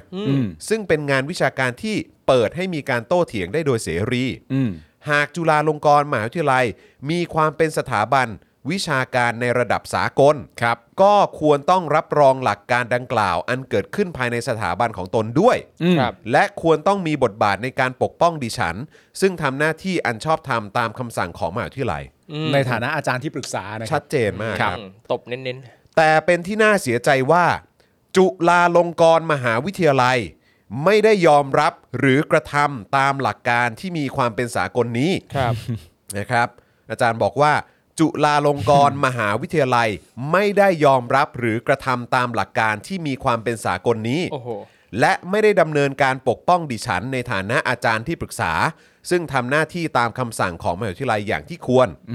แต่จุฬาลงกรณ์มหาวิทยาลัยกลับแต่งตั้งคณะกรรมการสอบสวนบทบาทของดิฉัน ในฐานะอาจารย์ที่ปรึกษาดังกล่าว เนี่ยเนี่ยโอ้โห ตรงเนี้ยมันมันรู้สึกว่าน่าหงุดหงิดหัวใจมากเลยกับการที่เราจะเห็นจุฬาลงกรณ์มหาวิทยาลัยเนี่ยนะครับโปรโมทออกสื่อเยอะมากว่าเอ่อติดอันดับท็อป 200 มหาวิทยาลัยของโลก พยายามจะก้าวเข้าสู่เป็นมหาวิทยาลัย แถวหน้าของประเทศติดอันดับโลกภาคภูมิใจมาก ติดป้ายประกาศใหญ่โตตรงถนนเส้นพญาไทนั่นนี่นู่น อืม แต่ว่าไอสิ่งที่ควรจะทำตามหลักวิชาการแบบที่เป็นสากล คือการอ่าที่ทำให้มหาวิทยาลัยเป็นพื้นที่ปลอดภัยในการพูดคุยกันเรื่องเกี่ยวกับวิชาการเนี่ยจุฬาลงกรณ์มหาวิทยาลัยยังทำไม่ได้ นอกจากจะทำไม่ได้แล้วเนี่ยยังขัดขวางสิ่งนั้นอีกด้วย สุดจริงๆเนาะสุดจริง ๆนะครับ แล้วก็คือจากการอ่านอันนี้มาแล้วก็ ครับ เห็นเห็นพฤติกรรมของทางหมหาวิทยาลัยนี่ก็คือคำเดียวที่เด้งขึ้นมาในหัวของผมเลยคือ เสื่อมฮะ จริงๆนะ อืม แล้วคือคือเสื่อมนี่คือความศรัทธาที่เราจะมีให้ ครับ กับสถาบันเนี้ย ใช่ ครับ สำหรับผมเอง อืม เมื่อเห็นเหตุการณ์แบบเนี้ย ครับ ก็เสื่อมศรัทธานะ แล้วผมว่านะ ถ้าเหตุการณ์แบบเนี้ยตัวข้อเขียนเนี้ยนะฮะ อืม ถูกเผยแพร่ออกไป ครับ แล้วมีการทำความเข้าใจและอธิบายกัน อืม นะครับ ผมว่านะ คือเด็กๆรุ่นใหม่ ก็อาจจะแบบไม่ได้อยากเข้าสถาบันเนี้ย ครับ เด็กๆรุ่นใหม่ถูก อืม ใช่ คือแล้วก็แล้วเมื่อเด็ก ๆ รุ่นใหม่ แล้ว ครั ก็ บ มีการพูดต่อกันออกไปว่า โอ้ยอย่าไปเลย จุฬา ครับ คือขนาดอาจารย์ อืม ในมหาวิทยาลัยตัวเองยังไม่ปกป้องเลย ใช่ครับ แล้วคือมันเห็นชัดมากว่าตอนนี้สิ่งที่จุฬาทำคือการปิดกั้นความคิดทางวิชาการอ่ะ มันมันแบบมันคือมันชัดเจนอะว่า ครับ แบบเฮ้ยแบบนี่คืออาจารย์ของคุณเอง อืม คุณยังไม่ดูแลเลยเหรอเนี่ย ครับ คุณยังไม่ปกป้องอ่ะ ใช่ คือแบ คุ บ ณยังไม่มีความรู้สึกว่าควรจะทำให้เขาปลอดภัยเลย แล้ว อะ ครับ แล้วสิ่งต่างๆ ที่อาจารย์อาจารย์เอ่ออาจารย์กุลดาหยิบยกขึ้นมาเนี่ย ครับ มันก็เป๊ะหมดเลยนะครับ ตรงประเด็นฮะ ก็คือว่าเฮ้ยตามหลักสากลตามอะไร ใช่ ต่า ครั งๆ บ แล้วมันก็ต้องเป็นอย่างนี้ แล้วก็เรื่องมันก็แยกกันระหว่าง ครับ อ่ะวิทยานิพนธ์เอง หรือว่าตัวหนังสืออ่านน ค มั รับ นก็คนละเรื่องกัน ครับผม เออแต่คือแบบไอ้ตรงพาร์ทที่ที่อาจารย์เองมีความรู้สึกว่าทางมหาวิทยาลัยควรจะเข้ามามีส่วนร่วม แล้ว ครั ก็ บ ควรจะเข้ามาปกป้องเนี่ย อืม มันเกิดอะไรขึ้น ครับ ใช่ไห ก็ มครับ ในเมื่อมันเป็นวิทยานิพนธ์ที่เกิดขึ้น ภายใต้มหาวิทยาลัยนี้อะครับ ใช่ แล้วก็ ใช่ครับ มีอีกประโยคนึงครับ ที่ผมว่าอันนี้ฟังแล้ว น่าสนใจครับ น้องๆครับ น้องๆทุกคนนะครับ น้องๆทุกคนลองลองฟังประโยคนี้กันดูนะครับ แล้วแล้วถ้าน้องๆแบบแม้กระทั่งคนที่เรียนอยู่ตอนนี้ หรือแม้ คกรับ ระทั่งคนที่จบมาแล้ว หรือคนที่กำลังคิดอยู่ว่าต่อไปฉันจะไปเรียนที่ไหนเนี่ยครับลองฟังประโยคนี้ดูครับนนี้ คือประโยค อันนี้อันนี้ผมก็ตกใจนะ ใช่ คือประโยคที่มาก่อนหน้านี้เนี่ยโดยรวมนะครับเนื้อหาอย่างที่บอกไปแล้ว แต่ว่าประเด็นสำคัญก็คือว่าที่อาจารย์เขาต้องการจะเอ่ยถึงก็คือว่าทางมหาวิทยาลัยเนี่คยรับ จุฬาลงกรณ์มหาวิทยาลัย ค เนี่ รั ย บ ไม่ได้ดูมีท่าทีที่ต้องการจะปกป้อง เออ อะไรใด ๆ เลย ครับ อ่ะก็นี่แล้วกันก็คือประโยคที่อาจารย์พูดผมพูดอีกทีก็ได้ครับ อ่า ะน้องๆนะครับ แล้วก็ใครก็ตามครับ ลองฟังกันดูครับ จุฬาลงกรณ์มหาวิทยาลัยไม่ได้ยอมรับหรือกระทำตามหลักการที่มีความเป็นสากลนี้ อืม และไม่ได้ดำเนินการปกป้องดิฉันในฐานะอาจารย์ที่ปรึกษา ซึ่งทำหน้าที่ตามคำสั่งของมหาวิทยาลัยอย่างที่ควร ครับ แต่จุฬาลงกรณ์มหาวิทยาลัยกลับแต่งตั้งคณะกรรมการสอบสวนบทบาทของดิฉัน ในฐานะอาจารย์ที่ปรึกษาดังกล่าว ครับ และดูประโยคต่อไปครับ ก่อนจะทิ้งท้ายว่า และในทางตรงกันข้าม ดิฉันกลับได้รับการสนับสนุนกำลังใจ ไมตรีจิต และความช่วยเหลือจากอาจารย์อาวุโสของมหาวิทยาลัยธรรมศาสตร์แท น ซึ่งดิฉันขอขอบพระคุณณที่นี้ด้วยครับ น้องๆก็น้องๆที่กำลังจะก้าวขาเข้าสู่ระดั ครับบผม อุดมศึกษาเนี่ยนะครับ ครับ ก็ก็สร้างความถี่ถ้วนกับตัวเองในเรื่องนี้ครับ ใช่ครับ ก็ นะฮะ หาข้อมูลดีๆครับ อย่าดูแค่ยี่ห้อมหาวิทยาลัยนะ จริง ครับผม จริง ครับ สำ จริง คัญ เลยครับ มากนะครับ คือแม่งไม่เหลืออะไรแล้วจริงๆฮะ คือจริงๆ ผมกำลังจะตั้งคำถามว่าช่วงนี้เป็นอะไร อืม ช่วงเนี้ยเป็นอะไร แต่ว่าในความเป็นจริงมันเป็นมันใช้คำว่าช่วงนี้ได้ไหม มันจะ แต่แต่ผมรู้สึกว่าคืออย่างอย่างที่เราคุยกัน ครับ เออ ว่าหรือว่าที่วันก่อนก็คุยกับพี่แขกก็คุยว่าเฮ้ยเอาจริง ๆ อย่างดารากบปส ครับ ดาราที่สนับสนุนเผด็จการอ่ะทุกวันนี้มีที่ยืนขนาดไหน อืม คือหายไปเยอะมากเลยนะครับ หายไปเยอะมากแล้วประกอบกับเรื่องของเศรษฐกิจ อืม ประกอบเรื่องของโควิด ครับ ที่มันยิ่งตอกย้ำว่าแล้วเป็นไงล่ะพวกมึง อืม อืม ใช่ไหม ใช่ แล้วทุกวันนี้เป็นอย่างไร ครับ อืม ใช่ไหมฮะแล้วอันนี้ก็เหมือนกันครับคือที่เราเห็นการสนับสนุนกปปสอะทั้งหลายอ่ะ ครับ อันนี้ผมเอาพุ่งแค่ไปที่เฉพาะการชุมนุมกปปสก็ได้ ครั นะ บ อืม อันนี้ยังไม่ได้ย้อนไปถึงพันธมิตรหรืออะไร ค แบ รับ บนี้นะเอาแค่กปปสอย่างเดียวก็ได้ คนที่มันไปมีส่วนร่วมในกปปสทุกวันเนี้ย อืม มันเหลือที่ยืนหรือว่า ครับ มีที่ยืนหรือมีบทบาทในสังคมสัก ครับ เท่าไหร่กัน อืม หรือมีเครดิตในสังคมเหลืออยู่สักเท่าไหร่กัน ใช่ ครับ แล้วนี่ก่อนหน้านี้เราเห็นอะไร บุคลากรทางการแพทย์ ครับ อ่า ที่เป็นไงอ่ะ อืม หลังจากเหตุการณ์การสนับสนุนกปปส อืม ครับ นำไปสู่การทำรัฐประหาร อืม แล้วเกิดวิกฤตแบบนี้ขึ้นมา ครับ เนี่ย เออ คนก็มองย้อนกลับไปนะค ครัรับ บ ใช่ไง ถึงบุคลากรทางการแพทย์หนีคนไข้มาไล่อีปูอ่ะ เออ อืม แล้วนี่ก็เหมือนกัน ครับ ตอนเหตุการณ์พระเกี้ยวใช่ไหมอะไร ใช่ นะยกแห่เส เสลี่ ลีย ย ง ง อะไรต่างๆอัญ เนี่ย เชิญพระเกี้ยว อัญเชิญพระเกี้ยวใช่ไหมฮะเออก็อันนั้นก็คนก็มองย้อนกลับไปว่า เป็นไงล่ะ ใช่ จุฬา อืม ตอนนั้นน่ะเป็นไง อืม แล้วอันนี้ก็เหมือนกันนะ ใช่ครับ คือคนก็จะมองย้อนกลับไปหมด ครับ แล้วคือหลักฐานหลักอะไรทุกอย่างมันมีหมดแล้ว อืม เนี่ยแหละครับ มันก็จะค่อยๆ เสื่อมลงไป ครับ เรื่อย คือคือเหมือนกับตอนเนี้ยถ้าถ้าถ้ามองในมุมคนนอกที่มองเข้าไปในจุฬาหรือหรือการการที่เราเราจบมาแล้ว แล้วก็รู้สึกว่า ณตอนเนี้ย เอ่อมันมันเป็นมาสักระยะหนึ่งแล้วอะที่จุฬามีความแบบกินบุญเก่า ใช่ แล้วตอนนี้อีบุญเก่าเนี่ยมันก็กินไปเรื่อยๆจนมันค่อยๆ ลดลดลดลดลดอ่ะไม่แทบ ติดลบแล้ จะ ว ไม่ได้สั่งสมบุญอะไรใหม่ๆ เพิ่มขึ้นมาเลย แล้ว ไอ้บุญใหม่ๆที่มีที่เพิ่มขึ้นมามันก็ยังไม่ได้จะเทียบเท่ากับอีความชั่วช้าต่างๆที่ทำอ่ะ แล้วคุณผู้ชมครับ สถาบันการศึกษาที่ไม่อยู่บนหลักการสากลเนี่ยนะ ค ค รั รับ บ อืม ถามจริงมันมีอนาคตไหมสถาบันการศึกษาที่ไม่ได้เหมือนไปพร้อม ๆ กับหลักการสากลเนี่ย ครับ อืม มันมันจะได้รับความน่าเชื่อถือขนาดไหนกัน ครับ ครับ และอีกเรื่องหนึ่งที่สำหรับผมมีความรู้สึกว่าชัดเจนมากก็คือว่า คือจริง ๆ เราได้พูดถึงสถาบันเสาหลักที่ว่าเนี่ยนะครับ อยู่ในหลายโอกาสหลาย เออ ครั้งนะครับ และแต่ละครั้งเนี่ย ผมก็สามารถจะพูดได้อย่างเต็มปากเต็มคำเลยนะว่าทำตัวเอง ใช่ จริงๆ แต่ละครั้งเป็นการทำตัวเองทั้งนั้นเลยนะฮะ ใช่ ไม่ได้ค่อยจะมีบุคคลจากภายนอก ครับ เข้ามาป่วนมากวนมาใดๆนะฮะ คือ หลายๆครั้งมัน อ เป็นการ คืออาจ ทำ จะมี ตัวเอง กระแสเออจากเสียงภายนอก ครับ อะไรแบบนี้มาบ้าง เออ แต่คือคุณก็นิ่งได้นี่ คุณก็คุณ ใช่ คุณมีวิธีการดิว อืม กับมันได้ ใช่ครับ แต่คุณกลับไปแบบบางหลาย ๆ ครั้งก็มีความรู้สึกว่าเหมือนเหมือนดิ้นตามหรือว่าเออ ใช่ อะไรสักอย่างตามอ่ะ ใช่ ซึ่ง ครับ มันก็คือการทำตัวเอง ใช่ แล้วเวลาที่มีคนรุ่นใหม่ มีนิสิตปัจจุบันที่เขามีความก้าวหน้า เขาอยากจะทำสิ่งดีๆ ให้กับประเทศชาติ อยากจะพัฒนาจุฬาพัฒนาพื้นที่โดยรอบพัฒนาสังคมประเทศชาติ แต่ก็ถูกขัดแข้งขัดขาจากคนที่ได้ชื่อว่าเป็นผู้บริหารมหาวิทยาลัย ก็นี่ก็ อันเนี้ยมัน ทำ ยิ่งน่าสนใจ นี่ก็ทำตัวเอง เออ ทำตัวเอง อันนี้ก็การทำตัวเอง ทำตัว คือ เง ไอีเด็ก ครับ นี่ก็พยายามจะโอ้โหพยายามจะช่วยกอบกู้ให้จุฬาเลยนะ แต่อีผู้ใหญ่นี่แหละ ตัวดี เอออ่ะแต่ว่าก็มีต่อนะครับ ครับ นะฮะ ผม เอ่อทางทนายของอาจารย์ใช่ไหมครับ ใช่ครับ อาจาย์ ผม เอ่อเอ่อทางทนายวิญญัตใช่ไหมฮะ ครับผม ว่าไงบ้างครับ ทนายวินยัตชาติมนตรีนะครับทนายความของอาจารย์กุลดานะครับเอ่อก็ได้กล่าวว่าทางฝ่ายจำเลยเห็นว่า คดีนี้เป็นการบรรยายฟ้องและกล่าวอ้างที่เกินเลย ไม่เป็นความจริง อันเป็นการใช้สิทธิ์ฟ้องคดีโดยไม่สุจริต ครับ ทั้งที่การทำวิทยานิพนธ์และการอนุมัติทั้งยังได้รับการเชิดชูว่าเป็นวิทยานิพนธ์ดีเยี่ยม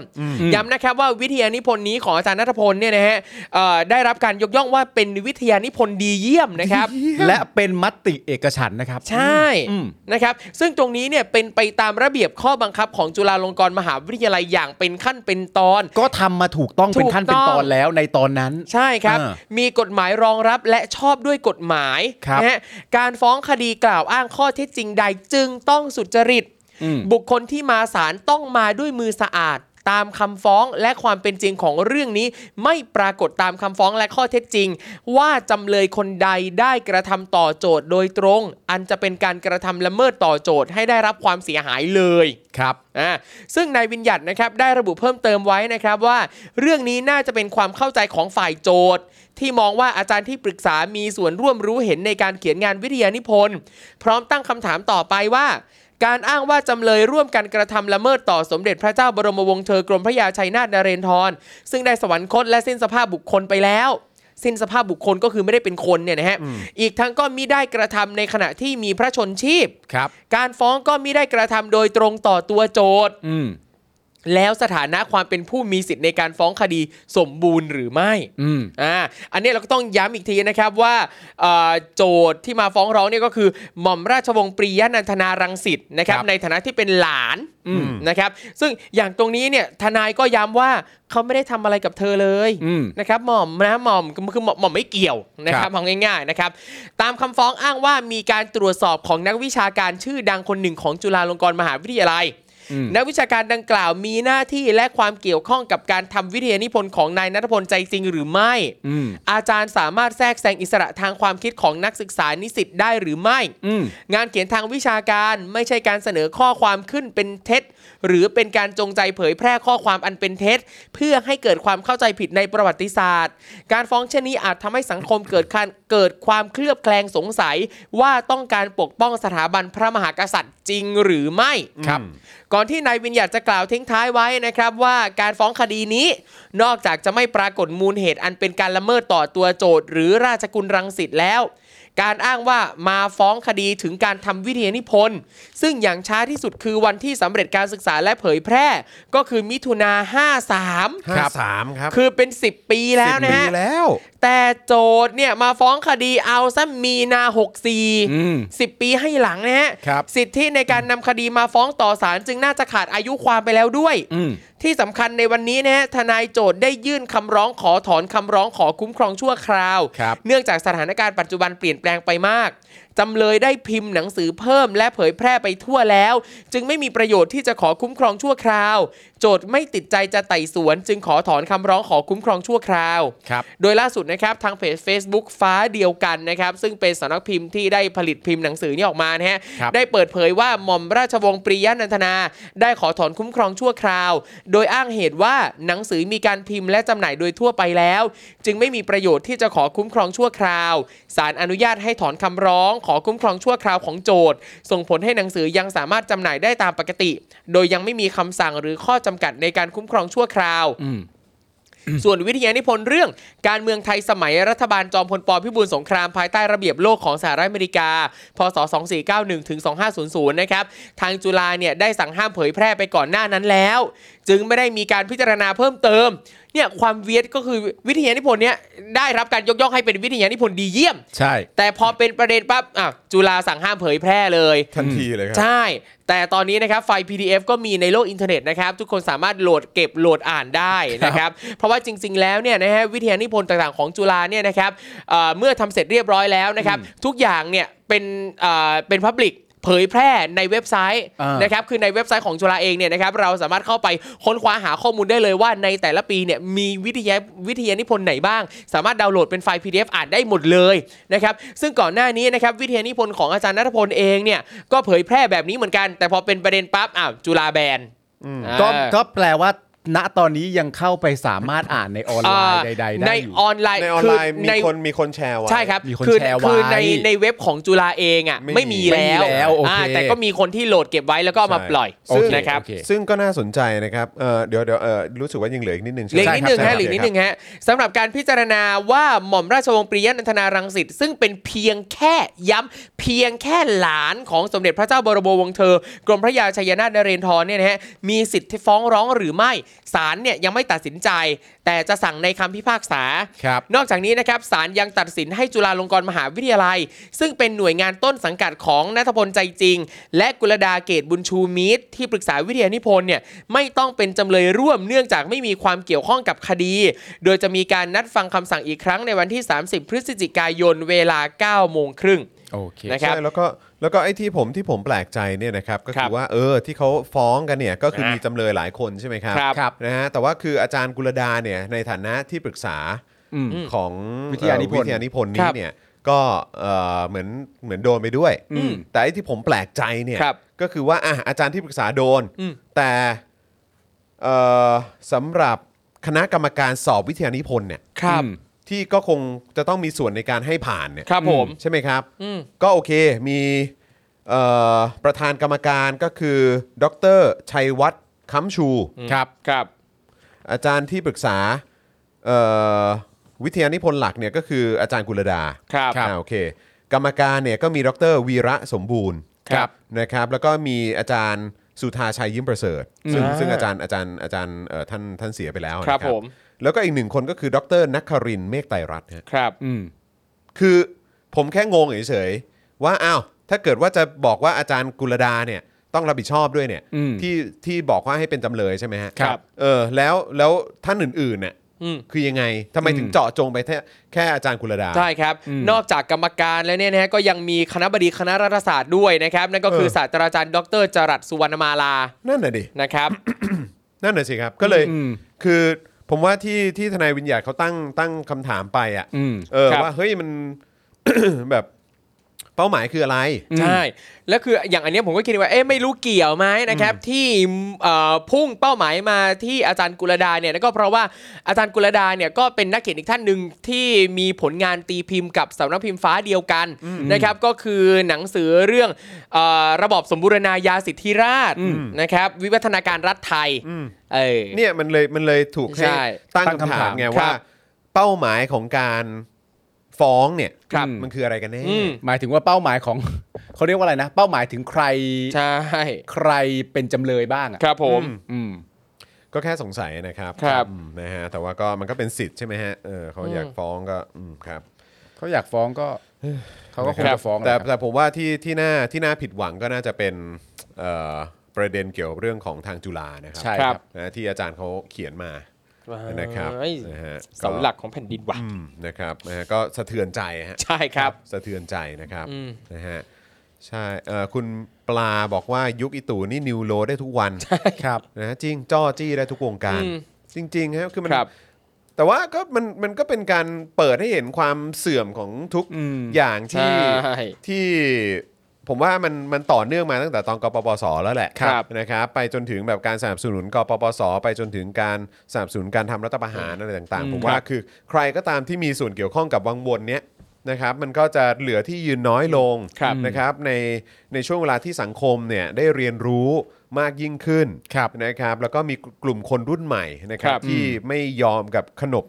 เดิมๆที่เหมือนแบบ เหมือนโอเคกับอำนาจเผด็จการ ครับ อืม อำนาจการกดขี่อะไรก็ตาม หรืออำนาจนิยมโดย ที่น ปกติ ที่มันที่มันไม่เป็นสากลน่ะ อืม ครับ แล้วก็ไม่ไม่ถูกต้องตามหลักการและตรรกะต่างๆเนี่ยคือ ครั ค บ นรุ่นใหม่เขาก็ไม่เอา อืม แล้วก็ในขณะเดียวกันก็สังคมก็เติบโตแล้วก็เรียนรู้ไปด้วย ใช่ เพราะฉะนั้นคือใครก็ตามที่ยังคงยืนหยัดอ่ะเอออนะครับ อยากจะสนับสนุนในอะไรที่มันวิปริต ผิดหลักการแล้วก็ไม่เป็นสากลเนี่ย มันก็แค่ไม่ได้รับการยอมรับมากขึ้นเรื่อยๆ แล้วก็เครดิตความน่าเชื่อถือ มันจะ ที่ ลดลง ที่ยืนในสังคมหรือเสียงในสังคมที่ตัวเองเคยแบบมีเสียงดัง ๆ หรือว่า อืม มีคนเคยหันมาสนใจมาให้ความสำคัญอะไรแบบเนี้ย หรือโชว์พาวเยอะ โช ๆ ว์พาวเยอะเนี่ยมันก็จะค่อยๆ ลดน้อยลงไปเรื่อย ครับ ๆครับนะฮะแล้วก็แล้วก็ก็ดีครับก็เป็นอันเนี้ยเรียกว่าเป็นการจัดลงสังคมแหละ ครับผม ผมว่านะ ใช่ แต่ผมชอบในประเด็นที่ว่าใน การต่อสู้ครั้งนี้เนี่ยมันเป็นการต่อสู้ในเชิงการต่อสู้ตามหลักวิชาการนะ ใช่ครับ หมายถึงว่าถ้าเกิดว่าการต่อสู้นี้เนี่ยเอ่ออาจารย์ที่ปรึกษาหลังจากพิสูจน์อะไรต่างๆกันานากัน ครับ เสร็จเรียบร้อยแล้วไม่ไม่ชนะ นั่นแปลว่าหลักวิชาการของประเทศเรา ครับ ไม่ของประเทศเราก็ได้ของมหาวิทยาลัยแห่งนี้เนี่ย อืม น่าจับตามองมากเลยนะ ใช่ใช่ ว่าวิทยานิพนธ์ของเด็ก อืม ครับ ไม่ว่าจะเป็นชั้นปตรีปโทหรือปเอกก็ตาม โดยเฉพาะคณะรัฐศาสตร์เนี่ย ครับ ในภายภาคหน้ายิ่งครูทอมบอกด้วยว่ามันจะกลายสามารถอยู่ในแพลตฟอร์มที่สา ใช่ค มา รั ร บ ถอ่านได้ ครับ ต่อไปเนี่ยอะไรผ่านบ้าง อืม อะไรไม่ผ่าน อะไรสามารถจะลงมติว่าผ่านอย่างเป็นเอกฉันท์ ครับ อะไรถูกลงมติว่าเป็นวิทยานิพนธ์ดีเยี่ยม ครับ มันต้องจับตามองกันทุกฝีก้าวนะฮะจากนี้เป็นต้นไปเนี่ย ครับ เพราะว่าณตอนนี้เราก็รู้แล้วว่าอย่างอ่ะสมมติพูดอย่างมอชอมันเป็นการต่อสู้เพื่องานศิลปะ ครับ ใช่ไหมฮะในการปิดกั้นอะไรต่างๆกันานาส่วนที่มหาวิทยาลัยจุฬาลงกรณ์ครั้งนี้ก็เป็นการต่อสู้ตามหลักวิชาการ ครับ ผมว่าต้องดูฮะ ก็ยาวกันไปฮะ ก็ยาว ก็มันเป็นว่าการ การมีที่ยืนในสังคมแหละครับเอออ ม เดี๋ยวเราก็คงจะได้เห็นกันนะครับ ครับ นะฮะ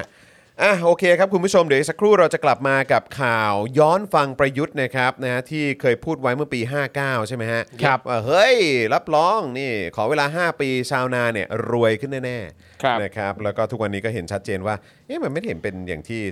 ตู่พูดเลย ใช่ ขี้ตู่ปะเนี่ยเออ ม นะครับี่ ของตู่ เออ ใช่ ขี้ตู่ปะเนี่ยเออ ก็อยากจะถามว่าใครรวย เออ นะครับ แล้วก็ยังมีประเด็นดราม่าของเพย์พาด้วยนะครับ โอ้ ที่ จริง เมื่อวานนี้เราก็เอ่อบอกกันเอาไว้นะครับ ว่า ครับ เฮ้ยเดี๋ยวเราต้องมาคุยกันหน่อย ครับผม นะครับเพราะว่า ก็มีหลายท่านที่เป็นแฟนรายการของเราที่เป็นฟรีแลนซ์กันด้วย ใช่ ครับ เป็นเอ่ออะไรเกมแคสเตอร์ เกม เขาเขาเรียกว่าอะไรเกม Cast Game แคสแคสแคสเตอร์ แคสเตอร์ ใช่ไหม อ่ะ ฮะ เกม เออ แคสเตอร์เกมเมอร์ได้หมด ย่า นะ งเงี้ยนะครับเออนะครับแล้วก็จริง ๆ แล้วของเราก็อ๋อแต่ว่าของเราเราก็เป็นเพย์พาของบริษัทอยู่แล้ว ใช่ ครับผม เออนะครับนะแต่ว่าเหมือนหลายคนก็ได้รับผลกระทบเหมือนกัน ครับ เออไม่รู้คุณเบริเฟอร์เป็นไงบ้างเนาะจะได้รับผลกระทบไหมฮะ ครับ เออไม่รู้เหมือนกันเนาะ เออเดี๋ยวต้องไปหาข้อมูลสอบ นะครั ถา บ มกัน นะยังไงก็เป็นกำลังใจให้ด้วยนะครับนะฮะก็เอ่อก่อนจะไปข่าวเหล่านั้น ครับ นะครับนะซึ่งจริง ๆ แล้วก็เออโอเค อย่างที่บอกไปว่าประยุทธ์บอกว่าชาวนารวยแน่นะครับแล้วก็ อืม มีเรื่องเพย์พานะครับแล้วก็จะมีเรื่องอีกเรื่องหนึ่งที่เตรียมเอาไว้ ก็คือเอ่อแคมเปญ11 11 ใช่ไหมฮะ อ๋อครับ ครับ ผ เอ ม อนะครับ นะฮะที่โรงพยาบาลอุดรใช่ไหมฮะ ครับ ก็น่าสนใจดีเหมือนกันนะครับนะฮะเดี๋ยวเรามาดูเรื่องนี้กันนะครับ แต่ว่าก่อนอื่นเลยนะครับก็อยากจะ เอ่อประชาสัมพันธ์สำหรับสปอนเซอร์ของเรา เออ ครับผมในสัปดาห์นี้ เย้ๆ เออนะครับในสัปดาห์นี้นะครับก็ ครับ คือ r a d a r s Point นั่นเองนะครับนะฮะก็วันนี้นะครับแล้วก็ตลอดทั้งสัปดาห์เนี่ยนะครับผู้สนับสนุนของเรานะครับของ Daily Topics เนี่ยนะครับในการไลฟ์เนี่ยก็คือ r a d a r s Point นั่นเองนะครับนะฮะก็เอ่อเป็นแพลตฟอร์มสะสม point จากการช้อปปิ้งออนไลน์นะ ครั ค บ รับ เป็นแอปพลิเคชันที่สายช็อปแล้วก็สายลงทุนเนี่ยไม่ควรพลาด จริง เมื่อวานนี้จริง ๆ ก็มาหยอดไว้ประมาณหนึ่งแล้วนะค ครั รับบ ผม หลายคนเนี่ยก็โอ้โหฮือฮากันไป ใช่ นะฮะกับการได้มีโอกาสใช้แอปนี้ ได้พอยต์กันไปด้วย ใช่ ถูกต้อง แล้วก็มีหลายท่านก็บอก เฮ้ย ใช้มานานแล้วโอ้โห เออ ใครใครไม่ได้ใช้เนี่ยโอ้โห จริง แบบ มีความขิง ก็เรียกว่าตกขบวนไหมเนี่ยเออนะครับนะเพราะว่า r a d a r Point เนี่ยนะครับจะช่วยเปลี่ยนการช้อปปิ้งออนไลน์ธรรมดาธรรมดาของคุณเนี่ยให้พิเศษยิ่งขึ้นนะครับ ครับ เพียงแค่คุณดาวน์โหลด r a d a r Point นะครับ แล้วก็เข้าไปช้อปปิ้งสินค้า แล้วก็บริการจากร้านค้าออนไลน์ชั้นนำที่เราคุ้นชินกันอยู่แล้วนะครับ ไม่ว่าจะเป็น s h o p e e Lazada JD Central นะครับเอ่อ Agoda อะไรแบบนี้นะครับ หรือว่าแบรนด์ดัง ๆ อื่นๆเนี่ยนะครับเขารวบรวมไว้ให้หมดแล้วนะครับ แบบครบจบในแอปเดียวนะครับ ไม่ต้องกลัวว่าจะพลาดดิวเด็ดนะครับ หรือว่าส่วนลดสุดคุ้มใดๆไปเลยนะครับ เพราะเราเนี่ยจะยังซื้อสินค้าจากที่ต่างๆ ได้เหมือนเดิม แค่ว่าสะดวกขึ้น นะเพราะว่าไม่ต้องเข้าออกแอปหลายแอปนะครับให้หลายให้ให้มันวุ่นวายนะครับ ยิ่งไปกว่านั้นนะครับ การมาช้อปปิ้งสินค้าผ่าน r a d a r Point เนี่ยจะทำให้คุณได้รับ point ที่สามารถนำไปลงทุนต่อได้แบบฟรีๆ แบบไม่ต้องใช้เงินด้วย ครับ นะครับ คือแค่ไปช็อปแล้ว แล้วพอได้ point มาเนี่ยนะครับ ก็เอามาลงทุนครับ สร้างผลตอบแทนเพิ่มเติมกลับมา เรียกได้ว่าใครมีสิทธิ์เข้าถึงการลงทุนได้ง่ายมากยิ่งขึ้นนะครับ ใครๆ ก็มีสิทธิ์เข้าถึงการลงทุนได้ง่ายมากยิ่งขึ้น แถมไม่ต้องใช้เงินเลยด้วยนะครับ เท่ากับว่า point จากการช้อปปิ้งออนไลน์เนี่ยจะไม่ได้มีไว้เพื่อแลกของอย่างเดียวอีกต่อไปนะครับ แต่จะทำให้คุณได้เป็นส่วนหนึ่งของกิจการในฝันนะครับ เพราะว่า point เหล่านี้เนี่ยนะครับจะถูกนำไปลงทุน ทั้งในหุ้นชั้นนำของประเทศ และหุ้นระดับโลกเลยนะครับ ครับ ที่ใครได้ยินก็ต้องร้องอ๋อเลยนะครับ อย่าง Tesla Google Facebook Starbucks นะครับนะแล้วก็มีอีกเยอะแยะมากมายนะครับ หรือใครนะที่อยากจะลงทุนในคริปโตเคอเรนซี ครับผม นะครับหรือว่าทองคำก็ทำได้ด้วย อ่า นะครับก็คือเอา point เนี่ยนะครับไปลงทุนกันได้เลย ครับ นะครับหรือว่าตอนนี้ครับมีแผนลงทุนในบริษัทวัคซีนอย่างโมเดอร์นาด้วยนะ เออ ซึ่งตอนนี้ก็แว่วๆมาว่าเขาว่าโมเดอร์นาตอนนี้ถือเป็นวัคซีนที่ดีที่สุดในตลาด ครับ ผม เหรอฮะ เขาว่านะเขาว่านะครับ โอเค นะฮะโอเคโอเค ก็น่าสนใจดีเหมือนกันนะครับ ใครอยากจะลงทุนในบริษัทวัคซีนอย่างโมเดอร์นาก็ได้ด้วยนะครับนะก็เอาพอยต์ไปลงซะนะครับ นอกจากนี้นะครับนะฮะคนที่ใช้บัตรเครดิตกรุงศรีกรุงศรี First Choice แล้วก็ Blue Card เนี่ยนะครับก็ยังสามารถนำคะแนนในบัตรของตัวเองมาแลกพอยต์เพื่อใช้ในการลงทุนใน r a d a r Point ได้ด้วยนะครับนะฮะแต่สำหรับใครที่อาจจะไม่ได้สนใจในการลงทุนเป็นพิเศษก็ไม่เป็นไร เพราะว่าพอยต์พวกนี้เนี่ยก็สะสมไว้นะครับคุณก็มีสิทธิ์เลือกเองนะครับว่าจะเอาไปลงทุนไหม หรือว่าจะแลกเป็นเงินหรือว่าเป็นของใช้แบบนี้ก็ได้ด้วย ครับ นะ ผม นะฮะแล้วก็แน่นอนนะครับนี่ดิวพิเศษเลยสำหรับแฟนๆ รายการ Daily Topics ครับ นี่นะฮะรอรับสิทธิประโยชน์จาก r a d a r Point ได้เลยนะครับ ในแคมเปญ 11 11 ครับ ประจำเดือนพฤศจิกายนนี้อีกไม่กี่วันเนาะ ครับ นะเพราะ r a d a r Point นะครับเขามีแคมเปญแจก Point 2 ต่อ ครับ ช็อปและลงทุนได้อย่างจุใจ เลิศ นะครับในช่วงวันที่ 1 ถึง 11 พฤศจิกายนนะ ค ครับ รับ ผม โดย point 2 ต่อที่ว่าเนี่ยหมายถึงต่อที่ 1ช็อปครบ 1,100 บาท แจก 11 point ครับ สำหรับนักช็อป 1,100 คนแรกนะครับ ต่อที่ 2 นะครับ1เอ่อเขาเรียกว่า 100 top spender นะครับหรือว่าเอ่อ100 top spender เนี่ยนะครับให้สิทธิ์ get point คูณ 2 ครับสำหรับ ครับ 12 12 เดือนหน้าไงนะครับแจกจำกัดสูงสุด 500 point ต่อ 1 บัญชีผู้ใช้นะครับ ครับ อ่า นะฮะแต่พิเศษกว่านั้นครับ ชาว Daily Topics นะครับสามารถทักไปที่ Facebook Fanpage นะครับของ r a d a r Point ได้เลยนะครับ แล้วก็แจ้งว่ามาจากรายการ Daily Topics นะครับ ครับผม แล้วเขาก็จะมอบ point ให้คุณไปลงทุนเลย ใช่นี่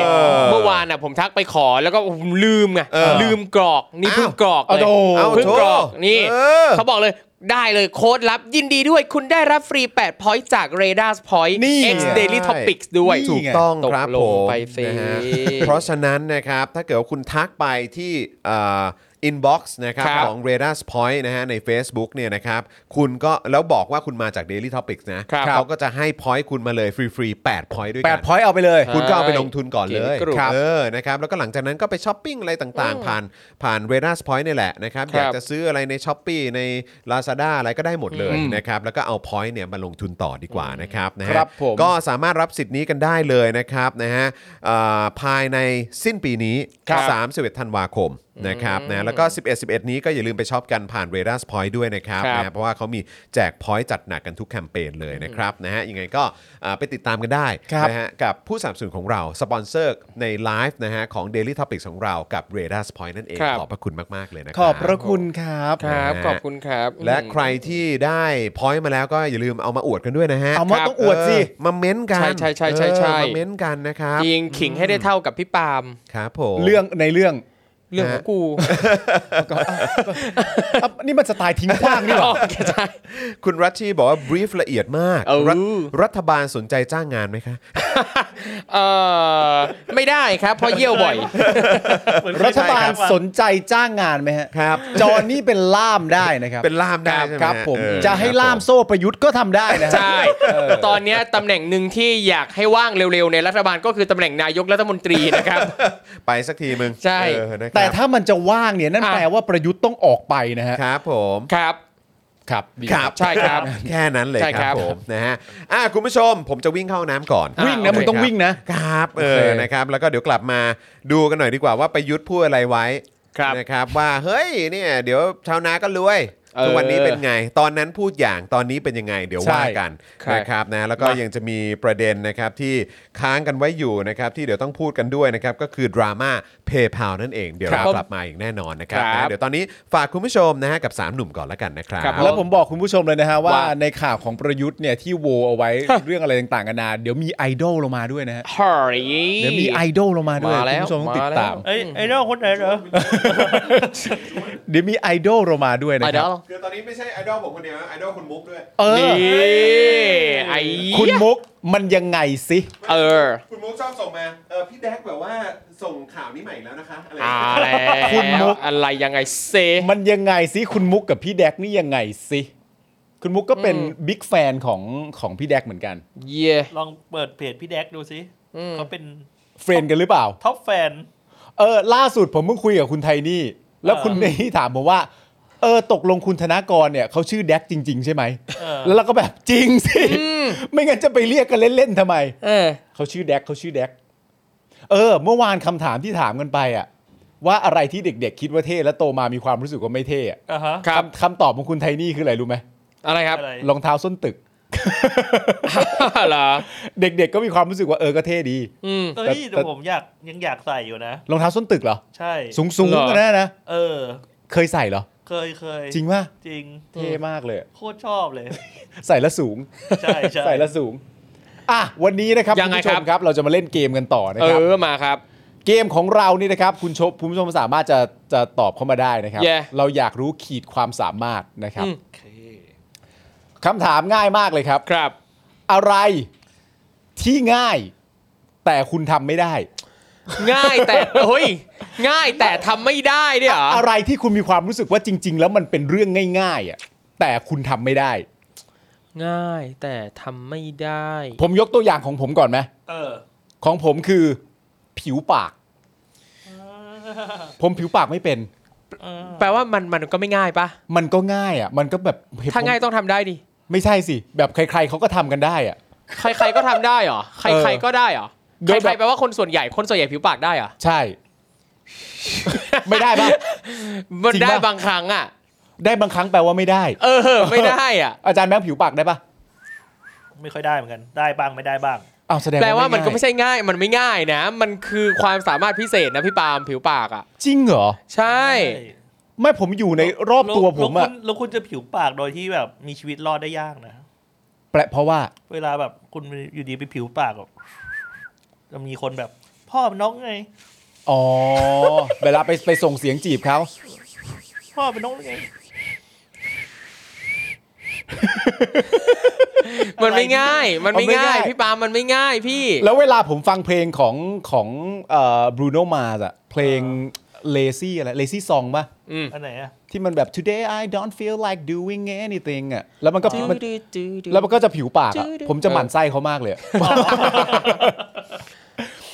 อุ๊ยแต่เมื่อกี้เนี่ยเห็นมีบางท่านบอกว่ากินผัก กินผัก อ่า แต่คืออย่างเนี้ยเอ่อล่าสุดผมเพิ่งไปอ่านหนังสือชื่อว่า please to meet me เออ นะครับเขาพูดเรื่อง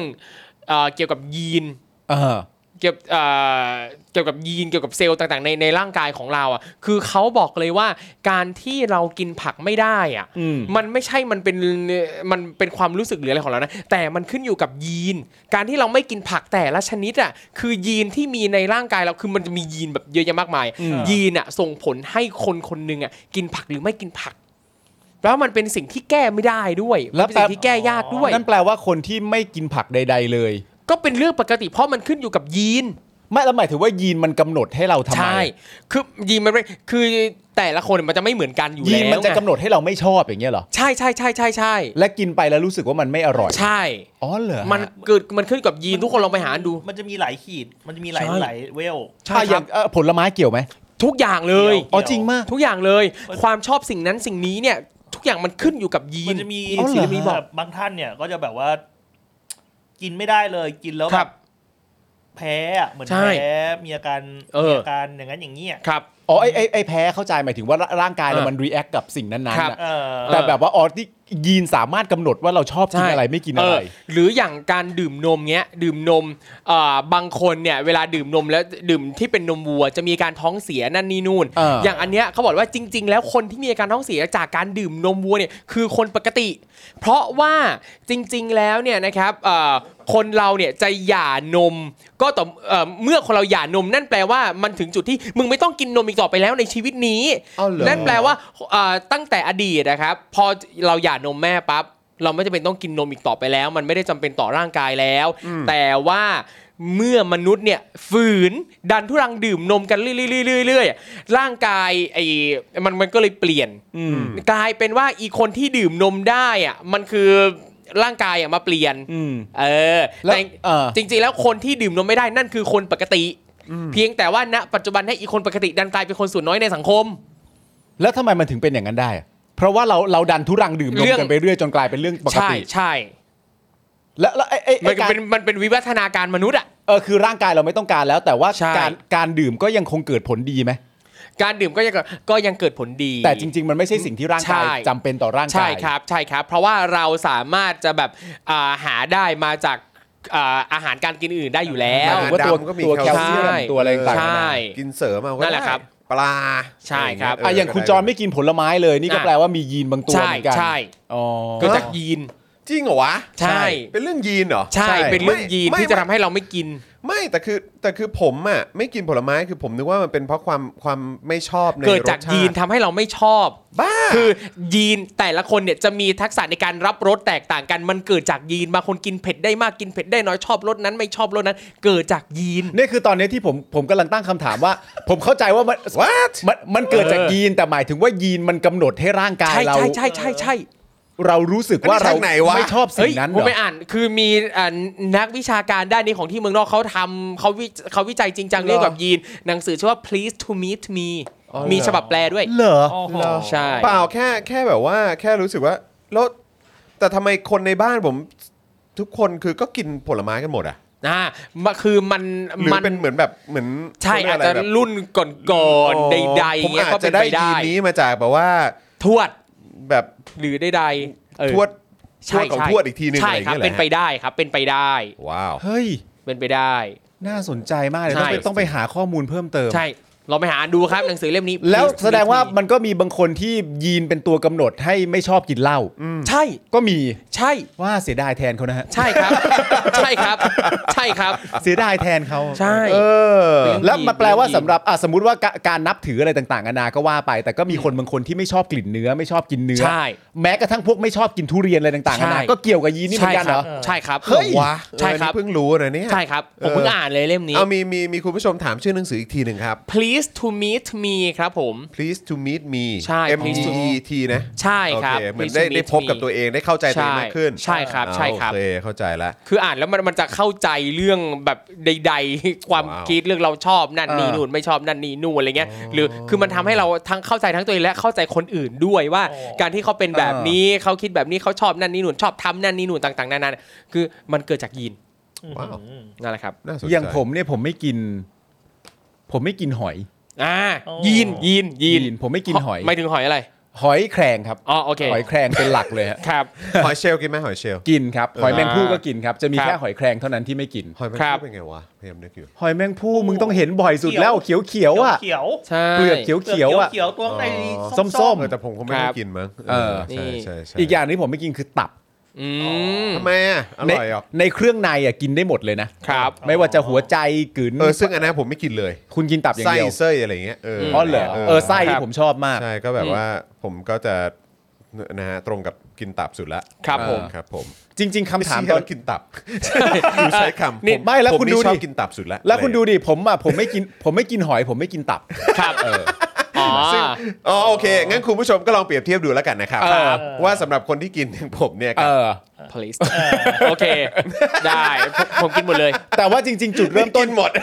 คุณกินทุกอย่างเลยเหรอ เออ ทั้งหอยและตับ ใช่ โอ้ยเก่งกินเก่ง ใช่ ครับ กิน ผม กินหมดเลย กินเก่งเลยเนี่ย กิน เออ กินสะอาดไหม นี่อันนี้ต้องถาม มามด้วย ไม่ต้องถามก่อนว่ากินผ่านแอปหรือเปล่า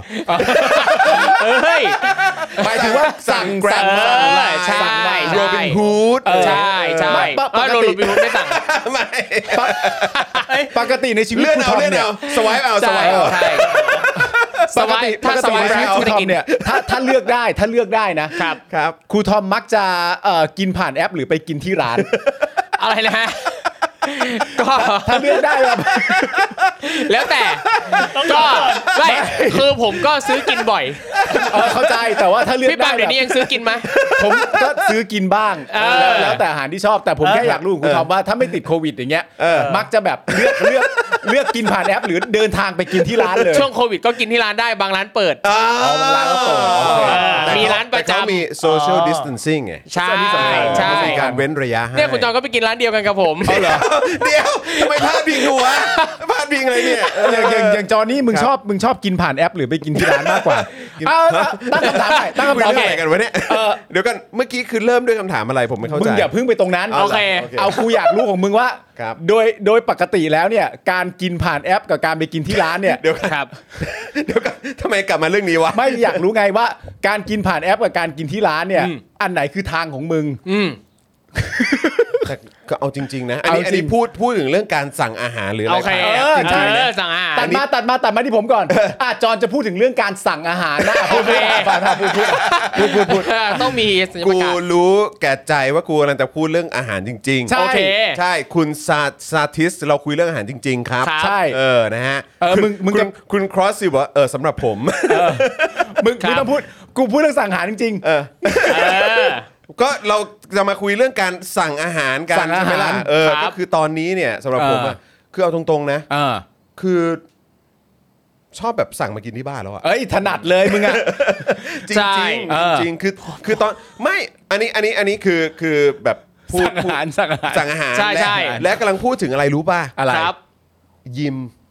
ยิม ไปฟิตเนสอะ เออ อ๋อ คือตอนเนี้ย อ๋อก็ คือจริงๆ หา มัน อาหารจากฟิตเนสเหมือนกัน คือออกกำลังกายเดี๋ยวนี้ ครับ ผมก็ไม่ได้ไปยิมแล้วนะ อ๋อ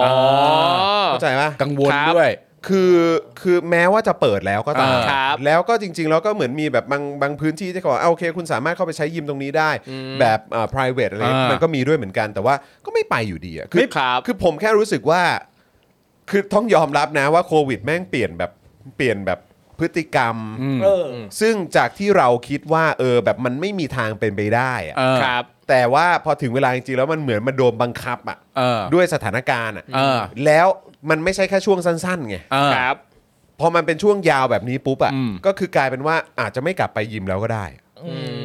แต่ไม่ว่าโควิดจะมาหรือไม่มาเนี่ย มึงก็ไม่เคยหยุดกินเลยใช่ไหมไม่ไม่พวกอาหารอะไรพวกเนี้ยมันเป็น หยุดไม่ได้หรอกคนเรา กินทุกวัน มัเป็นหนึ่งในปัจจัยสี่ ออ เรากำลังพูดเรื่อง ผมเป็นคนชื่นชอบเรื่องของรสชาติของอาหาร นี่ นี่ นี่ นะ นี่ กินทุกวันครั เออนี่ เออพอใจยัง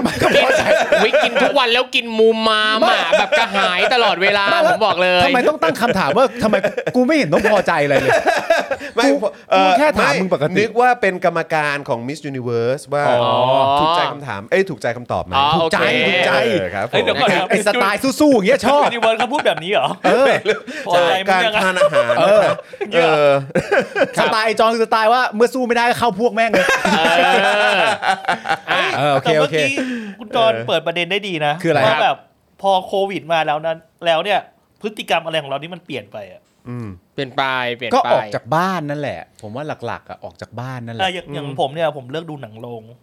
เออ เลิกใช่ไหม ผมก็ผมก็ผม อ๋ ก็ อมันมันก็ต้องเลิกไหมฮะ ไม่ไม่คือหมายว่าแม้แม้ว่าตอนนี้กลับมาดูได้แล้วเนาะ ม อ๋อดูได้ ใช่ กูก็ยังไม่ดู ใช่ เออ หรอ อ๋อแต่ของผมคือลูกเล็กด้วย ม เออ แต่ประเด็นแถม แต่คือคือเพิ่งไปมานะเพิ่งไป อ๋อเหรอ เพิ่งไปดูหนังมาเหมือนกัน แต่ว่า ครับ แค่แบบ มัน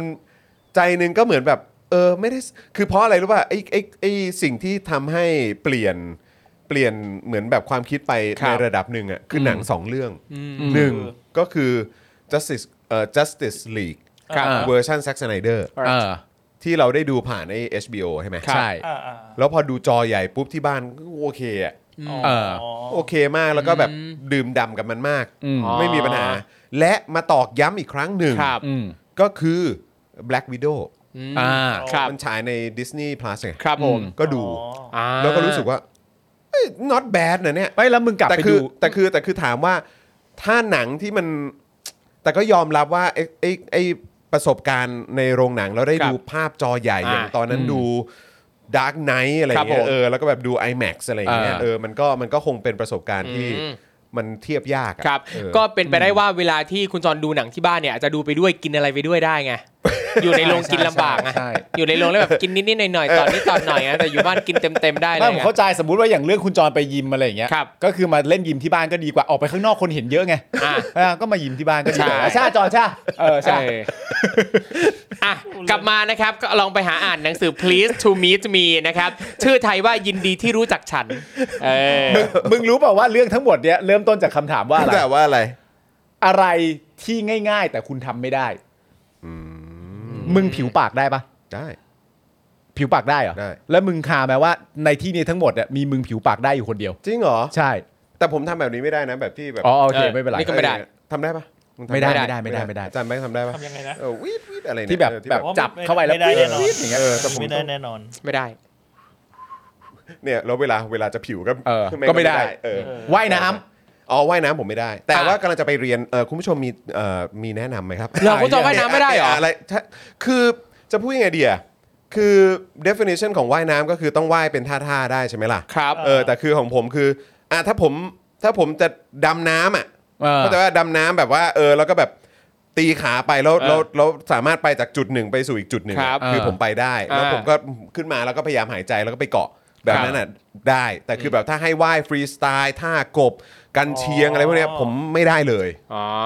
กูมีความรู้สึกว่า เวเดียวกัน มึงก็ไม่ต้องว่ายท่ากบกันเชียง ใช่ ผีเสื้ออะไรก็ได้ ไม่ไม่ มึงก็ฟรีสไตฟรีล์สไตล์ ไปข้างหน้า ก็ฟ ให้ รีสไตล์ไม่ได้ไง ก็ไม่ได้ด้วยเหรอ ไม่ได้ อ๋อเหรอ คือคือและเหตุผลที่อยากจะไปเรียนเนี่ย เพราะว่า อ่า ก็อยากจะเพื่อว่าได้ออกกำลังกายได้ด้วย อ่ เพ ย ราะว่า น้ำ รู้สึกว่าเออเดี๋ยวแก่ไปเนี่ยแล้วถ้า ครั เกิ บ ดว่าว่ายน้ำไม่เป็นแล้วแบบว่าเออสมมติข้อเคออะไรต่างๆมันไม่ดีก็ อืม ต่อไปก็คงต้องออกกำลังกาย ครับ แบบเอออ่ะว่ายน้ำหรือเปล่าอะไร อืม แบบเนี้ยเออ ครั ก็ บ เลย ผม อยากจะว่ายน้ำไม่เป็น อ่า เนี่ยซึ่งก็เลย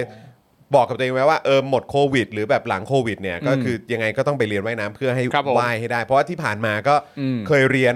ครั แต่ บ ก็แต่ก็ไม่รอดอ่ะ เออ เออแต่ว่าครั้งนี้ก็รู้สึกว่าไม่ได้อะเพราะว่าคือหลังจากที่โยคะอย่างเงี้ยผมโย ครั คะ บ แล้วผมก็ทำแบบเหมือนคล้าย ๆ เป็นคล้ายๆยิมนาสติกอะ อ่า แล้วมันก็มีแฮนด์สแตนมีอะไรต่างๆทำได้เชื่อจริงๆกูก็ทำได้นี่หว่า ครับ การ อ่า การควบคุมร่างกายในระดับหนึ่งการ ใช่ รู้ว่ากล้ามเนื้อจะต้องอะไรยังไง อืม คือมันพอจะรู้ในระดับหนึ่งเพราะฉะนั้นก็เลยรู้สึกว่าเออตอนนี้น่าจะเปิดใจและมีความเข้าใจกับเรื่องพวกนี้มากขึ้นถ้าไปเรียนรอบเนี้ยคิดว่ากูว่าน่าจะได้แล้วอะรอบเนี้ย ได้ ครับ ได้ได้ เออ ได้ คิดว่าอย่างนั้นครับ อ๋อมีอีกอย่างที่ผมทำไม่ได้ คือ วิดพื้น จริงเหรอวะ จริง นะครับ เฮ้ย วิดพื้นไม่เป็น ไอ้คุณปาไม่เรียนรอดอเหรอ ไม่ได้เรียน อ๋ออยู่แล้วล่ะ ไม่ได้เรียน เพราะว่าเมึงนอกนี่นะ ไม่แล้วคุณคุณผู้ชมสิ่งที่มันหามากก็คือว่าผมอะเคยทำรายการที่เป็นออนไลน์ใช่ไหมกับคุณจรที่คุณมารับผมไปฟิตเนสอ่ะ อ๋อใช่ ครับ ใช่ใช่เออไปเปิดดูสิเออ about us น่าจะไม่มีละ ไม่มีเหรอ ไม่น่าจะมีไม่น่าจะมี ไม่มีได้ไงวะ เนอะ เขาเข้าใจว่าไม่มี ทำไมอ่ะ หร เดี๋ยวลองเปิดหาดูแต่ อ่ะ ผ โอ ม ค เข้าใจ โอค ว่ามีมี แล้วแล้วไงแล้วไง แล้วประเด็นก็คือว่าตอนที่พาไปเสร็จเรียบร้อยเนี่ย แล้วก็เหมือนแบบคุณจรเขาก็สะใจมากที่ได้ที่ได้แกล้งผมใช่ไหมเพราะว่าสิ่งที่รู้กันก็คือว่าระหว่างผมกับคุณจรก็คือว่าผมเนี่ยไม่เข้าฟิตเนสเลย ใช่ ครับ และผมไม่ชอบการออกกำลังกายโดยการเข้าฟิตเนส การยกลูกเหล็กอะไรสำหรับผมเนี่ยการออกกำลังกายคือการเล่นกีฬา อ่า ให้มันได้มีแพ้มีชนะมีอะไร ครับ ต่างๆกันานานะให้มันมีการแข่งขันน่ะ ครับ แต่ว่า แต่ว่าเอ่อไอการฟิตเนสไปแล้วคุณจอนก็เลยเซอร์ไพรส์มารับผมที่บ้าน อืม แล้วก็ผ่านไปฟิตเนส แล้วตอนแรกก็สนุกสนานหัวเราะอะไรต่างๆนานาบลา ครับบลาบลานั่นนู่นนี่กันไป ครับผม จนกระทั่งผมมีอยู่แว็บหนึ่งอะ อ่ะ ที่ผมหันมาเห็นสายตาคุณจรอะ ครับ และสายตาคุณจรมองผมด้วยสายตาแบบเซอร์ไพรส์อะ อืมคบผม เซอร์ไพรส์ว่าแบบไอ้เชื่อมึงทำไม่ได้จริงๆเห ค ร รั อบ วะเนี่ย เออเออ มันเป็นสายตาเอ็นดูอะ อืม แบบมองแล้วแบบ เออกูกูรู้ว่ากูเคยฟังจากมึงว่ามึงไม่ถนัดพวกนี้หรือมึงทำไม่ได้ ครับ แต่มึงทำไม่ได้ขนาดนี้เลยเหรอวะ เออเออใช่ เป็นสายตาแบบเป็นสายตาที่แบบจากจากตอนแรกจะแกล้งก็กลายเป็นเอ็นดูและสงสาร เออ โอ้ ในขณะที่พอถึงที่มันมันเอาโซ่ โซ่ที่อะไรก็ไม่รู้มาคล้องคอ แล้วก็ขึ้นไปแบบดึงข้อแบบเฮ้ยเฮ้ยเฮ้ยเออมึงเก่งไอ้เหี้ยมึงเก่ง เออมันอยู่ในไหนวะ มันไม่มีมันไม่มีแล้ว มันไม่มีได้ไงไม่เข้าใจ มัน อ่ะ ไม่มี หรอ มันไม่มี อะไรนะ เพราะอะไรวะ เดี๋ยวก่อนนะคลิปไหนนะ นานแล้วแหละ เออ มันไม่มีผมมีเหตุผลเดี๋ยวผมอธิบายให้ อ๋อเหรอ มัน เหร ไม่ อ มี เหรอ นั่นแห เหร ละ อเหรอเหรอเหรอเหรอ ใช่ เออจำไม่ได้วะ มันไม่มี เออ ค ด้ว รับ ยเหตุอะไรวะจำไม่ได้เหมือนกัน ครับผม นะครับนะฮะ หรืออยู่อยู่อยู่แต่ใน Facebook Page ป่ะ ไม่มีไม่มี ไม่มี ไม่มี ไม่มีไม่มีเออนะครับเออแต่จำได้ว่าเคยเคยแบบอยากหาดูเทปนั้นเหมือนกัน ใช่ เออเพราะว่าคือเทรนเนอร์คนที่เทรนผมปัจจุบันที่ ทุกวันนี้เนี่ยก็ยังเทรนผ่านโทรศัพท์มือถือเนี่ย ครับ เออก็คือก็เป็นคนที่เทรนกับไอ้ปาล์มเนี่ยแหละ เขาก็คงเซอร์ไพรส์อะฮะ ครับ ว่ามีมนุษย์ที่ไม่มีกำลังทางด้านร่างกาย ที่จะมาออกกำลังกายในฟิตเนสได้ขนาดไอ้คนคนนี้เลยเหรอวะ เออ เขาคงเซอร์ไพรส์นะฮะ ครับ แต่จริงๆเล่นไปเรื่อยๆเดี๋ยวก็ได้เองนะ ใช่ครับ แต่ผมไม่มีทางไปถึงจุดนั้นเนี่ยฮะ คุณคุณแบนชี่บอกว่าพี่ปาล์มใส่เสื้อสีแดงหรือเปล่าตอนเทปนั้นน่าจะใช่นะ สีส้ ส้ ม ม ครับ ส้ม สีส้ ส้ ม ม สีส้ ส้ ม มส้มแบบโอเขาเรียกว่าโอโรสอะ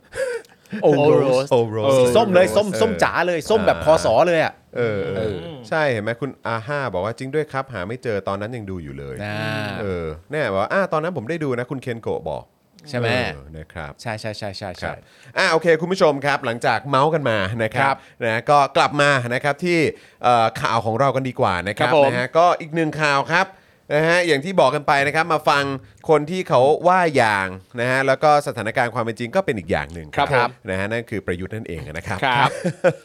นะครับ นะฮะก็เอ่อ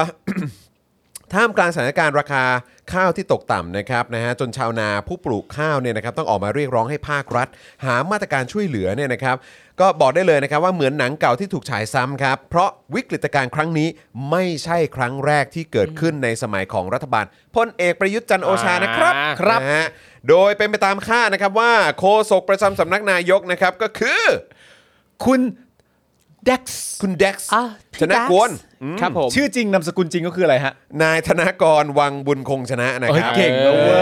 ย เออนะฮะ จำได้ เอ่อก็ต้องออกมากล่าวนะครับว่าพลเอกประยุทธ์เนี่ยไม่ได้นิ่งนอนใจกรณีพี่น้องชาวนาร้องเรียนนะฮะขณะนี้ราคาข้าวตกต่ำจนถูกกว่าบะหมี่กึ่งสำเร็จรูป อ่า นะฮะแล้วก็กำชับนะครับกับกระทรวงพาณิชย์ แล้วก็ธนาคารเพื่อการเกษตรและสหกรณ์นะครับไปแล้วนะครับว่าให้เร่งหาแนวทางว่าจะแก้ไขปัญหาและช่วยเหลือเกษตรกรยังไง อ่า นะซึ่งแปลเป็นในในๆได้นะครับว่ายังไม่มีมาตรการช่วยเหลือใดที่ถูกออกแบบไว้แบบล่วงหน้านะครับ นี่ไง นะฮะทั้งทั้งๆที่เป็นที่ทราบกันว่าวิกฤตราคาข้าวไม่ได้เพิ่งเกิดขึ้นครั้งแรก อ่า อืม แต่จากคำตอบของคุณแดกนี่มันเหมือนว่าไร้การเตรียมการอยู่เหมือนกันนะ ใช่ ก็แปลว่าเขารอดูสถานการณ์หน้างานไง แล้วก็แก้ปัญหาเฉพาะหน้าไป อ่านี่เลยครับคือ เออ ผมอยากจะดอกจันตรงจุด ครั นี้ บ ไว้ประโยคนี้เลยนะครับ ก็คือว่าดูเหมือนว่าน่าจะยังไม่มีมาตรการช่วยเหลือใดที่ถูกออกแบบไว้ล่วงหน้า ครับ เกี่ยวกับเรื่องของราคาข้าวที่มันตกต่ำ ครับ นะครับแล้วก็อย่างที่บอกไปว่าไอเหตุการณ์ราคาข้าวตกต่ำเนี่ย อืม มันไม่ใช่ครั้งแรกนะที่ ครับ เกิดขึ้น อันนี้เนี่ยไม่ใช่เหตุการณ์ที่เพิ่งเกิดขึ้น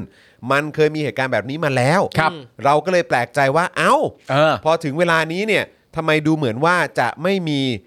แบบ มาตรการรองรัมาบตรการอะไรที่ เออ ออกแบบล่วงหน้ารอไว้หาก อืม เกิดสถานการณ์แบบนี้ ครับ นะครับดูทุกอย่างดูนิ่งๆอยู่ อ่า นะครับนะฮะดูเหมือนว่าโยนไปให้คนนั้นคนนี้ไปดูซะ เออ เออ เออนะครับอย่างอะไรนะกระทรวงพาณิชย์ทกสอะไรแบบเนี้ย ใช่ อ่ะก็กำชับไปแล้วนะอะ ค ไร รัอบย่างเงี้ยนะครับแต่ว่าก็ดูเหมือนว่าไม่ได้มีมาตรการอะไร อืม นะครับโดยเฉพาะอย่างยิ่งนะครับเมื่อย้อนไปดูรายงานข่าวเมื่อราว 5 ปีก่อนครับ 5 ปีก่อนนะครับคุณผู้ชม ตามรายงานข่าวนะครับในช่วง วันที่ 7 พฤศจิกายนปี 2559 ครับ นะครับนะฮะ59 นะครับนะฮะจะพบว่าในขณะนั้นเนี่ยนะครับผู้ปลูกข้าว เอ่อผู้ปลูกข้าวเจ้าและข้าวหอมปทุมธานีนะครับซึ่งส่วนใหญ่เป็นชาวนาในภาคกลางและภาคเหนือกำลังประสบปัญหาราคาข้าวตกต่ำจนเรียกได้ว่าเป็นช่วงเวลาที่ราคาข้าวเปลือกตกต่ำที่สุดในรอบเกือบ 10 ปี นับจากเวลานั้นนะนะฮะ ครับ คือราคาข้าวเปลือกตกลงเหลือเพียงเกวียนละ 5,000ถึง6,000 บาทครับครับ หากคิดเป็นกิโลกรัมนะครับก็คือเหลือกิโลกรัมละ 5-6 บาท ซึ่งแทบไม่ต่างกันกับตอนนี้เลยนะครับ ที่ข้าวเปลือกนะครับ โดยเฉพาะข้าวเหนียวครับ ราคาเมื่อวันที่ 5 พฤศจิกายน 64 นะครับ อยู่ที่โลละนะฮะ 5.80 บาท 5 บาท 80 สตางค์อะ ครับ นะครับ ต่างจากปีก่อนที่ขายได้ 8-10 บาทต่อกิโลกรัมนะครับ ทำให้เวลานั้นเนี่ยก็คือเมื่อตอนปี 59 เนี่ยนะครับนะฮะพลเอกประยุทธ์ในฐานะเป็นประธานอีกแล้วครับ เป็นประธานอะไรครับเนี่ย เป็นประธานคณะกรรมการนโยบายและบริหารจัดการข้าว ตัวตัวย่อคืออะไรฮะ นบข นบคเหรอ เออ มืออาชีพจริง นบข อย่าลืมนะครับว่าเขาเป็นประธานเยอะนะฮะ ประธาน เออก่อนหน้านั้นที่เราก็เคยพูดถึงกันคืออะไรนะบริหารจัดการน้ำ ใช่ครับ ด้วยใช่ไหมครับ ๆ คือ นะฮะ ก็คือด้วยเนเจอร์ของเขาเนี่ยเป็นคนที่ชอบรับประทาน นะฮะชอบรับประทาน ครับ นะ ใช่ครับ ผม ชอบรับตำแหน่งประธานนะ ใช่ใช่ ครับนะฮะ แดกเก่ง ครับก็คือตอนนั้นเนี่ยนะครับเอ่อในฐานะที่เป็นประธานของนบขเนี่ยก็เรียกประชุมด่วนเลย เพื่อหารือถึงมาตรการช่วยเหลือผู้ปลูกข้าวเจ้า อ่า นะฮะผลผลิตข้าวเปลือกนาปี ฤดูกาล5960 นะครับในส่วนของข้าวเปลือกเจ้าที่กำลังจะออกช่วงกลางเดือนพฤศจิกายนปี 59นะครับจนสุดท้ายเนี่ยนะครับรัฐบาลต้องคลอดมาตรการสินเชื่อชะลอขายข้าวเปลือกหอมมะลิ ที่เคาะออกมาจากวงประชุม คณะกรรมการนโยบายบริหารจัดการข้าว หรือกบขนะครับ ครับ อ่า เอ่อโดยให้ชาวนาเก็บข้าวไว้ก่อน เก็บข้าวไว้ก่อนนะ ยังไม่ต้องเร่งนำข้าวออกมาขายใน อ่า ช่วงนี้ อืม เป้าหมายคือช่วยเหลือชาวนา 2 ล้านราย โดยให้เก็บไว้ในยุ้งฉางก่อน ครับ อืม ซึ่งรัฐบาลจะให้เงินช่วยเหลือข้าวเปลือกนะครับนาปีฤดูการผลิต 5960 รวมถึงข้าวหอมมะลิทำให้ชาวนาจะได้รับเงินทั้งสิ้น 13,000 บาทต่อตัน อืม บวกค่ายุ้งฉางนะครับ ครับ แต่หากชาวนาจะขายเลยเนี่ยจะได้ราคาตันละ 1.1 หมื่นบาทครับ อืม นะครับ โดยให้ทกสเป็นผู้ดำเนินการ ซึ่งรัฐบาลจำกัดวงเงินนะครับในการออกมาตรการนี้ไว้ที่ 2.2 หมื่นล้านบาทดำเนินการถึง 28 กุมภาพันธ์ อืม 60 นะครับ เพราะมั่นใจว่าอีกไม่นานราคาข้าวเปลือกจะปรับสูงขึ้นตามกลไกการตลาดนะ นี่ ครับ โอ้โห นะฮะ พอเห็นว่ารัฐบาลมั่นใจว่าราคาข้าวเปลือกจะปรับสูงขึ้นเนี่ยนะครับ เราต้องเตรียมตัวแล้วนะครับ พอเห็นพอเห็นรัฐบาลมั่นใจความมั่นใจกูลดทันที รู้ เล เรื่ ย อง แต่อันนั้นก็คือตอนนั้นไง อ่า ตอนนั้น โอ ไง เค นะครับ นั่นมันปี 59 ใช่ อย่างไรก็ดีนะครับ ความน่าสนใจของกรณีนี้เนี่ยอยู่ที่ท่าทีและวิธีคิดของรัฐบาลพลเอกประยุทธ์ ต่อปัญหาเรื่องราคาข้าวนะครับ ที่กล่าวได้ว่าแม้เวลาจะผ่านไปนะครับ รัฐบาลก็ยังมีรูปแบบของการมองปัญหาในลักษณะที่แทบจะไม่ต่างไปจากเดิมครับ ครับ เช่นนะฮะการประเมินปัญหาว่าแก้ได้ โดยใช้เวลาไม่นาน อืม หรือการกล่าวโทษปัจจัยอื่น ๆ แวดล้อม ไม่ว่าจะเป็นกลไกการตลาด หรือการกลั่นแกล้งทางการเมือง นะ เอ้ย นะฮะซึ่งสามารถยกตัวอย่างประกอบได้ เอ้ยมันต้องมีข้อมูล ถู ดิ ก วะ ถูก อย่างเมื่อวันที่ 31 ตุลาคม 59 ยัง ครับ ไง อันนี้ 59 นะ ครับ ปี ผม 59นะครับประยุทธ์เนี่ยกล่าวต่อสื่อนะครับ ระหว่างประชุมนบข นบคครับ วาระพิเศษนะครับนะฮะว่าสาเหตุเกิดจากปัจจัยต่างๆ เช่น ปริมาณสต็อกข้าวเอ่อของตลาดโลกเนี่ยสูงขึ้นจำนวนมาก อืม แต่การบริโภคลดลง ลดลง และมีการแข่งขันกันสูงในตลาดส่งออกข้าวไปต่างประเทศ อืม อ๋อ ผนวกกับมีปริมาณข้าวในสต็อกจำนวนมาก อืม ทำให้ราคาข้าวในประเทศลดต่ำลงเป็นประวัติการณ์ อืม ซึ่งเมื่อปัญหาขยายผลหนักขึ้นเรื่อยๆทำให้รัฐบาลคอสชให้เอ่อทำให้รัฐบาลคอสชอยู่เฉยไม่ได้ แต่จะหวังให้กลไกตลาดแก้ไขปัญหาไปเองก็ไม่ได้ เพราะเรื่องนี้ได้กลายเป็นประเด็นการเมืองไปแล้ว อ๋อนี่เขาพูดอย่างนั้นเหรอครับ พร้อมกล่าวว่าที่ราคาข้าวเปลือกตกต่ำโดยเฉพาะข้าวหอมมะลิ เกิดจาก 2 ประเด็นคือ คือ การปรับโครงสร้างการเกษตรที่ยังไม่สามารถดำเนินการได้ครบวงจร ครับ อ่า และอีกประเด็นคือการเคลื่อนไหวทางการเมือง อ๋อ อ่ะ โดยมีการร่วมมือกันระหว่างนักการเมืองในพื้นที่ ร่วมกับโรงสีบางแห่ง เออ โดยกำหนดราคาข้าวให้ต่ำลง หวังให้เกิดประเด็นประชาชนต่อต้านหรือขัดแย้งกับรัฐบาลครับ อ๋อ โอ้ นี่ต มัน อน เป็นเช่นนี้ ตอนปี 59เขาบอกว่าอ๋อนักการเมืองไปร่วมหัว ครับ กับโรงสี แย่มากเลย หวังให้ แย่ม เกิดการ ลย ขัดแย้งอ๋อนี่เป็นเป็นเป็นทางการเมืองนะฮะเนี่ย ใช่ ครับ ใช่ ผมนะฮะเช่นเดียวกับที่พลโทสันเสริญแก้วกำเนิดโฆษกประจำสำนักนายกตอนนั้นเนี่ยนะครับ โอ้ยไม่ได้เห็นชื่เอนอาน อไม่ได้เห็นชื่อนานแล้วเนอะ อืม นะครับมีการตั้งข้อสังเกตว่าปกติข้าวหอมมะลิเนี่ยจะออกในเดือนตุลาคม ม 10%พฤศจิกายน 80%แล้วก็ธันวาคมอ่ะอีก 10%ครับซึ่งข้าวส่วนใหญ่ยังไม่ออกมา เหตุใดจึงมีข่าวราคาข้าวตกต่ำออกมาก่อน เหมือนกับต้องการทำให้เห็นว่ารัฐบาลแก้ปัญหาไม่ถูกจุด แล้วก็ยังมีการสร้างเพจปลอมเรื่องการขายข้าว โดยทั้งหมดมีความสอดคล้องกันในช่วงนี้ อ่า ซึ่งก็เป็นไปในทำนองเดียวกันนะครับ กับที่ช่วงเวลานั้นเนี่ยได้มีสื่อวิเคราะห์ไว้ว่านายกเนี่ยมีการกำชับให้ทหาร และข้าราชการของกระทรวงมหาดไทยร่วมกับกระทรวงพาณิชย์ และกระทรวงเกษตรเข้าตรวจสอบโรงสีต่างๆ ด้วย ซึ่งเป็นการตอกย้ำว่า รัฐบาลคอสชอาจมองว่าที่ราคาข้าวตกต่ำเช่นนี้ เพราะมีเรื่องกลไกการเมืองเข้ามาเกี่ยวข้องครับ อ่ามันก็ตรงกันอยู่นะ อืมครับ มันมันจะมีมีคนมันจะสร้างความขัดแย้งให้มันเป็นข่าวโจมตีรัฐบาลไง ใช่ครับ ตามสไตล์ครับ ครับผมแล้วก็มีกระแสไปถึงขั้นว่าราคาข้าวตกต่ำกลายเป็นประเด็นการเมืองระหว่างฝ่ายรัฐบาลกับพักเพื่อไทยหรือคนเสื้อแดง โดยฝ่ายรัฐบาลเนี่ยมองว่ามีอดีตนักการเมืองหลายคนนะครับ ที่มีธุรกิจโรงสีในหลายจังหวัด อาจจะใช้กลไกนี้แหละครับทำให้ราคาข้าวต่ำกว่าความเป็นจริง เพื่อนำมาซึ่งประเอ่อประเด็นการเมือง เนื่องจากในขณะนั้นนะครับรัฐบาลคอสชเนี่ยได้กล่าวมาตลอดครับว่าโครงการรับจำนำข้าวของรัฐบาลเพื่อไทย เป็นนโยบายที่ผิดพลาด สร้างความเสียหายให้กับประเทศ จนมีการเอาผิดยิ่งลักษณ์ชินวัตรอดีตนายกนะครับ ซึ่งก็มีการเรียกค่าเสียหายทางแพ่งไปถึง 3 35,000 ล้านบาทนะครับ สื่อบางสำนักก็วิเคราะห์ไว้ว่ารัฐบาลคอสช จึงมองว่าฝ่ายตรงข้ามรัฐบาล จงใจทำให้คอสช มีภาพลักษณ์ว่าคอสช ก็ไม่สามารถจะช่วยเหลือชาวนา ให้ขายข้าวให้ได้ในราคาดีเช่นกัน จนต้องมาใช้มาตรการสินเชื่อชะลอการขายข้าว ซึ่งอาจเป็นการปลุกกระแสให้ชาวนาเกษตรกร เห็นว่านโยบายรับจำนำข้าวเป็นนโยบายที่ดี พักเพื่อไทยควรทำต่ออแล้วก็เวียงเป็นกระแสเห็นใจและสงสารยิ่งลักษณ์ อ่า ที่กำลังเผชิญมรสุมทั้งคดีแพ่งและคดีอาญา เอ้ย นอกจากนี้นะฮะพลเอกประยุทธ์เนี่ยยังได้เคยกล่าวต่อสื่ออีกครั้งเมื่อวันที่ 7 พฤศจิกายน 2559 นะครับ ว่ากำลังแก้อยู่นะไม่ต้องกลัว ที่จะตามมามีอะไรอีกอะเดี๋ยวก็ข้าวโพดข้าวสาลีข้าวโพดในประเทศข้าวโพดนำเข้าวพันกันไปหมดอะรัฐบาลก็กำลังเตรียมอยู่นะ ยังไม่ต้องรีบเรียกร้องอะไรกันขนาดนี้หรอกนะ ตอนเนี้ยเขากำลังเขากำลังแก้กันอยู่ แต่มันเป็นการแก้สิ่งที่มันเกิดมา 20-30 ปี มันจะแก้ได้ภายในวันเดียวได้ไหม ไม่ได้หรอกครับ มันต้องแก้ระบบทั้งระบบตั้งแต่ต้นทางกลางทางปลายทาง ถ้าแก้อย่างนี้ได้ผมรับรองไม่เกิน 5 ปีชาวนาชาวไร่จะรวยขึ้นอีกเยอะ ไม่เกิน 5 ปีนะ ครับ ไม่ คือ เกิน เกิน 5 ปี ห้า คือถ้าตามที่ประยุทธ์พูดเองเนี่ยมันเป็นการแก้ที่เกิดขึ้นมา 20-30 ปีแล้ว แต่ในความรู้สึกประยุทธ์เนี่ยไอสิ่งที่มันเกิดขึ้นมา 20-30 ปีเนี่ยภายใต้ในมือประยุทธ์เนี่ย5ปีมันจะจบ ใช่ ซึ่ มั ง นจะรวย ประยุทธ์พูดเมื่อ 7 พฤศจิกายน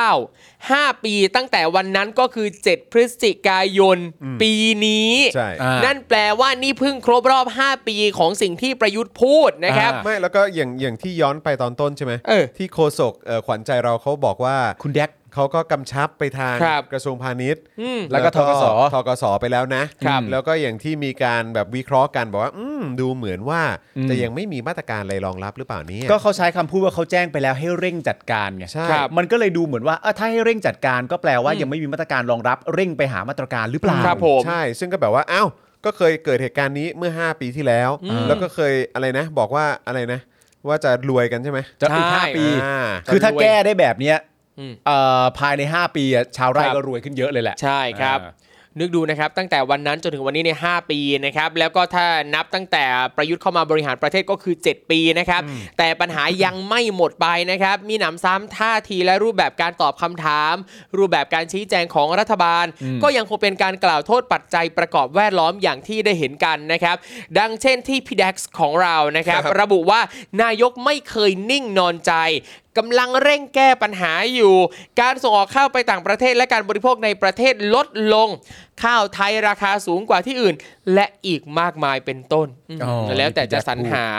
ข้ออ้างนะครับ ครับผม นอกจากนี้นะครับในปีนี้ก็กล่าวได้ว่ายังมีปัญหาเรื่องน้ำท่วม ซึ่งส่งผลต่อคุณภาพข้าวเข้ามาซ้ำเติมด้วยครับจนในที่สุดนะครับในขณะนี้นะฮะราคาข้าวกลับไปวิกฤตเช่นเหมือนเมื่อ 5 ปีก่อนอีกครั้งก็คือ ข้าวหอมมะลิสายพันธุ์105 ที่โด่งดังของสุรินทร์เนี่ยนะครับเหลือราคาประมาณ 8,000-9,000 บาทต่อเกวียน หรือประมาณ 8 บาท 40 สตางค์ต่อกิโล หรือว่าถ้าข้าวขาวทั่วไปนะครับ ก็ตกเหลือประมาณหกพันเจ็ดพันกว่าบาทต่อเกวียน หนักสุดก็คือข้าวเหนียวนะครับ อย่างที่ได้บอกไปเมื่อตอนต้นนะครับว่าราคาเหลือแค่ 5 บาท 80 สตางค์ต่อกิโลนะครับ ครับ ตามที่นายปราโมทเจริญศิลป์นายกสมาคมชาวนาและเกษตรกรไทยเองนะครับ ออกมากล่าวว่านี่ถือว่าเป็นวิกฤตหนักเลยทีเดียวครับ อย่างนั้นก็ดีครับ ร้อยตำรวจโทเจริญเหล่าธรรมทัศน์นะครับนายกสมาคมผู้ส่งออกข้าวไทย ก็ยังจะออกมายืนยันอีกครับว่า ราคาข้าวไม่ได้ตกต่ำนะ อืม แต่เป็นเพราะชาวนาเนี่ยนำข้าวที่มีความชื้นสูงมาขาย อ๋อ อ๋อเป็นอย่างนั้นนะครับ อย่างที่มีเนื้อความตอนหนึ่งนะครับเขาบอกว่าราคาข้าวในปัจจุบันเนี่ยไม่ได้ตกต่ำแต่เพราะข้าวเปลือกที่ได้เนี่ยกิโลละ 5-6 บาทเนี่ยนะเป็นข้าวที่มีความชื้นอยู่ที่ 35%ไม่ใช่ข้าวที่มีความชื้นตามมาตรฐานข้าวไทยที่กำหนดความชื้นไว้ที่ 15% อ่า ดังนั้นการนำข้าวที่มีความชื้นสูงมาขายเนี่ยก็เหมือนกับเอาน้ำมาขายด้วย เออ ถ้าต้องการราคาตามที่ตลาดที่โรงสีรับซื้อกิโลละ 8 บาทเนี่ยก็ต้องลดความชื้นในข้าวให้เหลือ 15%ให้ได้ ข้าวที่โลละ 6 บาทเนี่ยนะจริง ๆ แล้วเมื่อรับซื้อมาใน 1 ตันเนี่ยได้ข้าวจริง ๆ แค่ประมาณ 700 กิโลกรัมเท่านั้น อืม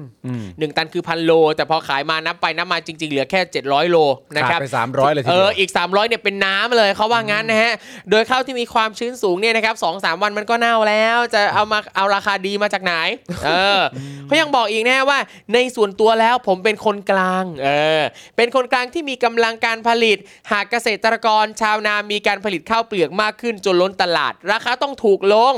หากกำลังผลิตข้าวเปลือกของเกษตรกรชาวนา มีกำลังผลิตข้าวเปลือกที่มีปริมาณลดลง ทางสมาคมโรงสีข้าวก็เดือดร้อน เพราะเราจะต้องซื้อข้าวเปลือกจากชาวนามาสีข้าวเป็นข้าวสารในการส่งออก นอกจากนี้ครับก็ยังมีปัญหาของโควิดมาซ้ำเติมด้วยนะฮะนักท่องเที่ยวก็น้อยลงทำให้คนกินข้าวน้อย แค่ในประเทศเรากินกันเองก็ไม่หมดอยู่แล้ว อืมเขาว่างั้นนะฮะ ซึ่งก็ต้องติดตามกันต่อไปครับว่าท้ายที่สุดแล้วรัฐบาลและคณะทำงานที่เกี่ยวข้องนะครับ จะสามารถหาทางแก้ปัญหาให้พี่น้องเกษตรกรที่ปลูกข้าวได้อย่างไร มากกว่าเพียงออกมาชี้แจงหรือกล่าวโทษปัจจัยทางธรรมชาติ กลไกตลาด หรือร้ายที่สุดก็คือปล่อยให้พี่น้องชาวนาต้องรับเคราะห์กรรมจากปัจจัยเหล่านี้ ซึ่งรวมไปถึงการถูกกดขี่จากพ่อค้าคนกลางด้วยครับ เพราะฉะนั้นคือจริง ๆ แล้วคืออันนี้อันนี้อาจอาจจะไม่ได้เกี่ยวข้องกับไอ้เรื่องข่าวอันเนี้ยนะครับ ครับ แต่คือแค่ แค่อยากจะโยนออกไปนิดนึง คือไม่รู้ว่า เท่าเท่าที่ผ่านมา 8 ปีเนี่ย ครับผม พอมองย้อนกลับไปถึงอย่างโครงการรับจำนำข้าวเนี่ย อ่ะ อืมเป็นยังไง โอ้โห เพราะว่า เพราะว่าก็คือจริง ๆแล้ว มันก็ดูเป็นโครงการที่ด้วยไอเดียแล้วอ่ะ ครับ ใช่ มันก็เป็นการช่วยเกษตรกร อืม เขาเรียกว่าอะไรเอ่อผู้ปลูกข้าว ครับผม นี่นา อืม อืม แล้วพอทุกวันนี้ มาเจอสถานการณ์แบบเนี้ย ครับ อืม ก็คือ ก็ก็ ช่ เข้าใจไหม ช่ฮะเข้าใจเลย แล้วแล้วแบบแล้วแบบหลังจากยึดอำนาจเสร็จปุ๊บ ครับ แล้วก็เกิดประเด็นว่าอ่ะเราจะเคลียร์ยังไงกันต่อกับไอ้เรื่องนี้ เออ ใช่ไหมก็ล้มจำนำข้าวอะไรกันไป อืม ก็กลายเป็นว่ามันก็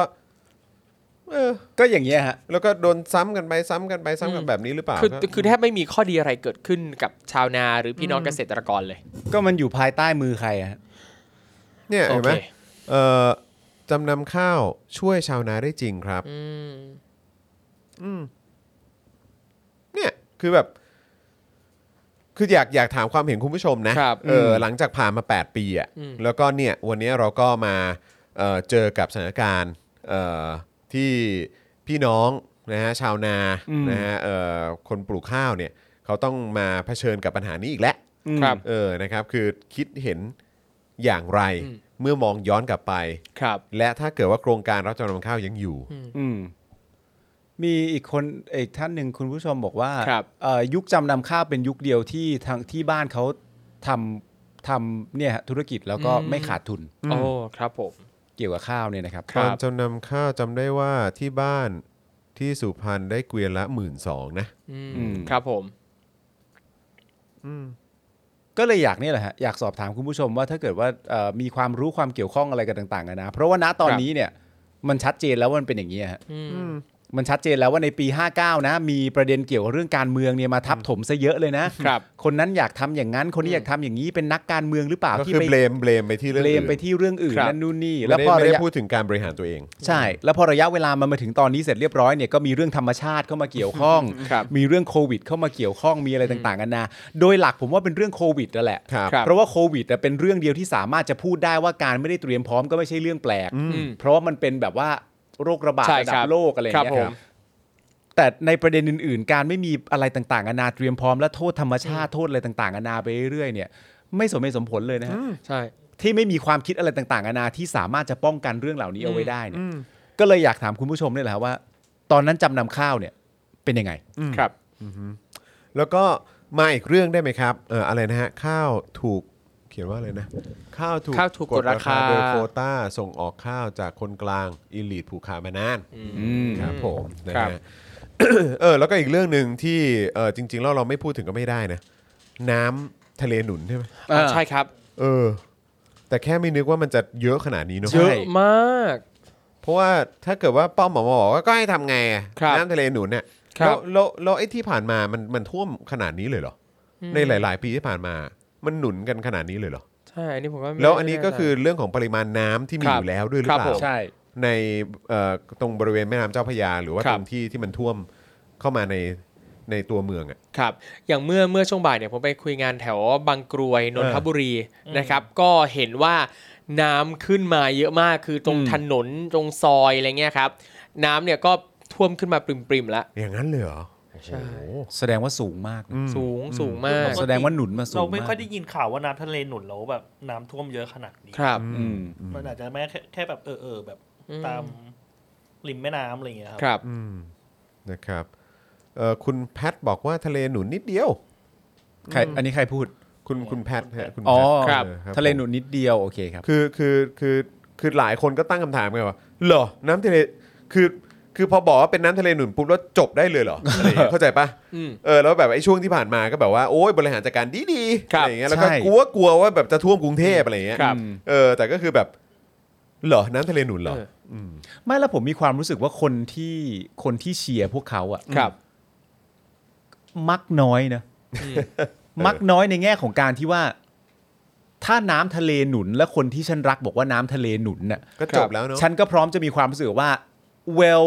ถ้าอย่างนั้นก็แค่นี้แหละ ใช่ก็แค่ ประมาณ นั้น ประมาณนี้พออะไรอย่างเงี้ยในขณะเดียวกันถ้าสมมติว่าเป็นนักการเมืองฝั่งที่เป็นประชาธิปไตยเนี่ย และเรารักและเชื่อมั่นในประชาธิปไตยอ่ะ อืม แต่ถ้าตอบว่าน้ำทะเลหนุนก็แปลว่าน้ำทะเลหนุนเนี่ยก็ก็อาจจะแปลว่ากูไม่พอใจนะ ใช่ หมายถึงว่า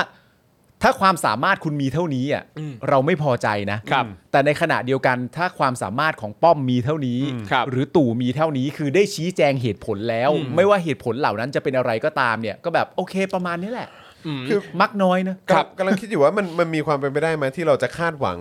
ในการที่จะมีรัฐบาลที่แบบว่าอ่ะสมมติน้ำทะเลหนุนแบบเนี้ยแล้วก็แบบโอเค สมมุติว่าเป็นเรื่องของธรรมชาติจริง ๆ นะครับ เรื่องของเอ่อโลกร้อนอะ อืม อะไรอย่างเงี้ยเออเดี๋ยวกันนะเอ่อคุณมุกบอกว่าเพิ่งไปลงพื้นที่มาค่ะชาวบ้านเขาโกรธ เพราะรัฐรู้ก่อน นี่ แต่ทำไมไม่ประกาศเตือน น้ำมันมาเร็วมาก 10 นาทีจากแม่น้ำท่วมถึงบ้านแล้ว อันนี้ก็มีในหลายข่าว ครับ ใช่ ผม คือแล้วคือบ่อยมากเลยนะ การที่รัฐรู้ก่อนว่ามันจะเกิดเหตุอะไรขึ้น แต่เลือกที่จะไม่บอกประชาชน ซึ่งอันนี้เนี่ยเราก็ไม่รู้ว่าเหมือนกับว่าเขาอาจจะคิดว่าโอ๊ยกลัวประชาชนตื่นตระหนกหรือเปล่า เลยไม่บอกแล้วก็มั่นใจไปเองคิดว่าตัวเองจะสามารถแก้ปัญหานี้ได้ก่อนที่ปัญหาจะเกิดแต่ในความเป็นจริงคือ ศักยภาพตัวเองไม่ถึง พอไม่บอก พอไม่เตือนก่อนเนี่ยมันเลยมาตุ้มทีเดียวเกิดเป็นหาใหญ่ แล้วกลายเป็นว่าสุดท้ายก็คือแก้ไม่ทัน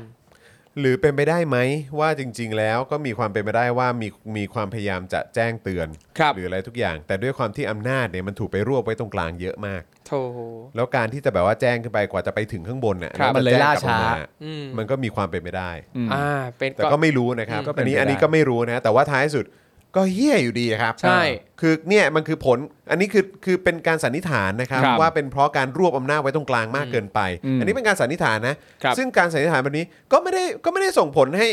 น่าเห็นใจกับกับรัฐบาลนี้อยู่ดี อ๋ออยู่แล้วครับ ใช่ไหม ใช่ใช่ใช่ คือ ใช่ คือคืออย่างไรก็ตามก็ไม่ได้ทำให้รัฐบาลนี้ดูดีขึ้น ครับ เออนะครับเออแต่ว่าคือคือเมื่อกี้แค่แค่แค่อยากจะบอกว่า มันมีความเป็นไปได้ไหมว่าเราจะได้เจอกับสักรัฐบาลหนึ่งที่แบบว่าอ่ะสมมติมีน้ำทะเลหนุนแบบนี้ปุ๊บ แล้วมันมามันเป็นเหตุจากภัยเอ่อภาวะโลกร้อน ครับ หรือว่าแบบเอ่อ freak of nature อะเข้าใจป่ะเหมือนแบบเกิดเหตุการณ์ที่ไม่คาดฝันเกิดขึ้นมา แต่ว่ารัฐบาลก็ออกมาก่อนเป็นอย่างแรกเลยก็คือ ครับ ขอโทษประชาชนจริงๆขอโทษ ใช่ ประชาชนในพื้นที่นั้นจริงๆ ขอโทษมากๆ ขอโทษมาก อืมครับ เราจะรีบไปหาคำตอบว่ามันเกิดอะไรขึ้น อืม แล้วก็เราจะรีบหาทางที่จะไม่ให้เกิดเหตุการณ์แบบนี้เกิดขึ้น ครั อี บ กเราสัญญาหรืออะไรแบบนี้เข้าใจป่ะ อืม คือแม่งเราจะมีโอกาสได้เจอแบบรัฐบาลแบบนี้อีก ครับ เมื่อไหร่วะเนี่ย อืม มี อ๋อมี มี แต่ก็คือรอไงว่าเมื่อไหร่วะ Yeah. เข้าใจปะเออแต่คือเราเราคงจะไม่ได้เจออะ ครับ ในภาวะการปกครอง อ๋อ ของกลุ่อันอั ม น คนอำนาจแบบนี้ อันนั้นน่ะอันนั้นน่ะแน่นอนอยู่แล้ว เออ แต่หมาย ครับ ถึงว่าในภายภาคหน้าเนี่ย อ่ะ เราจะเจอคน หละ แบบนี้ไหม หละเพราะปที่แบบ ระเทศเราจะดีขึ้นเว้ย ขอโทษประชาชนเสร็จเรียบร้อย รีบหาทางจัดการแก้ไขปัญหา ครับ หรือแม้กระทั่งถ้าประชาชนทักทวงขึ้นมาว่า ไม่ใช่ประเด็นนี้ไม่ใช่การรีบหาทางแก้ไขปัญหา เราคาดหวังว่าคุณได้ดูประวัติและเรคคอร์ดของประเทศ ครับ แล้วมีทางแก้ไขเตรียมไว้พร้อมอยู่แล้ว มากกว่านั้นอาจจะมีก็ได้นะ มากกว่านั้นอาจจะเป็นว่า ไม่จำเป็นต้องขอโทษ เพราะเมื่อมันเกิดขึ้น เราคิดมาดีเพียงพอแล้วที่จะแก้ปัญหาขนาดนั้นตั้งแต่แรกและอาจจะมาบอกทีหลังก็ได้ว่าเนี่ยเมื่อวานอ่ะสมมติเล่นๆนะ อ่ะ เมื่อวานอ่ะทะทะเลหนุนนะ ครับ แต่มันไม่ได้เกิดอะไรขึ้นเพราะเราจัดการไปแล้ว เอ อันเนี้ยเป็นความหวังที่มากกว่าการ เออ ขอโทษ อี อี กขั้นหนึ่ง ครับ การขอโทษคือ เรา การ เตรียมไว้แล้วครับ ใช่ การขอโทษคือการเตรียมการว่าเราพลาดเราผิด อืม เราไม่สมบูรณ์ เราบกพร่อง ขอ ครับ โทษจริง ๆ แล้วเดี๋ยวจะรีบจัดการให้เรื่องเหล่านี้มันหายไปได้ภายใน 3 วัน 7 วัน อืม สมมติ แต่การคาดหวังมากก็คือว่า เมื่อวานน่ะ จริง ๆ แล้วมีไฟไหม้ตรงจุดนั้นนะครับแต่เราดับเร็วมาก อืม เพราะว่าเราทำการควบคุมเคมีมีการตรวจสอบโรงงาน ครับ อย่างดี อืม เมื่อวานจริง ๆ เขื่อนพังนะ อืม เมื่อวานจริง ๆ เขื่อนจะพังนะ อืม แต่เรารู้ตัวก่อนแล้วซ่อมไว้ก่อน และที่สำคัญยังแจ้งเตือนประชาชนไว้ก่อน ประชาชนทั้งหมู่บ้านอพยพออกไปหมดแล้ว อ่า คือถ้าแตกขึ้นมาก็ปลอดภัย ก็ปลอดภัยทุกคนแต่โชคดีที่ไม่แตก เพราะว่าเราป้องกันได้ก่อน ครับ น้ำทะเลหนุนนะจริง ๆ แล้วเมื่อวานน่ะแต่เราจัดการได้ก่อนรวมทั้งประชาชนที่อยู่ด่านหน้าที่ใกล้ทะเลที่สุด ก็อพยพไปแล้วเช่นกัน ครับ อันเนี้ยเราจะเจอหรือเปล่าถ้าเจอก็แปลว่าเป็นวันที่ประเทศเราอ่ะงดงามแหละครับ ตายแล้ว ใช่ ซึ่งกว่าเราจะมีวันนั้นได้นะครับ ก็คือเราก็ต้องมีประชาธิปไตยที่แท้จริงก่อน ใช่ นะครับ แต่ อย่างน้อยก็ต้องมีรัฐบาลที่มาจากการเลือกตั้งนะครับ ที่ไม่ได้มาจากเอ่อเผด็จการแบบนี้ ปาหีปาหีนะ ใช่ อืมใช่ใช่แต่ว่าผมผมรู้สึกว่าคือมันมีความเป็นไปได้แหละ เพราะว่าคือเราก็ไอไอเหตุการณ์แบบที่เราคุยกันอ่ะ ครับ เออแบบอย่างเมื่อกี้คือจริง ๆ ก็เกิดขึ้นในหลายประเทศทั่วโลกไปแล้ว ใช่ ครั ใช่ บ ไหมครับ เพราะฉะนั้นคือแล้วทำไมมันจะเกิดขึ้นกับประเทศนี้ไม่ได้ล่ะ ครับ ใช่ไหมครับ เรากำลังพูดถึงความรับผิดชอบนะ ถูกต้อง รับผิ ค ด รับ ชอบ ถูกต้องครับนะฮะ ซึ่งยากครับภายใต้รัฐบาลนี้ ใช่ครับ เราจะไปคาดหวังอะไรครับนะฮะอ่ะคราวนี้มาอีกหนึ่งข่าวแล้วกันนะครับ ครับ คุณผู้ชมครับ ดราม่าเพย์พา เออ นะครับ คือตอนนี้อีกหนึ่งประเด็นที่ไม่พูดถึงคงไม่ได้ก็คือการที่อยู่ๆแพลตฟอร์มธนาคารออนไลน์ชื่อดังนะครับ อย่าง PayPal เนี่ยนะครับนะฮะคือจะใช้คำว่าธนาคารได้หรือเปล่าเป็นเขาเรียกว่าอะไรการโอนเงิน โอ ไห น ม เงิน เออ นะ โอนเงินนะฮะเอ่อออนไลน์แล้วกันเนาะ ครับ เออ นะครับ ก็ออกมาไล่ส่งอีเมลแจ้งบัญชีผู้ใช้งานนะครับถึงการเปลี่ยนแปลงนโยบาย และการออกมาตรการใหม่นะครับ ทั้งนี้นะครับผลกระทบต่างๆ จะเกิดขึ้นหลังวันที่ 18 กุมภาพันธ์ปีหน้านะครับ ซึ่งสิ่งที่ทำให้เรื่องนี้กลายเป็นประเด็นใหญ่มากเนี่ยนะครับเอ่อขึ้นมาเนี่ยนะครับก็ เพราะว่าการเปลี่ยนแปลงที่จะเกิดขึ้นเนี่ยจะส่งผลกระทบ โดยตรงกับแวดวงคนทำงานฟรีแลนซ์ ครับ กลุ่มผู้ประกอบการ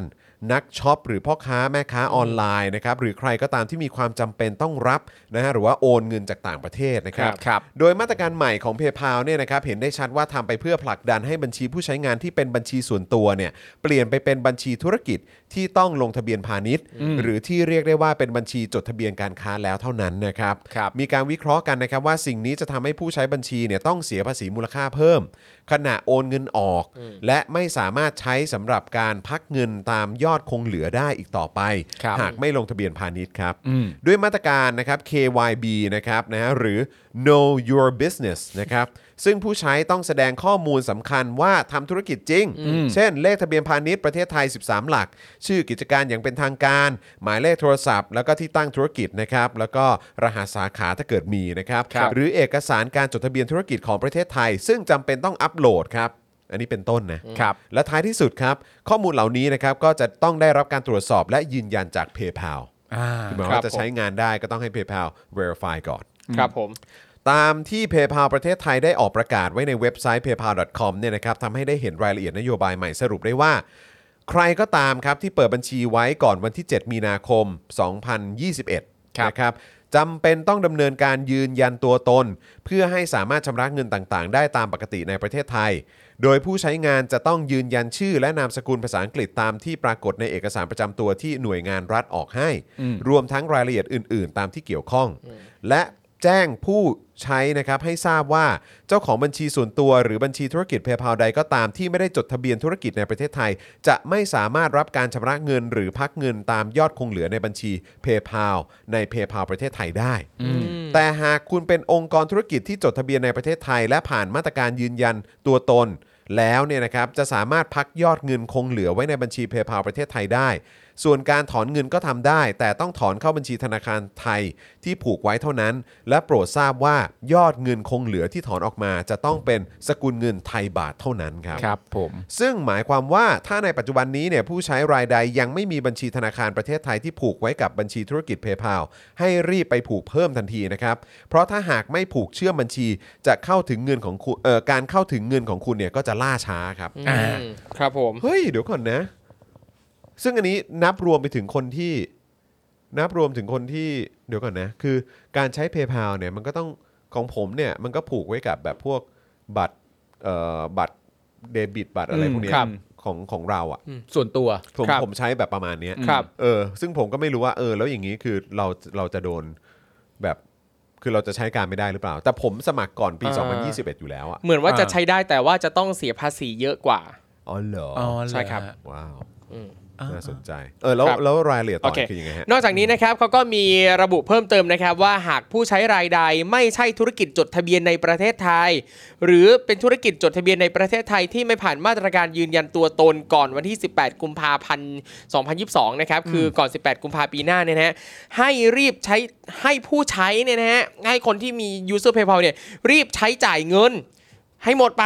หรือไม่ก็รีบถอนยอดเงินคงเหลือทั้งหมดออกจากบัญชี PayPal ภายในวันที่ 18 กุมภาปีหน้า ไม่งั้นนะฮะไม่งั้นเงินคงเหลือค้างในบัญชี PayPal จำนวนนั้น อาจถูกโอนอัตโนมัติไปยังบัญชีธนาคารที่ผูกไว้ หรือไม่บัญชีของคุณก็อาจจะไม่ได้รับการโอนย้ายไปยัง PayPal ประเทศไทย ซึ่ง พอไม่ได้รับการโอนย้ายไปยังบัญชี PayPal ในประเทศไทยเนี่ยนะฮะอาจกระทบต่อการทำธุรกรรมต่างๆ เพราะความสามารถของบัญชีจะถูกจำกัด ซึ่งรายละเอียดของการถูกปิดกั้นบัญชีเนี่ยนะครับ PayPal เนี่ยก็จะแจ้งให้ทราบต่อไปครับ ครับ สำหรับฟีดแบ็กของผู้ใช้ PayPal ที่ได้รับผลกระทบเนี่ยนะครับก็มีหลายความเห็นนะครับ หลักๆก็มองว่าเหมือนกับว่าตอนนี้นะครับ PayPal ได้มาถึงจุดจบสำหรับผู้ใช้คนไทยแล้ว เออ เพราะว่าเงื่อนไขใหม่เนี่ยทำให้การรับเงินโอนเงินลำบากซับซ้อนขึ้น เพราะบัญชีส่วนตัว PayPal จะไม่สามารถใช้เพื่อพักเงิน หากมียอดคงเหลือในบัญชีได้อีกต่อไป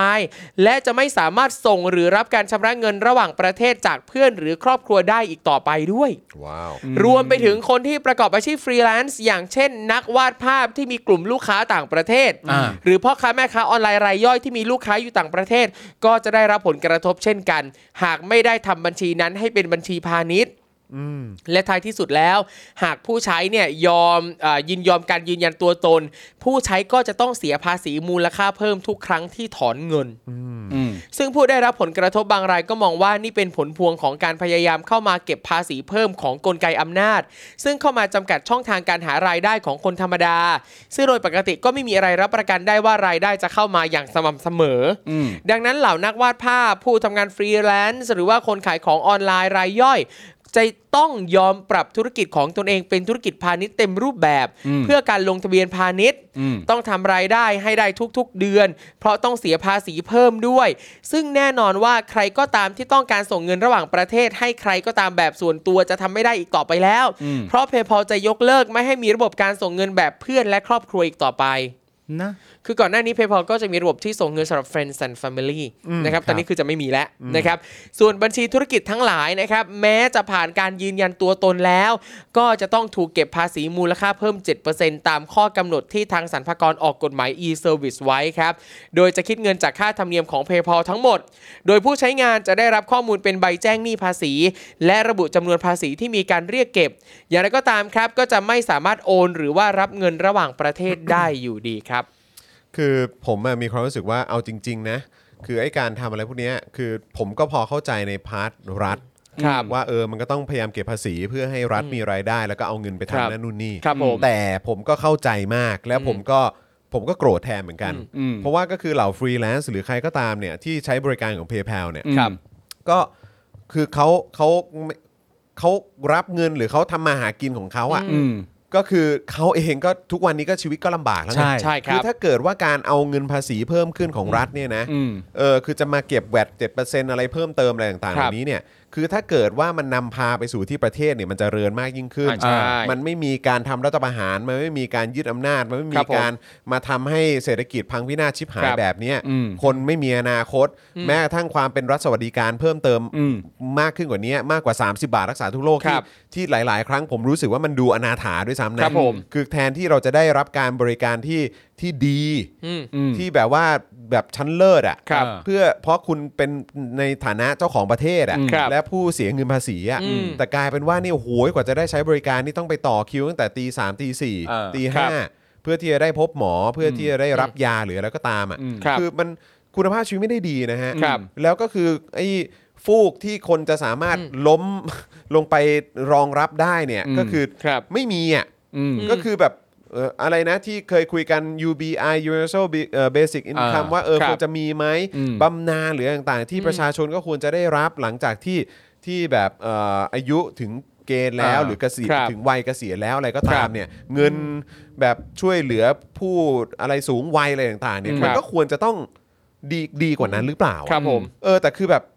เนี่ยคุณก็จะมารีดภาษี อืม คุณก็จะมาเอาเงินนั่นนู่นนี่เพิ่มเติม ครับ อีกเยอะแยะมากมาย แล้วก็พยายามจะบีบทุกวิถีทาง ครับ แล้วในช่วงเศรษฐกิจก็แย่ขนาดนี้ก็จะมีไอ้เรื่องอะไรแบบนี้ขึ้นมาอีก ครับ คือแบบไม่มันไม่แปลกใจที่คุณจะโกรธอ่ะ และ ครับ ในเงินภาษีที่เราเสียไปเนี่ย มันก็ ทุกวันนี้ชีวิตเราดีขึ้นบ้าง ใช่ ไหม ไง ครับ ชัดเจ แม้ นอกยู่ระ แล้ว ทั่ง ภายใต้รัฐบาล จริง นี้ แม้กระทั่งเกิดโควิดอ่ะคุณ เออ ได้รับการช่วยเหลืออะไรบ้าง ใช่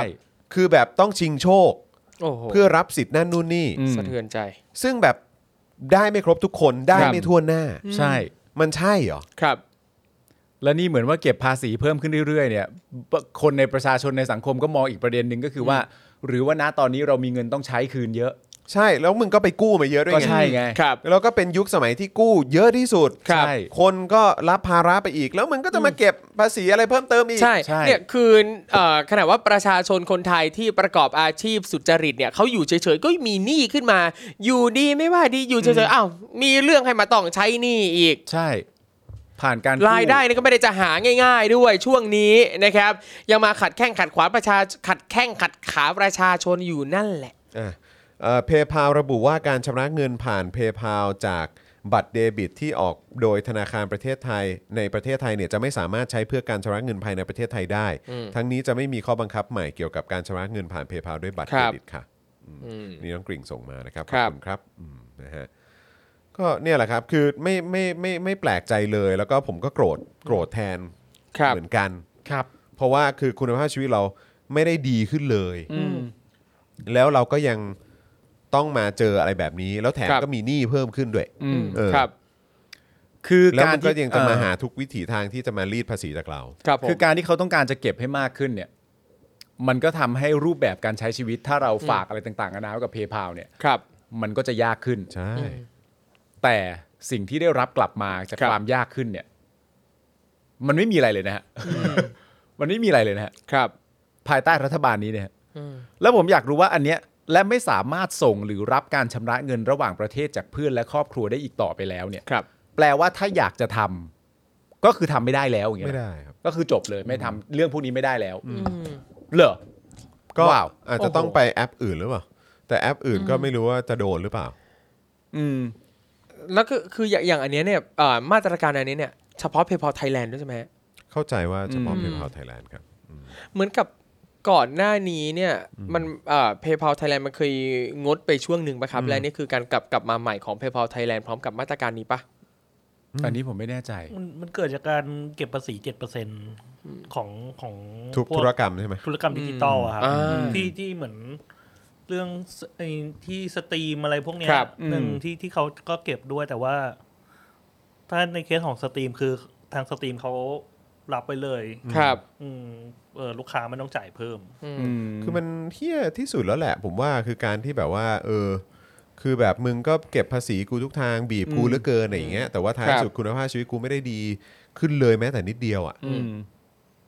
เฮี้ยลงด้วยซ้ำอ่ะ ครับ ใช่ไหม แล้ว ฮะ เขาเขาให้เหตุผลในการในการปรับเปลี่ยนอันนี้ไหมฮะว่ามันดีต่ออะไรยังไงเขาเขาได้มีใครแบบบอกเหตุผลไหมว่าการปรับเปลี่ยนตรงนี้ที่อันนั้นทำไม่ได้แล้วนี่ทำไม่ได้แล้วเนี่ยมัน ครับ มันมันจะ ผม ก่อ ว่า ให้ เขา เกิดอะไร ผมว่าเขา ขึ้น ไม่น่าจะแคร์เพราะว่าเพราะว่าทางภาครัฐเองก็น่าจะมองว่า เออก็ดีนี่ ก็ คน จะ จะได้เข้า ได้เก็บ ระบบ ภาษี มากขึ้น อ่าจะได้อยู่ในระบบเยอะขึ้น ยืนยันตัวต แต่ น ว่า ได้ แต่ว่า เออ คือเขาก็อาจจะมองว่าเออคนจะได้เข้าระบบมากขึ้นไงเออ ครับ แต่ว่าก็คือแบบเหรอแล้วจะมีคนเข้าระบบด้วยเหรอ อืม อืม เขาไม่ได้เขาถ้ามัน เออ ลำบากยากเข็นมากเขาไม่ย้ายกันเข้าไปอย่างอื่นหมดแล้วฮะ ครับอ๋อแต่ที่เจอก็คือเมื่อเอ่อเมื่อสิงหาปีที่แล้วนะครับเพย์พาประกาศระงับการลงทะเบียนผู้ใช้ใหม่ ในไทยนะครับคือถ้าใครที่เอ่อมีสมี Account อยู่ตั้งนานแล้วเนี่ยสามารถใช้ได้ปกติแต่ว่าไม่รับสมาชิกเพิ่ม อืม อ่า แล้วก็เนี่ยเพิ่งกลับมาแล้วก็ประกาศจะรับใหม่แต่ก็มีเงื่อนไขนี้นะฮะ อืมนี่คืออะไรคุณคุณเด็กดีบอกว่าให้ย่าเนี่ยเปิดบัญชีในเมืองไทยผูกบัญชีไว้ แล้วเราก็เก็บบัตร A- ATM ไว้กับตัว เป็นโจ๊กเป็นโจ๊กเป็นโจ๊ก อืม ครับมีคนบอกว่าเพราะรายการนี้แน่ๆเลยเพย์พาเลยโดน อ้าว ไม่น่าใช่ เอาแล้ว ไม่โดนหรอก ไม่น่า เออเพราะ ใช่ ว่า ฮะ ช่วงหลังนี่เออเขาเรียกว่าอะไรยอดสนับสนุนผ่านทางเพย์พานี่เออส่วนใหญ่จะเราโยกไปเป็นเมมเบอร์แทน ครับ ใช่ครับ เพราะฉะนั้นไม่น่าจะเกี่ยวกับเราหรอกครับ ไม่เกี่ยวหรอกครับเออ น่าจะเกี่ยวกับรัฐนั่นแหละครับ น่าจะเกี่ยวกับรัฐนะครับ ผม ชัดเจน ครับ ชัดเจนครับผมนะฮะเย้โอเคเออคุณกรณ์วิทย์บอกว่าเพย์พาไทยซื้อของในสโตร์ของ Windows ไม่ได้ อ่า อ๋ออเอา ครับผม วุ่นวายกันอีกเนาะฮะ ครับ อืมนะครับไปกันใหญ่ ชีวิต พว ชี กเรา วิตชีวิต แม่ง เออ ชีวิตจริงๆนะเนี่ย เพราะชีวิต คือชีวิต แค่โดนทำร้ายว่ะ อยู่กับประวิตรแล้วก็ โอ้โห ไปยุด เศร้าใจเหลือเกิน เพราะชีวิตคือชีวิต อยู่กับประวิ ทย์ แล้วกับประยุทธ์ ไม่มี อะไรชีคือชีวิตเราไม่สามารถจะอยู่กับอะไรดีๆได้เลยแหละ ก็มันยัดเยียดตัวเองเข้ามาฮะ โอเค เราก็เลยไม่รู้จะทำยังไง ครับ เราก็เลยต้องลอง เพราะชีวิต เออเซลาวี เมื่อมีประยุทธ์ก็มีประวิทย์ เมื่อไหร่สองคนนี้จะแยกจากกันฮะ มีประยุทธ์มีประวิทย์ นี่ไง มีอยู่ไหนอยู่บนพรม มีประชาธิปัตย์ภูมิใจไทย เออมีพี่เมธี เกิดขึ้นได้ทุกวัน อยู่ที่ดินชีวิต คุณผู้ชมครับ ครับ ไล่แมงไป เออ ไล่แมงไปให้ได้อะ เย่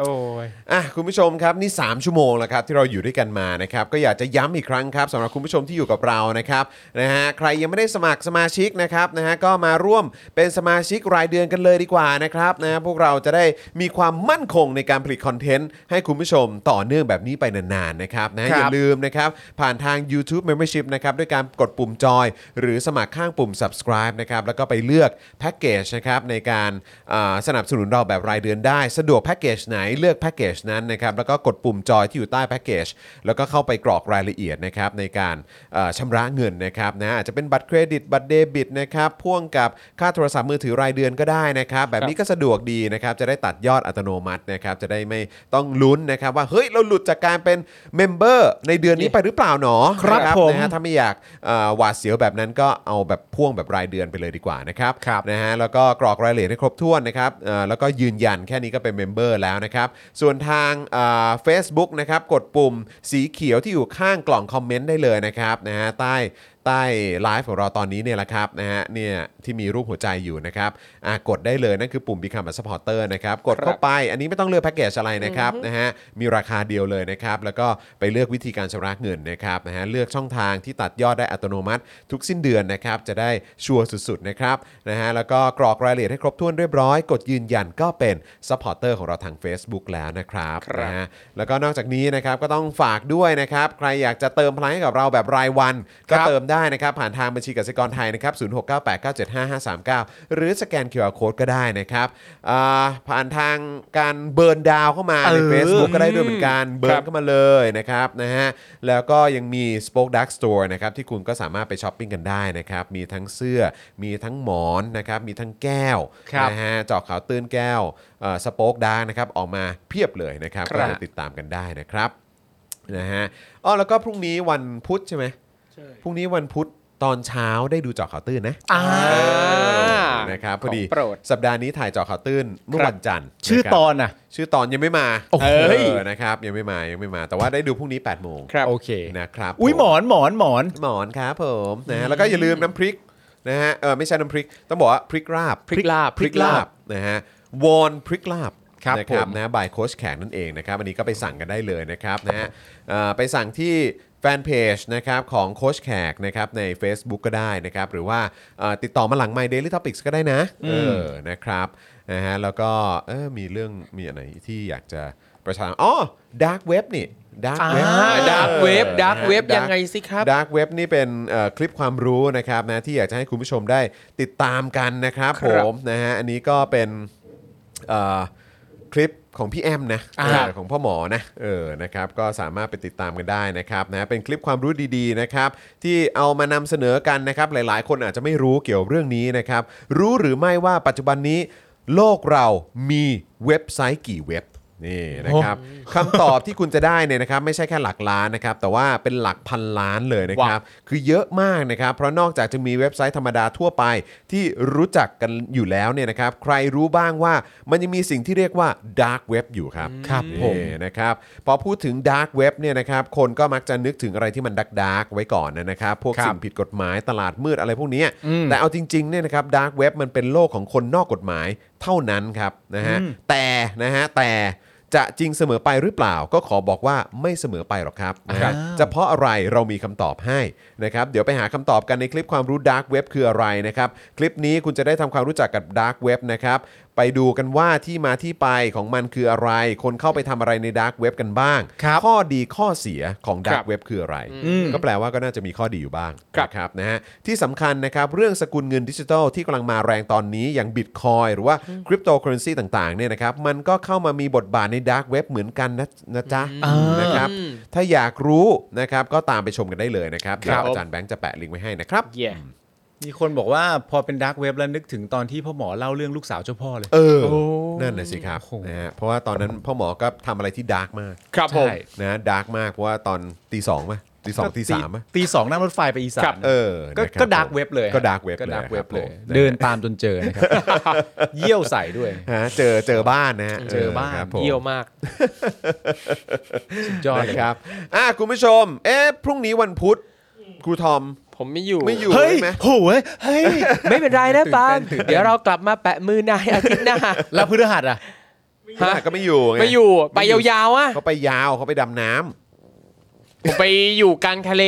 โอ้งั้นพรุ่งนี้ก็มีเรา ห้าหกวัน ก็มีเราแค่สามคนสิเออ ใช่ เออนะครับนะฮะ โถเว้ย ก็ โทษนะครับ พรุ่งนี้พรุ่งนี้คุณผู้ชมก็มาอยู่กับเราเยอะๆนะค ครั รับบ นะฮะจะได้หายเหงากันด้วยนะครับ เย้ นะแล้วก็ ครูทอมเอาโทรศัพท์ไปพิมพ์คุยกันในน้ำได้ไหมล่ะ อ่า คุยแบบคุยเข้ามาแบบพอเขาเขาแบบ พอพูดถึงตู่ อ่ะ พอพูดถึงตู่ก็แบบพิมพ์เข้ามาในน้ำอะไร เอออย่างเงี้ยเอาเอาเดี๋ยวเดี๋ยวลองลอง ดูเดี๋ยวลองดู ดูสินี่ปลาเออนี่ปลา อ้าวกินเยอะนะ ว้าว ตู ว้าวว้าว เอว้าวอปลาปลาอะไรประยุทธ์หรือเปล่านะดู อ่าตู่ มีคนบอกโอกาสดีคุณไทนี่มาเลย เอ้ย เอาแล้วเอาแล้วเอาแล้วเอาถ้าพี่ไทยนี่มาต้องมีคนหนึ่งในนี้หงอนะ เอ้ย ไอจอน เอ้ย ไอจอนนี่มันกลัวไทนี่ กูก็มาจนได้นะเออครับ ไม่เหมือนกูกูไม่ ออ เคยกลัวใครหรอก เออเอาแล้ว เอาไทนี่เคเมนต์มา สวัสดีเอ้ย นะครับอ่ะก็เดี๋ยวติดตามกันนะครับ แล้วก็ใครที่อยากจะเห็นภาพสวยๆนะฮะหรือว่าบรรยากาศอะไรต่างๆ ก็ไปตามโซเชียลมีเดียของครูทอม ได้ ได้ ครับผมครับ นะครับไอจงไอจีอะไรแบบ ค นี้ รับ เนาะ ผม น่าจะอัปเดตภาพเข้ามาให้ได้ ครับ เอ่อหายคิดถึงกันด้วย ได้ครับ นะครับ ผม นะฮะอ่ะวันนี้ก็ขอบคุณผู้ชมมากๆเลยนะครับ ที่ติดตามพวกเรานะครับเอ๊ะตอนนี้โทนี่มาหรือยัง เห็นว่ามาแล้วนะ เห็นว่ามาแล้วใช่ไหมครับนะฮะก็นี่โทนี่มารับไม้ต่อแล้วเหรอ เฮ้ย โอ้โห โทนี่มารับ มารับไม้ต่อจาก Daily Topic อ่ะ ไม่ที่ที่กูขำเนี่ยกูไม่ได้ขำอะไรกูขำแบบเฮ้ยมึงพูดเหมือนที่กูคิดเลยว่ะ เฮ้ยโทนี่โทนี่กับไทนี่นี่เชื่อมโยงอะไรกันไหมฮะ อาจจะมีส่วนฮะอาจจะมีส่วนเป็นไปได้ ครับ แต่ ผม แต่ความคิดเรื่องหนึ่งหนึ่งสองอาจจะไม่เหมือนกัน โอเคโอเค เออนะค เฮ้ย รับ โอเคเอางี้แล้วกันเดี๋ยวบอก นะ คุณผู้ชมแล้วกันเดี๋ยวตอนนี้รายการเราจบแล้วนะคครัรับ บ ผมแล้วคก็รับเออ แล้วก็เอ่อติดต่อโทนี่ไปแล้ว อ่าโอเค โทนี่ก็เดี๋ยวรับไม้ต่อไปนะครับผมอันนี้อันนี้บอกโทนี่ไปแล้ว โอเค ก็เดี๋ยวไปฟังโทนี่โนแอลกันต่อ จะ นั่นไทยนี่ อ๋ ฮะ อโอเค นี่เขาบอกมีคนดู 7,000 เลย โอ้โหจริงเนี่ย โอ้ โอ้โหโอเค นี่ไง โอเค แสดงว่าการที่เราคนที่มารับไม้ต่อเราเนี่ย ครับ เราก็ดีใจด้วยเออก็เป็น สุ ค ดย น อด ที่มีประสิทธิภาพคนหนึง าใช่ครับผม อ่าโท ถูกต้ง นี่ทำไม่ ดีทำไม่ดีโทนี่ นะครับ เออเออ อ่า เออ วันนี้ก็ขอบคุณผู้ชมมากเลยนะครับ พรุ่งนี้ก็ก็ก็จะเอ่อกลับมาเจอกับพวกเราได้นะครับ แต่ว่า ครับ จะมาแค่ 3 หนุ่มนะครับ ผม นะครับนะฮะแล้วก็เดี๋ยวสัปดาห์หน้าก็กลับมาเจอกับครูทอมได้ ครับผม นะครับนะฮะแต่ว่าวันนี้นะครับผมจอมินยูนะครับนะฮะเอ่อคุณปาล์มนะฮะคุณปาล์มเซอร์วิสใช่ไหม ครับ ฮะ ผม เออนะครับแล้วก็ครูทอมนะครับมิสเตอร์ไฟเซอร์นะครับอาจารย์แบงค์มองบนถอนในใจไปพลางๆนะครับนะพวกเรานะครับลาไปก่อนนะครับ สวัสดีครับ สวัสดีครับ บ๊ายบายครับ Daily Topics กับจอห์นวินยู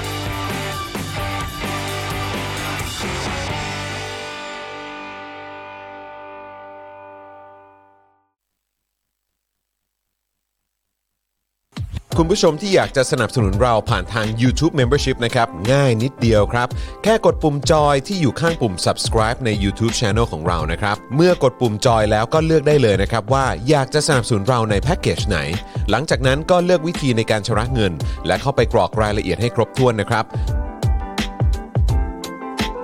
แล้วก็กดปุ่ม subscribe ครับ แค่นี้คุณก็เป็นเมมเบอร์ของ Spoke Dark TV แล้วครับ สำหรับคุณผู้ชมที่อยากจะเป็นซัพพอร์ตเตอร์ให้กับพวกเรานะครับ คลิกเข้าไปที่หน้าแฟนเพจของ Spoke Dark TV และรายการในเครือของเราครับ แล้วกดปุ่ม Become a supporter นะครับ หรือกดปุ่ม support now ใต้คลิปรายการของเราก็ได้นะครับ แล้วเข้าไปเลือกเลยนะครับว่าจะชำระเงินทางไหนครับ ไม่ว่าจะผ่านบัตรเครดิตเดบิต เครือข่ายโทรศัพท์มือถือหรือ wallet ต่างๆ ก็ง่ายนิดเดียวนะครับ พอคลิกเข้าไปแล้วนะครับ ก็อย่าลืมใส่ข้อมูลและรายละเอียดให้ครบถ้วนนะครับ พอครบถ้วนแล้วก็กดปุ่ม subscribe ครับ แค่นี้คุณก็เป็นซัพพอร์เตอร์ของ Spoke Dark TV แล้วครับ